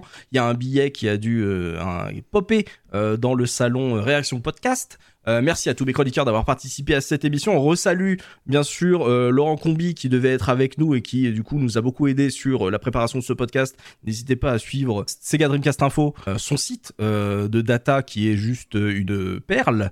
Hein, et en plus on a cru comprendre qu'il allait y avoir de nouvelles infos qui allaient sortir dans pas trop longtemps. Euh, apparemment restez à l'écoute sur euh, des euh, nouveautés, des informations qui devraient sortir sur son site. Mais euh, voilà, on te salue euh, Laurent. Merci à vous les auditeurs de nous avoir suivis. On espère qu'on vous a fait passer un bon moment qu'on a su refaire surgir de vieux souvenirs et des bons souvenirs surtout sur cette belle console. Vous rappelez un petit peu le mood dans lequel vous étiez à l'époque et dans lequel on était tous ensemble. On se retrouve sans transition pour la nouvelle saison de la case rétro. Voilà, il y aura pas vraiment de, de pause. On va faire quelques petits podcasts rigolos et après hop, on enchaîne directement sur la saison onze. En attendant, n'hésitez pas à vous abonner à notre podcast sur les plateformes comme iTunes, Spotify, voilà, Podcast Addict, Deezer. Euh, voilà, si je les ai pas nommés, c'est qu'on n'est pas dessus de notre fait, donc euh, désabonnez-vous. Euh, voilà, pour ne pas rater les prochaines émissions. Mettez des étoiles. Voilà, si vous avez apprécié le podcast, mettez, mettez des étoiles. N'hésitez pas justement à, à, à booster un petit peu le podcast pour, pour nous soutenir, à nous laisser même un message de soutien, c'est important. Et j'ai en profité pour vous partager euh, le message de Nico Neko, qui nous a dit, je crois, la semaine dernière, euh, deux possibilités, soit le jeu traité mais connu et je prends plaisir à me remémorer pas mal de souvenirs et même apprendre des choses, soit le jeu est inconnu et vous enrichissez ma culture générale. Dans tous les cas, c'est avec un immense intérêt teinté de satisfaction que je retrouve toute une équipe aussi agréable qu'attachante au fil des épisodes. Bravo et merci. Merci à toi, Nico. Merci, euh, pour ce message. Sympa, voilà. C'est pour c'est pour ce genre de voilà de commentaires qu'on fait le podcast depuis euh, autant d'années. On vous donne rendez-vous pour la saison onze de la case rétro et d'ici là, n'oubliez pas notre slogan : le rétro gaming est l'avenir des consoles next gen. Salut, salut. Au revoir. Salut. Ciao.